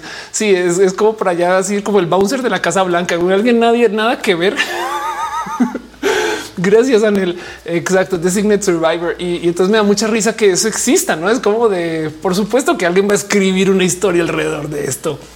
Leonardo dice qué deporte te gustaría practicar o practicas. Ahorita salto mucha cuerda, hago mucho cardio cuando puedo, em, pero hice artes marciales por mucho tiempo. Yo sé, Pop dice la estrategia de la revocación de mandatos para obtener todo lo contrario en respuesta que sería el presidente se postule para más años. Y he aquí la explicación conspiranoica. Te leo, te leo, me interesa mucho. Em, dice Ale Carri, el becario de la Casa Blanca. Exacto, exacto. Eh, Nadia John eh, Lontop dice: Soy de Perú. Hemos tenido cinco presidentes en seis años desde el 2016. Creo que esto también pasaba en Bolivia antes, no? Antes en Bolivia cada nada cambiaban de presidentes hasta que llegó Evo. El escenario es difícil de explicar en 200 caracteres, pero hoy andamos con protestas por la subida de precios en alimentos mundial.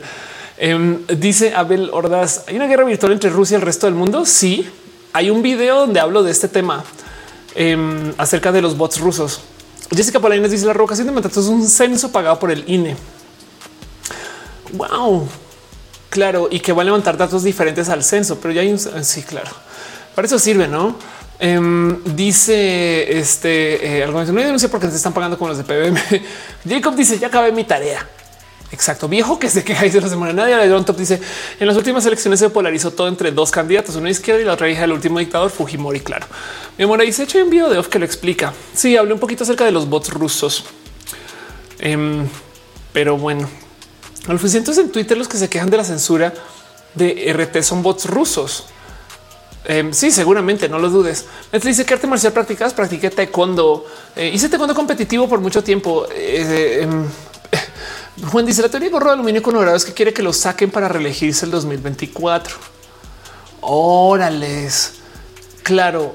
Uf, qué fuerte. Pero entonces, si entra en el 2024, estaría entonces seis años, lo cual entonces quiere decir que estaría nueve años al tanto. Es un chingo.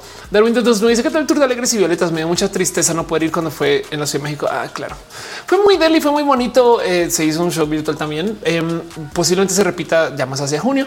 Y el tema es qué bonito es subirse al escenario con René. Llena mucho el corazón, la neta. Pero bueno, wow, no había pensado lo de lo de reelegirse en 2024. Año top dice: El problema es que no existe un sistema de partidos que nos garantice candidatos mínimamente idóneos para el cargo y nos deja siempre eligiendo el mal menor. Esto es un problema del cual se ha discutido mucho, em, porque en el sistema estadounidense también se vició el sistema de votos. Yuri dice: Yo también lo practiqué. Soy cinta negra primera. No, perdón, perdón. mentiras, mentiras. Em, qué chido que es el taekwondo para tantas cosas, eh, porque es uno de esos que son más deportivos y menos. Es que es que yo no compagino mucho. Por ejemplo, la yoga me gusta el Bikram porque eh, es como la práctica, es como muy sistema, pues no, pero bueno. Dice la revocación de mandato solo puede ser postulado por la oposición u ONG. En este caso, eh, que un mismo partido postule la opción que le quiten del poder es muy extraño. sí, es bien extraño. Total. Eh, Monserrat dice: el tipo de la reacción está dura, eh, más conspiranoica, donde vamos a quedar más a, la chingada la economía. Y además, es y la verdad es que a, los sistemas económicos no les gusta la impredecibilidad. Em, Dice Abel, la constitución se permite volverse a postular después de tan poco tiempo haber tenido el cargo, ni idea. Pero bueno, el caso es que eh, eh, de, que está hablando el sistema, ah, el sistema, el sistema partidario, el mal menor que, es que decía Nadia. Entonces ahí te va. Esto es un tema, eh, es un error de diseño de los esquemas de voto, cómo funciona Estados Unidos, que desafortunadamente crearon el sistema bipartista. cuando, cuando tú tienes que elegir entre candidatos en Estados Unidos, porque esto pasó en un chingo de lugares también, pero vamos a hablar de Estados Unidos. Tienes que elegir entre candidatos. Digamos que tienes tres candidatos posibles para tu partido. Uno que medio te gusta y dos que medio no, pero están en el mismo partido.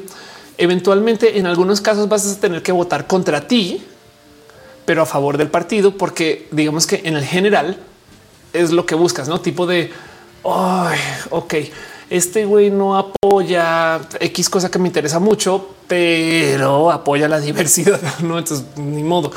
Em, y, acabas votando en contra tuyo, no? Lo cual entonces por consecuencia obliga a que se comiencen a descartar candidatos que no son lo suficientemente fuertes para dominar em, lo que sea, no? Eh, o sea, si ahorita que en Estados Unidos está súper viciado y hay solo dos partidos mayoritarios, si aparece un tercero, cualquier voto que reciba ese tercero eh, si hay un candidato muy fuerte en, cualquiera de los dos partidos actuales, entonces cualquier voto que se le dé a ese tercero debilita al candidato débil. ¿Hace sentido eso? Entonces, eh, eh, Republican Democrat y digamos que los Republicans tienen a un Trump que del, del 2016, un Trump así que todo el mundo quiere. güey. Si pones un tercero, la gente que media la duda, los de Trump ya están ahí, son fuertes. Entonces vas a debilitar a la competencia de Trump. Entonces nadie va a votar por ese tercero o las tres personas que y por consecuencia, entonces esto fortalece. Una de las propuestas para eliminar esto es tener un sistema de votos donde en vez de que sea uno, es tener un sistema de ranking donde tú le asignas como puntos, no por así decir, como tipo de este es el candidato que yo quisiera, pero si ese no, el segundo, si ese no, el tercero, si ese no, el cuarto. Entonces, con que tengas cuatro candidatos posibles, eh, como que se vuelve un poquito más como tipo de calificatorias de las FIFA. al final los FIFAs ganan, pero el punto es que entonces cuando tienes un esquema de puntos, em, es posible que sí, que sí se le dé más opción y chance y vuelo a los candidatos minoritarios que tienen buenas propuestas, porque, porque capaz si el candidato fuerte ya no es fuerte y el que es el número dos, todo el mundo o mucha gente lo puso de segundo, pues resulta que ese es un voto más chido. Y entonces em, ese candidato que mucha gente puso de dos, pues mucha gente está de acuerdo, no como que como que entra como en un ranking diferente. Y ese candidato nadie lo hubiera puesto de uno, lo pusieron de dos, no, pero como tanta gente lo puso dos, acumuló puntos suficientes para poder conseguir esa nominación. Y entonces esto haría, esto eliminaría con ese vicio. Pero esa reforma electoral nadie la quiere, nadie la quiere porque como el esquema, porque vuelve el esquema más impredecible uno y porque es justo deshacer algo. O sea, hasta da miedo de implementar, porque uy, qué tal que esto destroce la democracia, no? Y entonces es un pedo. Pero este es una de esas cosas de esto es una de las grandes propuestas que se ha hablado del cómo solucionar. Y la otra cosa que tiene Estados Unidos que está muy, muy dañado es que Estados Unidos tiene esta cosa que se llama el colegio electoral, donde un grupo minoritario de gente recibe los votos y pueden poner los votos que quieran, que históricamente han puesto votos representativos de lo que tiene el voto popular. Sí, pero bien que pueden votar por otra cosa. no. Y entonces esto también existe supuestamente para balancear el poder de voto entre los estados, pero la verdad es que está requete mega turbo, hiper superviciado y dañado a esta altura. Pero bueno, Manuel Vázquez dice este roja ya duró mucho. Es verdad, ya es hora de ir cerrando. De hecho, acabo de ver, ya vamos más de tres horas y media hablando. Em, y eso quiere decir que me da tiempo suficiente nomás para leer los nombres y dar las gracias. Dice Jan Castillo, pipi, pipi, igual volvería a votar por el prócer antes que Fujimori. Si Fujimori no se llamara Fujimori, será que le diría diferente? Gran pregunta. La loco seguro lo han preguntado mucho. La loco si tiene mucho tiempo que no me he un lunes. Gracias. Eh, Mr. Romero dice es un programa sobre métodos de inversión. Ok, voy a tomar nota de eso. Métodos técnicas de inversión y de roja. Este, dónde invierto, no? Cómo invertir, dónde invertir, todo eso, no? Me lo han pedido bastante cada que hablo de dineros. Sale eso. Yo honestamente no tengo dinero para invertir, pero me entienden. Puedo hablar del tema porque eso sí lo estudié. Dice Darwin cómo jugar ajedrez. Anda así total. Ángel dice que el partido se queda en el poder. No, eh, eh, más bien que tengamos, o sea, que podamos atomizar y tener muchos partidos, no? Ángel dice en Estados Unidos lo hacen para tener continuidad Designated Survivor, ya que una gallina sin cabeza corre sin rumbo. Además, el presidente cada cuatro años para que no le ansíe el poder. Los congresistas caudos por el rápido crecimiento poblacional, control de corrupción. Arnulfo dice los rojas son lo mejor de mi semana. También mismo digo Fabián Ricardo dice te admiro mucho yo a ti. Carla Cao dice la encuesta de Elon Musk incluiría los votos de todos los votos rusos. Es una buena pregunta. Los votos de Twitter se pueden comprar. O sea, los bots pueden votar en Twitter. André cuando dice, tengo mucho rato que no te veía. Muchas gracias. Muchas gracias. Siempre me mucho. Yo también vengo por eso. Fabián dice, te admiro. Thea dice, ¿crees que cuadritan que se revoca su puesto? caray. Es Squadri es como candidato del choque, no como que hace las cosas que o, sea, es, este. Ese sí es el verdadero quiere atención. Algo vertigo. Siento que te habéis visto lo de Arpace en Reddit, que el último día se una batalla de streamers hispanos y franceses por espacios. Sí, em, todavía no se acabado la novela de Place, aunque yo sé que ya cerraron el lienzo, pero creo que le dedicaría un lugar diferente. Eh, Federico siempre llega tarde, disculpa de los bots. Hoy tuvimos dos caídas de stream y acá seguimos. Entonces agradezco mucho que aquí estemos de verdad, verdaderísima. Pero bueno, vamos a la pleca hiper mega turbo super profesional, nomás para irnos a lo último y despedirnos. Ya es hora, es verdad. Y si me demoro más de cuatro horas, el YouTube me castiga y yo también. Pero gracias por estar acá, gente bonita. Darwin dice: Deberías hablar sobre la comunidad furry. Voy a tomar nota mental de eso. ¿eh?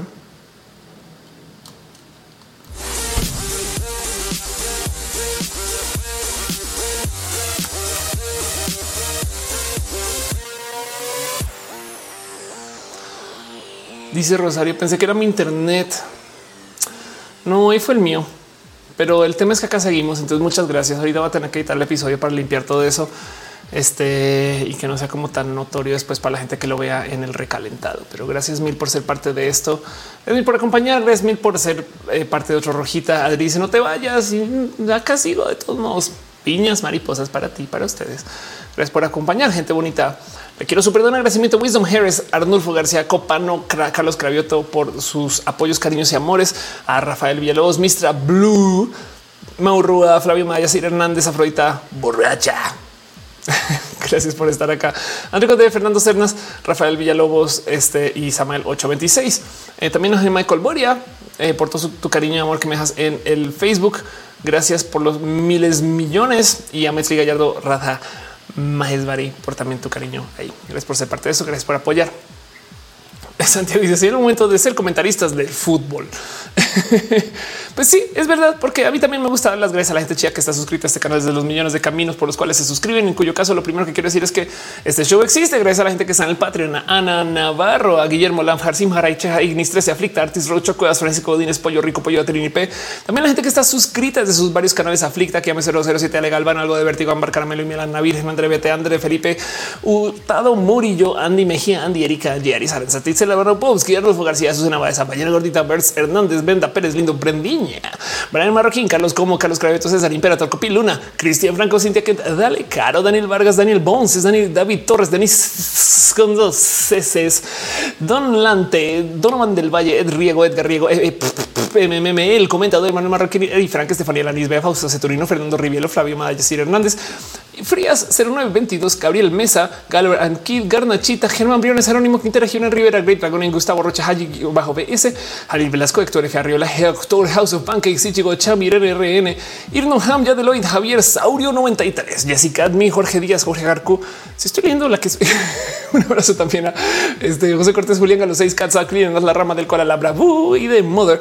Luego el Lucero, Quilla, Luis Maclache, Luz 07, Luxes 02, guion bajo Magdalena Álvarez, María del Mar, Elizabeth Barrios, Colinato, mayúsculas, Mariana Romgales, Marilino Char Rodríguez, Marisana López Lozano, Mavila Morales, Maite Torres de Farías Mejía, Art, Mike Lugo, Minerva López, Mis Viceros, Mr. Cafeín, Musicarina, Mu, Basane, Cashin, Néstor Maldonado, Newsnake, Nora GR, Nora Guión Bajo, Drenadira, Nora Nico 09, Pablo CG, Pamela Gutiérrez, Paso por Ingeniería, Pacheco, Paulina C, Perro 1H, también te quiero sentir Perro 1 Pinto de Pollo Rico, Pollo Pride de Yucatán. Un abrazo a Rafael Villas, Laura Ralfón Pérez, René Alberto Tegamini, Catasana Bella, Sensatez de Mente, eh, Silk C0507, Soliloquio del Un Sol Media Estudio, deberías celebrar un gol en cualquier momento, 60 Crisis 014, Stephanie, un polinomio se balanceaba, Val, Via NX Wendy, Yaja Ilustra, Yanko Bameli, Cocu 666, gracias por ser parte de esto. Y de paso también un súper abrazo a la gente chida que está en Team Moderación. Conozcan esa cara, Uva, Uriel, Fabián, Montse, Tutix, el hígado de Pato Aflicta y a Gama Volantis. Gracias por ser parte de este show y por apoyar y esas cosas bonitas, por sus cariños, sus abrazos financieros y esas cosas que show funcione. De paso, este show también funciona porque ustedes vienen. El mero hecho de que estén aquí ayuda a que eh, no sé, pues, el show fue chido. en cuyo caso le super quiero las gracias a la gente que está conectada de las varias plataformas. No siempre me dice todos los nombres, entonces tengan un poquito de paciencia. Si no les mencioné, déjenmelo saber. Pero quiero dejar un súper abrazo a en el YouTube Adrián Zuniga, Adri Pariagua, Alca Regía, André Conde, Ángel Gallegos, Sandiari, Salud García, Carolina Calzada, Férico Blue, Hey Bouncer, John García, Mistra Blue, Nigma, Josefín Sotelo, Lucas NBA, Rosario de los Santos, Santiago del Cid, Yolanda Cecilia Budoira Fallad. Gracias por apoyar. Adri Paniagua, yo sé que estás ahí. Este Irina, yo sé que estás ahí.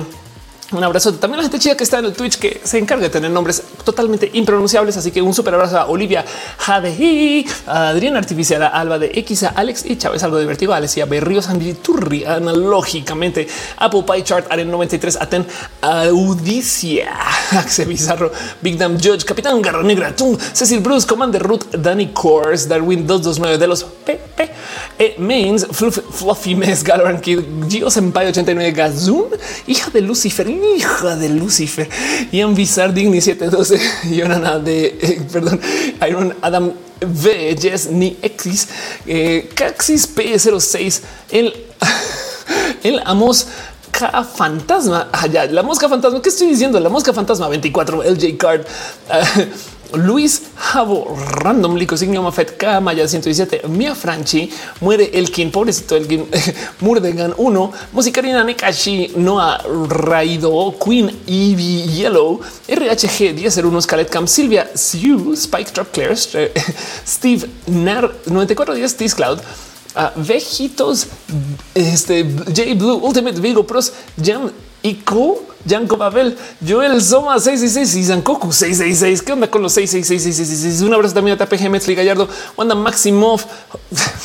Espero que sea la, la Wanda Maximov. José Miguel Reyes, eh, eh, Yuri Maldonado, que también estás por ahí. Joe Torres, Talia Quiriarte, este Majo Gámez. Gracias, gracias, gracias por su amor y su cariño. El Facebook es la plataforma porque no me da todos los nombres, pero sepan que ahí les tengo en el fondo de mi corazón. También, si no les mencioné, Grecia López dije, ya dejen dormir. Alexis Arevalo dice linda luna.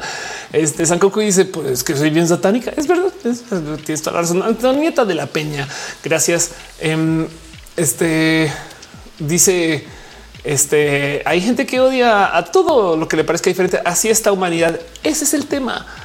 No, así no es. O sea, me explico. Es como que no, no, yo no, no, no siento que podamos aceptar tan rápido que sea normal odiar a todo lo diferente, no? Hay que cuestionarlo. Daisy Vicuña, un abrazo. Em, gracias por eso. Un abrazo desde Lima. Qué chido. Carolina Calzada, abrazos también. Em, se me olvida, te gusta Coldplay, ponme Coldplay. Diana M1403, también abrazos. Darwin 229, René Alberto Ortega, Mina Cata. Hola, aquí no te preocupes, seguimos. Muere Elkin me muero hasta que me, me quedo hasta que me nombre. También un super a mi gallego San Coco 66 Dar Windows 29 a John García, Mistra Blue, J. Carlos M. Ariegos, eh, Metzli Gallardo. Ya te había mencionado, pero igual Capitán Garro Negra, Nirma, Josefín Sotelo, Lucas NBA y Santiago del Cid y Arnulfo García que dice que yo que Ángel Gallegos. A ver, les sigo dos por acá. Vale, mete tu diosa del pop. Eh, Cecil Bruce. José Miguel Reyes. Les un scroll para ver qué nombres no había visto. Elvira Córdoba. Si no los mencioné, déjenmelo saber. Algo de vertigo. El hígado de pato que estás perdido. Estoy muerto. Me enamoré siendo fantasma. Un abrazo. Star Trek no descansa. Star Trek nunca descansa. bien raro. De hecho, tienen turnos. pero si la nave no descansa, no? Mi amor ahí dice descansar. Exacto. Vamos a mimir. Que no se les olvide que después de todo este show viene otro, o sea, viene otro video a las 12 y 15 por ahí más o menos sale un video pregrabado, pero yo lo estoy viendo por primera vez. Y entonces ¿qué quiere decir que lo estoy viendo por primera vez? Que lo editó alguien. No he visto que haga el video y lo publico porque así soy, pero también es porque los videos editados son parte de quien los edita. O sea, es trabajo compartido. O sea, por no es, no es te contraté para que nadie sepa que tú editas. No, voy está mi trabajo de Curi, es trabajo de Eli. Ahí están. Y hoy justo voy a publicar un video acerca de por qué las redes sociales como Truth, la de Donald Trump se van a la chingada, como Parler se va a la chingada. Y ahorita que Elon Musk anunció que aparte de Twitter va a ser una red social donde no hay censura, también eso se va a ir a la chingada. Eso se va a publicar hoy. Y entonces ese roja, que es después de la medianoche, se le conocía como el mini roja y ahora se le conoce informalmente como el mimi roja porque nos vamos a mimir después. Entonces caigan, estamos ahí en el chat. No, y vamos a darnos un poquito de cariño, amor lo Wanda Máximo dice soy lesbiana. Extrañamente no recuerdo que se me haya discriminado. A lo mejor he tenido suerte de convivir con gente buena. Sí, y también hay discriminación que no vemos. ¿eh? O sea, igual y un día no te invitaron a algo y no te enteraste. Panic.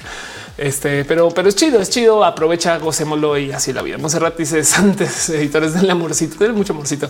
El caso es nos vemos después el Mimi Roja. Va a ser aquí en este canal también. Se les quiere un chingo. Gracias por pasar acá. Gracias por hacer que este canal funcione, que esto es súper chido y gracias por acompañarnos con Roja más. Nos vemos la próxima semana. Se les quiere. Saludos a Elisa. Exacto. Bye.